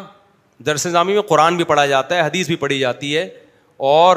فقہ بھی پڑھا اور چاروں فقہ پڑھے جاتے ہیں اہل حدیث کے فقہ جو اہل ظاہر کا فقہ وہ بھی پڑھا جاتا ہے ایسا نہیں ہوتا کہ صرف ایک ہی چیز پڑھ رہے ہوں بیٹھ کے ہر طرح کے دلائل قرآن و سنت کے اختلاف ایک کی ان کی دلیل کیا ہے ان کی دلیل کیا ہے سب کچھ پڑھا جاتا ہے اس کے بعد ایک سال مفتی کا کورس کیا پھر بڑوں کی نگرانی میں کئی سال فتوے کا کام کیا اس کے بعد بھی مجھے اجازت ملی مگر میں نے اپنی اسٹیمپ کے ساتھ فتویٰ نہیں دیا یہ میں شو مارنے کے لیے نہیں میں دوسرے جو اسکالرز آج کل آ رہے ہیں نا جو پتھر اٹھاؤ مفتی نکلتا ہے حالانکہ اس نے کچھ پڑھا ہی نہیں ہوتا بس چند اردو کتابیں پڑھ لی ہوتی ہیں اور جو پوچھو ان کے پاس اس کا جواب ہے جو پوچھو ان کے پاس اس کا میں نے بتایا تھا نا حضرت مفتی تقی عثمانی صاحب اتنے بڑے مفتی ہیں ایک دن میں نے ان سے فون پہ مسئلہ پوچھا انہوں نے کہا مجھے اس کا جواب معلوم نہیں یہ ان کے علم کی اور فضیلت ہے اتنا بڑا مفتی بھائی وہ کہہ رہے ہے لیکن آپ آج کے اسکالرس کو دیکھ لو جو پوچھو ٹھگ سے ان کے پاس جواب موجود ہے اس کا مطلب جس کو سب کچھ آتا ہے نا سمجھ لو اس کو کچھ بھی نہیں آتا سمجھ رہے ہو تو اب دو ہزار گیارہ میں مجھے اجازت مل گئی پھر بھی میں نے نہیں دیا فتویٰ لوگ آتے تھے جو ریٹرن میں فتوا بھائی میں ادھر بھیج دیتا تھا اب کیونکہ پھر میں نے مجھے پچھلے سال کہا گیا کہ بھائی آپ سے لوگ اتنے مسائل پوچھتے ہیں اتنے پوچھتے ہیں آپ خود فتویٰ دے دیں دارالفتہ کھول لیں آپ میں نے کہا یار میرے میں ہمت نہیں ہے اس کی میں ریٹرن فتوا اسٹیمپ کے ساتھ تو میں نے کیا کیا جامعت و رشید کا نمبر اناؤنس کر دیا اپنی ویب سائٹ پہ اور بنوری ٹاؤن کا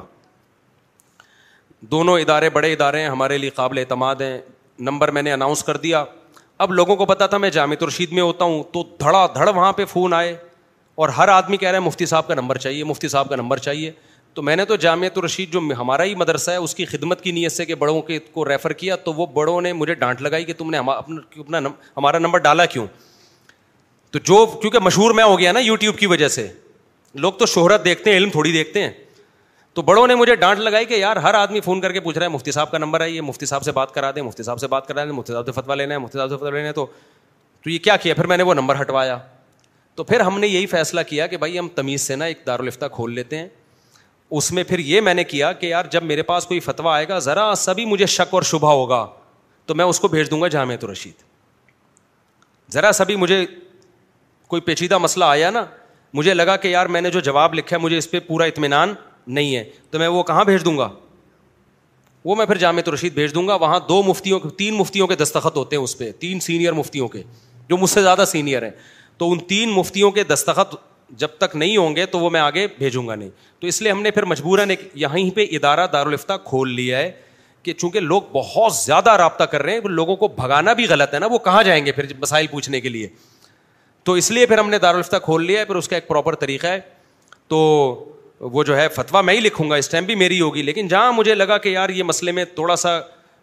کنفیوژن ہو رہی ہے یہ بہت اہم مسئلہ ہے تو پھر میں اس کو بھیج دوں گا جامع تو رشید تو وہاں سے میں تین مفتیوں جو جو بھی ہمارے بڑے حضرات ہیں ان سے جب تک وہ مل نہیں جاتا اس کو آگے میں بھیجوں گا نہیں تو یہ احتیاط میں کر رہا ہوں تو اس لیے اگر کسی نے اب مسئلہ پوچھنا ہے باہر ڈبے میں وہ سوال ڈال دے نیچے اپنا فون نمبر ڈال دے اس کو ریٹرن میں فتوا مل جائے گا سمجھتے ہو کہ نہیں سمجھتے دوسری بات جو پھر بعد میں کبھی کریں گے ہم ان شاء اللہ صلی الحبیب تو وہ ریٹرن میں آپ اس کو اس طرح سے کر سکتے ہیں اور اس کا جو بھی پروسیس ہوگا وہ آپ کو بتا دیا اس کے کوئی پیسے ویسے نہیں ہیں جتنے بھی علما مسائل بتاتے ہیں ایک روپیہ بھی نہیں لیتے بلکہ جو میں نے دارالفتہ میں اپنا شاگرد رکھا ہے نا جو مسائل کمپو وہ بھی مفتی ہیں ماشاء اللہ کورس کیا ہوا ہے انہوں نے لیکن پورا اعتماد تو ابھی ان پہ نہیں کیا جا سکتا جونیئر ہیں تو وہ لکھ کے پھر میں اس کو چیک کرتا ہوں پورا اس کے نوک پلت درست کرتا ہوں میں نے بتایا نہیں سر انہیں فتویٰ لکھ دیا تھا کہ جبری طلاق اگر ریٹرن میں ہو تو اگر بہت زیادہ دباؤ ہے تو نہیں ہوگی تو میں نے کہا بھائی دباؤ بہت زیادہ کا کیا ہے کیا ہے کتنے کلو دباؤ ہے بھائی اس کو ایکسپلین کرو تو جو جونیئر مفتی ہوتے ہیں وہ اس طرح کی مسٹیک بہت زیادہ اب ہم بھی کرتے ہیں مسٹیک تو اس کے لیے ہمارے بڑے بیٹھے ہوئے ہیں سیدھا کرنے کے لیے بڑوں کے اوپر بڑے ہیں یہ جو آج کل ایک نئی چیز مارکیٹ میں آ رہی ہے ہم نے اپنے بڑوں کو بھی دیکھا ہے جب اور زیادہ پیچیدہ مسئلہ ہوتا ہے تو اور بڑے بڑے اپنے بڑوں سے رجوع کرتے ہیں ایسے نہیں اٹھ کے کچھ بھی مارکیٹ میں چلا دو ایک عوام میں جب یہ ویڈیو سی ڈی کا مسئلہ آیا ہے نا کہ ویڈیو کی تصویر جائز ہے یا ناجائز تو کتنے اسکالر ایسے تھے جو یو ٹیوب پہ آئے حرام ہے دوسرے نے کہا حلال ہے ہم نے ایسے فتوا نہیں دیا یہ جو ویڈیو کی تصویر ہے اس پہ دارالعلوم کرنگی میں حضرت مفتی تقی عثمانی صاحب جیسے سینئر مفتیان کرام کی نگرانی میں بڑے بڑے ملک کے علما بیٹھے دو مہینے اس پہ ڈبیٹ ہوئی ہے اس کے بعد فتویٰ شایا ہوا ہے تو علما کا جو معیار ہے نا فتویٰ دینے کا آپ کی سوچ سے بہت اونچا ہے لیکن لوگ ان پہ اعتماد نہیں کر رہے لوگ اعتماد کر رہے ہیں یوٹیوبرس پہ اٹھاؤ پھینکو اٹھاؤ کیا کرو پھینکتے رہو بس بیٹھ کے کچھ پوچھو ٹھک کر کے جواب آ جاتا ہے ایک اسکالر سے کسی نے پوچھا کہ یہ جو آج کل یہ جو سسٹم چل رہا ہے نا خواتین کیا کرتی ہیں کہ وہ بے اولاد ہوتے ہیں نا جو جوڑے وہ کیا کرتے ہیں جا کے ایک کیا کہتے ہیں اس کا ایک انگلش میں نام ہے ٹیسیو بیبی کے ذریعے اولاد پیدا ہوتی ہے اس کا ایک مخصوص نام ہے آئی بی ایس کہتے ہیں میرا خیال ہے ایک مخصوص نام ہے میرے ذہن سے نکل گیا I B F I B F اس پہ ہم نے بہت تحقیق کر کے جواب لکھا بہت تحقیق کی اس پہ ڈیڑھ دو مہینہ لگ گیا ہوگا میرا خیال ہے کہ اس کی جائز صورتیں کیا ہے ناجائز میں میں نے خود کیونکہ اس کا جواب لکھا تھا چار پانچ سال پہلے اس میں عرب علماء کی بھی اسکالرس کی بھی ہم نے تحقیقات پڑھی دوسرے علماء کی بھی ہر ایک کے دلائل کو تنقید کی بڑی ڈبیٹ ہونے کے بعد ایک رائے قائم کی بعض اسکالر یوٹیوب پہ ایسے ہیں ان سے پوچھو ٹھک کر کے جواب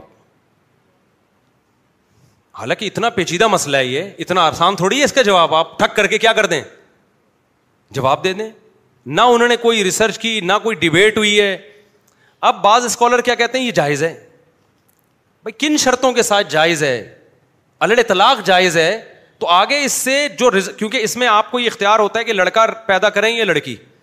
اگر الل اطلاق اس کی اجازت دے دی جائے تو اس کے سائڈ افیکٹ کیا آئیں گے لڑکیوں کا گروتھ ریشو ختم ہو جائے گا کہ نہیں ہو جائے گا کیونکہ ہر ایک کو لڑکے کی خواہش چھ چھ لڑکے ہوں گے ایک آدھ لڑکی لوگ کہیں گے چلو یار ایک لڑکی بھی ہو جائے تو آپ نے اسکالروں سے آپ پوچھو کیا اس میں حرج کیا جائز ہے آپ نے نہ اس کے سائڈ افیکٹ دیکھے نہ اس کے پازیٹیو اور نہ نیگیٹو بس ایک ٹھک کر کے کیا کر دیا جائز ہے تاکہ لوگ خوش ہو جائیں آپ سے تو ایسا نہیں ہوتا بھائی اس کے بہت سارے پہلوؤں سے تو اس لیے علما کا جو اس بارے میں فتویٰ ہے وہ یہ کہ انتہائی شدید ضرورت کے وقت اس کی گنجائش ہے کیونکہ یہ قدرت کا وضع کردہ نظام کے خلاف ہے یہ جو اللہ نے ایک نظام بنایا میاں بیوی بی کا ملاپ ہوتا ہے یہ بولی بھائی جس کو چاہتا ہے بیٹے دیتا ہوں جس کو چاہتا ہوں بیٹیاں کسی کو اللہ بیٹے زیادہ دے دیتا ہے کسی کو بیٹیاں تو گروتھ ریشو صحیح رہتا ہے تو اس لیے علماء نے جو فتوا دیا نا کئی مہینے غور و فکر کر کے کہ یہ صرف ان شادی شدہ جوڑوں کے لیے جائز ہے جن کی اولاد کی امید ختم ہو گئی ہو کوئی اولاد کی امید ہی نہ ہو ان کے لیے گنجائش ہے کہ یہ سہارا وہ ایک علاج کے طور پہ اختیار کریں جس کو امید ہو اولاد ہونے کی اس کے لیے یہ طریقہ جائز نہیں ہے سمجھتے ہو کہ نہیں سمجھتے ہو تو لوگ کہتے ہیں تو پڑھنا پڑتا ہے بہت لمبا سوال ہے جس میں ذکر کیا اس پر صرف حد لاگو ہوگی حدیث number three seven three zero one حضرت برا سے روایت ہے کہ نبی صلی اللہ علیہ وسلم نے انہیں اس آدمی کی طرف بھیجا جس نے اپنے والد کی بیوی سے نکاح کیا تھا تو نبی نے حکم دیا کہ اس کا سر آپ کی خدمت میں لے کر حاضر ہو یعنی اس شخص کو قتل کر دو جس نے اپنی والد کی بیوی سے نکاح کیا جب کہ امام ونیفا کا قول یہ ذکر کیا گیا کہ اس پر صرف حد لاگو ہوگی مجھے نہیں پتا اس بارے میں امام و حنیفہ کا قول کیا ہے تو حدیث میں جو قتل کرنے کا حکم ہے نا یہ تعزیری حکم ہے تعزیری اگر حاکم یہ سمجھتا ہے کہ یہ جرم سوسائٹی میں پھیل رہا ہے تو تعزیری طور پر حاکم قتل کر سکتا ہے چور کو بھی قتل کر سکتا ہے حاکم کو یہ بھی اجازت ہے کہ ایک آدمی بار بار بار بار چوریاں کر رہے ہیں لوگوں کے لیے عذاب جان بن گیا ہے تو فساد فل عرض کا جو بھی مرتکب ہوگا تو حاکم کو یہ اجازت ہے اس کو قتل کر دیا جائے تو امام ابو حنیفہ تعزیری قتل کے مخالف نہیں ہے ایک لاء کے طور پہ قتل نہیں ہے یعنی قانون کا مطلب ہوتا ہے کہ لازمی نہیں ہے یہ کیونکہ قتل جن چیزوں پر ہے وہ حدیث میں آتا ہے جو یقینی قتل ہے ایک قساسن کہ کسی نے کسی کو قتل کر دیا ہو یا شادی شدہ نے زنا کیا ہو یا کوئی مرتد ہو گیا ہو تو چار چیزیں ہیں چوتھی میرے ذہن سے اس وقت نکل گئی ہے یا فساد فی الارض ہے ہاں زمین میں فساد مچارا ہو تو فساد ہے کہ نہیں مچارا اس میں بادشاہ کی رائے کا اعتبار ہوگا حاکم کی رائے کا اعتبار ہوگا تو جو بھی فساد مچا رہا ہے تو اگر کوئی حاکم یہ سمجھتا ہے کہ اس طرح محرم سے نکاح کرنا یہ فساد ہے تو وہ کر دے قتل اس کی مثال ایسے ہے جیسے نبی صلی اللہ علیہ وسلم کی توہین جن لوگوں نے نبی کے دور میں کی ان کو قتل بھی کیا گیا ان کو معاف بھی کیا گیا تو اسی وجہ سے امام ابو حنیفہ کا کال غامدی صاحب اکثر یہ پیش کرتے ہیں کہ جو نبی کا گستاخ ہوگا ابو حنیفہ کہتے ہیں اس کو قتل نہیں کیا جائے گا یہ غامدی صاحب کال پیش کرتے ہیں اور بھی لوگ پیش کرتے ہیں دیکھو ابو حنیفہ تو کہہ رہے ہیں اس کو قتل نہیں کیا جائے گا اور پاکستان میں قانون کیا ہے توہین رسالت کے مرتکب کی سزا قتل ہے تو یہ تو خود ابو حنیفہ جو جس کو یہ لوگ فالو کرتے ہیں اس کے خلاف ہے تو ہم غامدی صاحب سے یہ کہتے ہیں کہ پہلی بات تو آج آپ کو ابو حنیفہ یاد کیوں آ رہے ہیں آپ تو فقا کو لفٹ ہی نہیں کراتے بالکل بھی تو وہ جواب میں کہتے ہیں میں ویسے ہی تائید کے لیے پیش کر رہا ہوں تو تائید کے لیے بھی پیش نہ کریں آپ آپ پہ بالکل بھی اچھا لگتا نہیں دوسری بات یہ کہ امام ابو حنیفہ نے جو یہ جو کہا ہے نا کہ توہین رسالت کے مرتکب کی سزا قتل نہیں ہے مطلب ہی بطور حد کے قتل نہیں ہے حکومت پر لازم نہیں ہے کہ قتل کرے وہ بلکہ کیا ہے کہ وہ بھی مجرموں کی طرح ایک مجرم ہے اس کو قتل بھی کیا جا سکتا ہے چھوڑا بھی جا سکتا ہے اب یہ حاکم فیصلہ کرے گا یہ علما فیصلہ کریں گے کہ اس زمانے کے لحاظ سے سوٹیبل کیا ہے اس کے لیے تو اگر آپ اس پہ آتے ہو تو ابو حنیفا بھی ہوتے وہ کہتے اس زمانے کے لحاظ سے یہی ہے کہ اس کو قتل کیا جائے کیونکہ نہیں کیا جائے گا تو اتنا زیادہ توہین کے مرتکب کیونکہ اس اس زمانے میں نہ میڈیا اتنا آزاد تھا اور نہ اتنی زیادہ بڑے لیول پہ اسلام دشمنی تھی تو ہم تو اپنے پیغمبر صلی اللہ علیہ وسلم کی عزت کی حفاظت کر ہی نہیں سکیں گے تو سیاست اس کو قتل کرنے کے امام ابو حنیفہ خلاف نہیں ہے سمجھتے ہو کہ نہیں سمجھتے ہو سیاست قتل کرنے کے خلاف نہیں ہے جبکہ ہم نے جو قانون بنایا وہ کیا سیاست قتل کیا جائے گا اس کو تو امام حنیفہ بھی قائل ہے ایک قتل ہوتا ہے نا یقینی جیسے شادی شدہ آدمی زنا کرتا ہے تو چار گواہوں سے ثابت ہو جائے تو گورنمنٹ کے پاس آپشن نہیں ہے اس کو چھوڑنے کا تو اسی طرح جو توہین رسالت کا مرتکب ہوگا تو گورنمنٹ کے پاس آپشن ہے چھوڑ بھی سکتی ہے قتل بھی کر سکتی ہے لیکن گورنمنٹ کو چاہیے ایک آپشن اختیار کرے وہ قانون کا حصہ بنائے تو قانون کا حصہ جب بنائے گی تو گراؤنڈ ریئلٹی کو دیکھ کر بنایا جائے گا تو اس میں امام نیفا بھی اگر ہوتے وہ یہی کہتے کہ قتل کیا جائے اس کو کیونکہ نبی سے قتل بھی تو ثابت ہے نا آپ چھوڑنے والی حدیثیں لے رہے ہو قتل والی حدیثیں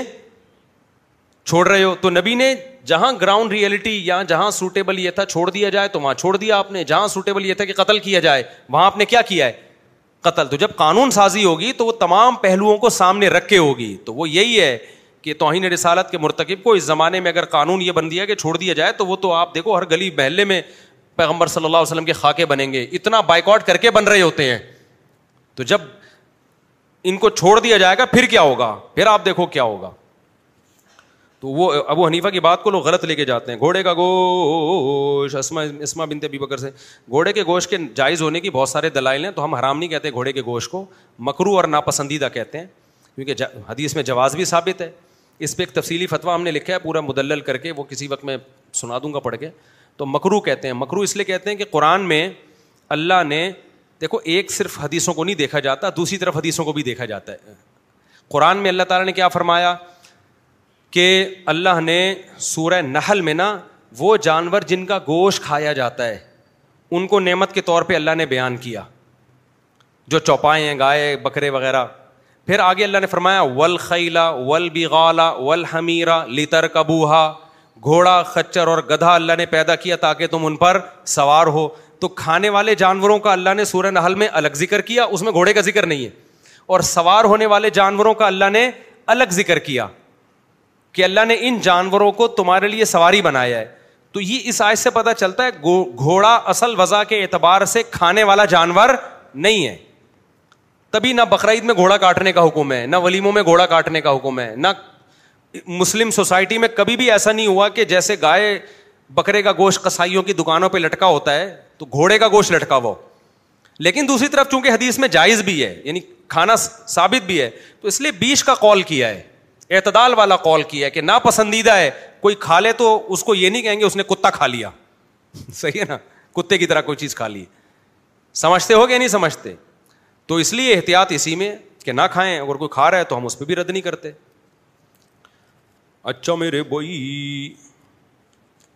گھوڑے گدے کی وہاں اور چیزیں کم ہو گئی ہیں یار تم دوسرا گھوڑے کو کراہت اس لیے بھی یہ کھانا کہ وہ آلائے جہاد ہے وہ کیا ہے آلائے جہاد نبی صلی اللہ علیہ وسلم نے فرمایا بس یہ بہت ہو گئے آج گھر بھی جانا ہے یہ بےچارے گارڈ بھی کب سے کھڑے ہوئے ہیں وہ اشارے کر رہے ہوتے ہیں کیا ہو گیا تو باقی پھر اگلے اگلے بلیٹن میں ان شاء اللہ نبی صلی اللہ علیہ وسلم نے فرمایا الخیل معقود فی نواسی الخیر یوم القیامہ گھوڑے کی پیشانی میں اللہ نے قیامت تک کے لیے خیر رکھ دی ہے تمام محدثین کا اتفاق ہے کہ اس خیر سے مراد ہے مال غنیمت اور اجر اور ثواب آج بھی گھوڑا ہر دنیا کی فوج استعمال کرتی ہے اس سے یہ بھی معجزات میں شامل کیا گیا اس حدیث کو نبی نے فرمایا گھوڑے سے قیامت تک جہاد ہوتا رہے گا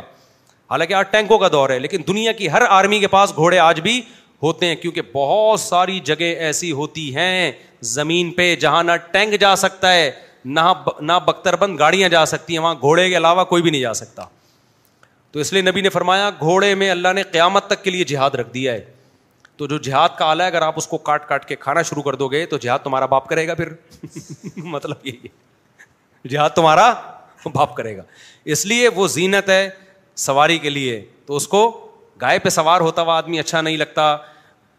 بکرے پہ تو ہو ہی نہیں سکتے گدے پہ بھی سوار ضرورت کے وقت انسان ہو جاتا ہے لیکن جو گھوڑے پہ جب پشت پہ انسان سوار ہوتا ہے تو متنبی کا شعر یاد آتا ہے آزو مقام فدنا سرجو صابحین وخیر جلیسن جلی فز زمانی کتابو متنبی ہزار بارہ سو سال پہلے شاعر گزرا ہے اس نے کہا مرد کے لیے سب سے بہترین ہم نشین کتاب ہے لوگ گرل فرینڈ کو لے کے گھوم رہے ہیں نا آج فخر کرتے ہیں قائد اعظم کے بازار پہ پکڑا گیا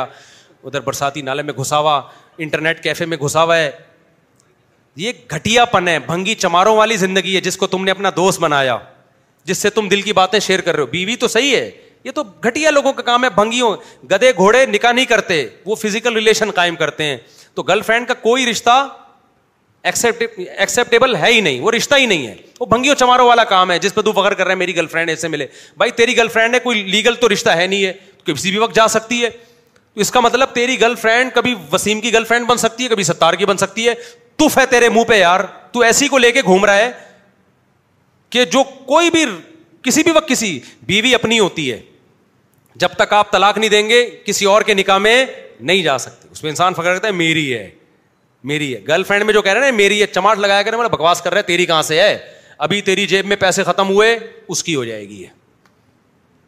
پھر اس کے پاس پیسے ختم ہوئے اس کی یا تو تجھے فالج ہو گیا اس کی بیوی تھوڑی آسانی سے چھوڑتی ہے وہ تو عدالتوں نے بیوی اور گرل فرینڈ کا فرق ختم کر دیا ان کو بھی طلاق کا اختیار دے دیا ورنہ اسلام میں ایسا نہیں ہے بیوی بی میری ہے بھائی جب تک میں طلاق نہیں دوں گا یہ میری رہے گی اس پہ فخر کر سکتا ہے انسان تو متنبی نے اس بات کو ایکسپلین کیا کہ بہترین ہم نشین جس کے ساتھ آپ ٹائم پاس کرتے ہوئے اچھے لگتے ہو وہ کیا ہے کتاب اچھا لگتا ہے آدمی بیٹھا ہوا ہو اسٹڈی کر رہا ہو مطالعہ کر رہا ہو چشمہ یوں کر کے دیکھ رہا ہو پھر یوں کر کے دیکھ رہا ہو پڑھا لکھا لگتا ہے کہ نہیں لگتا میں غلط کہہ رہا ہوں کیا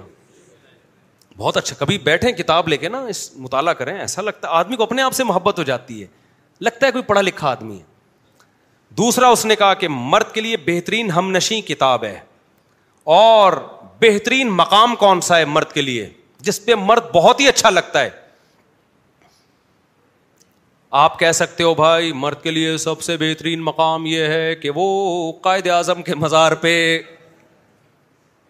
ایک بینچ پہ بیٹھا ہوا ہے اسٹول پہ نہیں پتھر پہ نہیں پراپر بینچ پہ ہم نشین کون ہے گرل فرینڈ ہے اور خود کہاں بیٹھا ہوا ہے بینچ پہ بیٹھا ہوا ہے ورنہ ہر آدمی کو آج کل قائد اعظم کے مزار پہ جگہ ملتی نہیں ہے اتنی ڈیٹیں لگ رہی ہیں کہ وہاں اتنا نہیں ہے یونیورسٹیوں میں بھی اب ہر جگہ متنبی کہتا ہے بہترین ہم نشین کیا ہے کتاب ہے اور بہترین مقام مرد کے لیے وہ بینچ نہیں ہے یا درخت کا چھپڑ نہیں ہے یا یونیورسٹی کے کوئی ایسی لوکیشن نہیں ہے جہاں چھچوری حرکتیں کر رہا ہے بیٹھ کے سب سے بہترین مقام مرد کے لیے خیر و مقام ان دنا سرجو ساب اس نے یہ نہیں کہا دوڑتے ہوئے گھوڑے کی پشت نہ نا نا نا اس نے کہا تیرتے ہوئے گھوڑے کی پشت ایسے بھاگ رہا ہو جیسے تیر رہا ہے تیرنے کا مطلب جھٹکے نہ آ رہے ہوں گھوڑے کو بعض گھوڑے ایسے ہوتے ہیں بھاگتے ہوئے ان کو موت آتی ہے اچھلتے رہتے ہیں پھدکتے رہتے ہیں ایسے اسموتھلی بھاگ رہا ہو نا تگڑ تگڑ کر کے دوڑ رہا ہو اور آپ اس کی پہ لگام دے کے بیٹھے ہوئے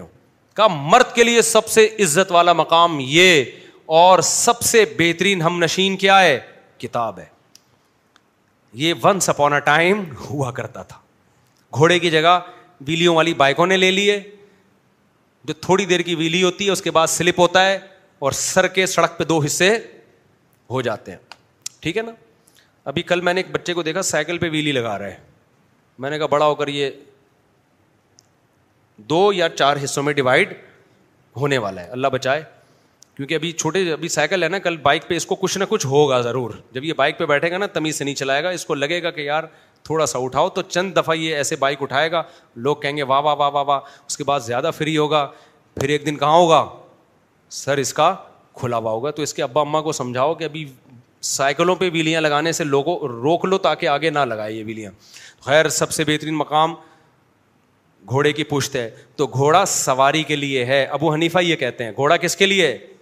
فخر کے لیے سواری کے لیے اس کی پشت پہ بیٹھ کے دوڑ لگائیں کراچی میں جگہ نہیں ملتی ہم گئے تھے ساحل سمندر پہ ہم نے گھوڑا کرائے پہ لیا تھوڑا سا بھگایا اس کو اس نے کہا بھائی اتر جاؤ یہ مر جائے گا گھوڑا اس نے کہا یہ کیا ہو جائے گا مر جائے گا یا رہنے دو ہم نے کہا پھر چھوڑو ہم ویسے ہی خود ہی بھاگ لیتے ہیں ہم ٹھیک ہے نا تو تو تو جگہ نہیں ہے یہاں پہ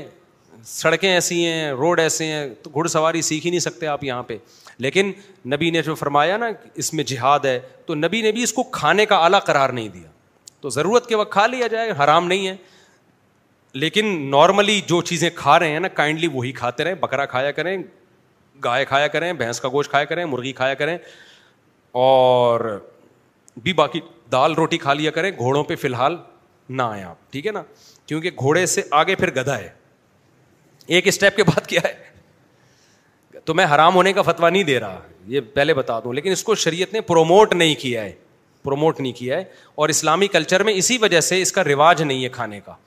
اسی وجہ سے اگر اتنا شریعت نے اس کو پروموٹ کیا ہوتا تو رواج ہوتا نا کھانے کا ہمیشہ سے لوگ کھاتے آ رہے ہوتے تو نہیں کھاتے آ رہے اس لیے کہ آلہ جہاد ہے سواری کا آلہ ہے اس پہ بیٹھیں اس کو ویسے بھی کاٹتے ہوئے انسان کو شرم آتی ہے ایسا ایسی چیز تھی جو بیٹھ کے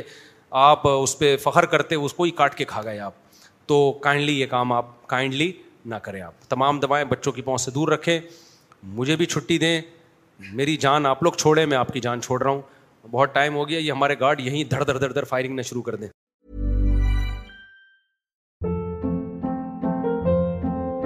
گارلیمس now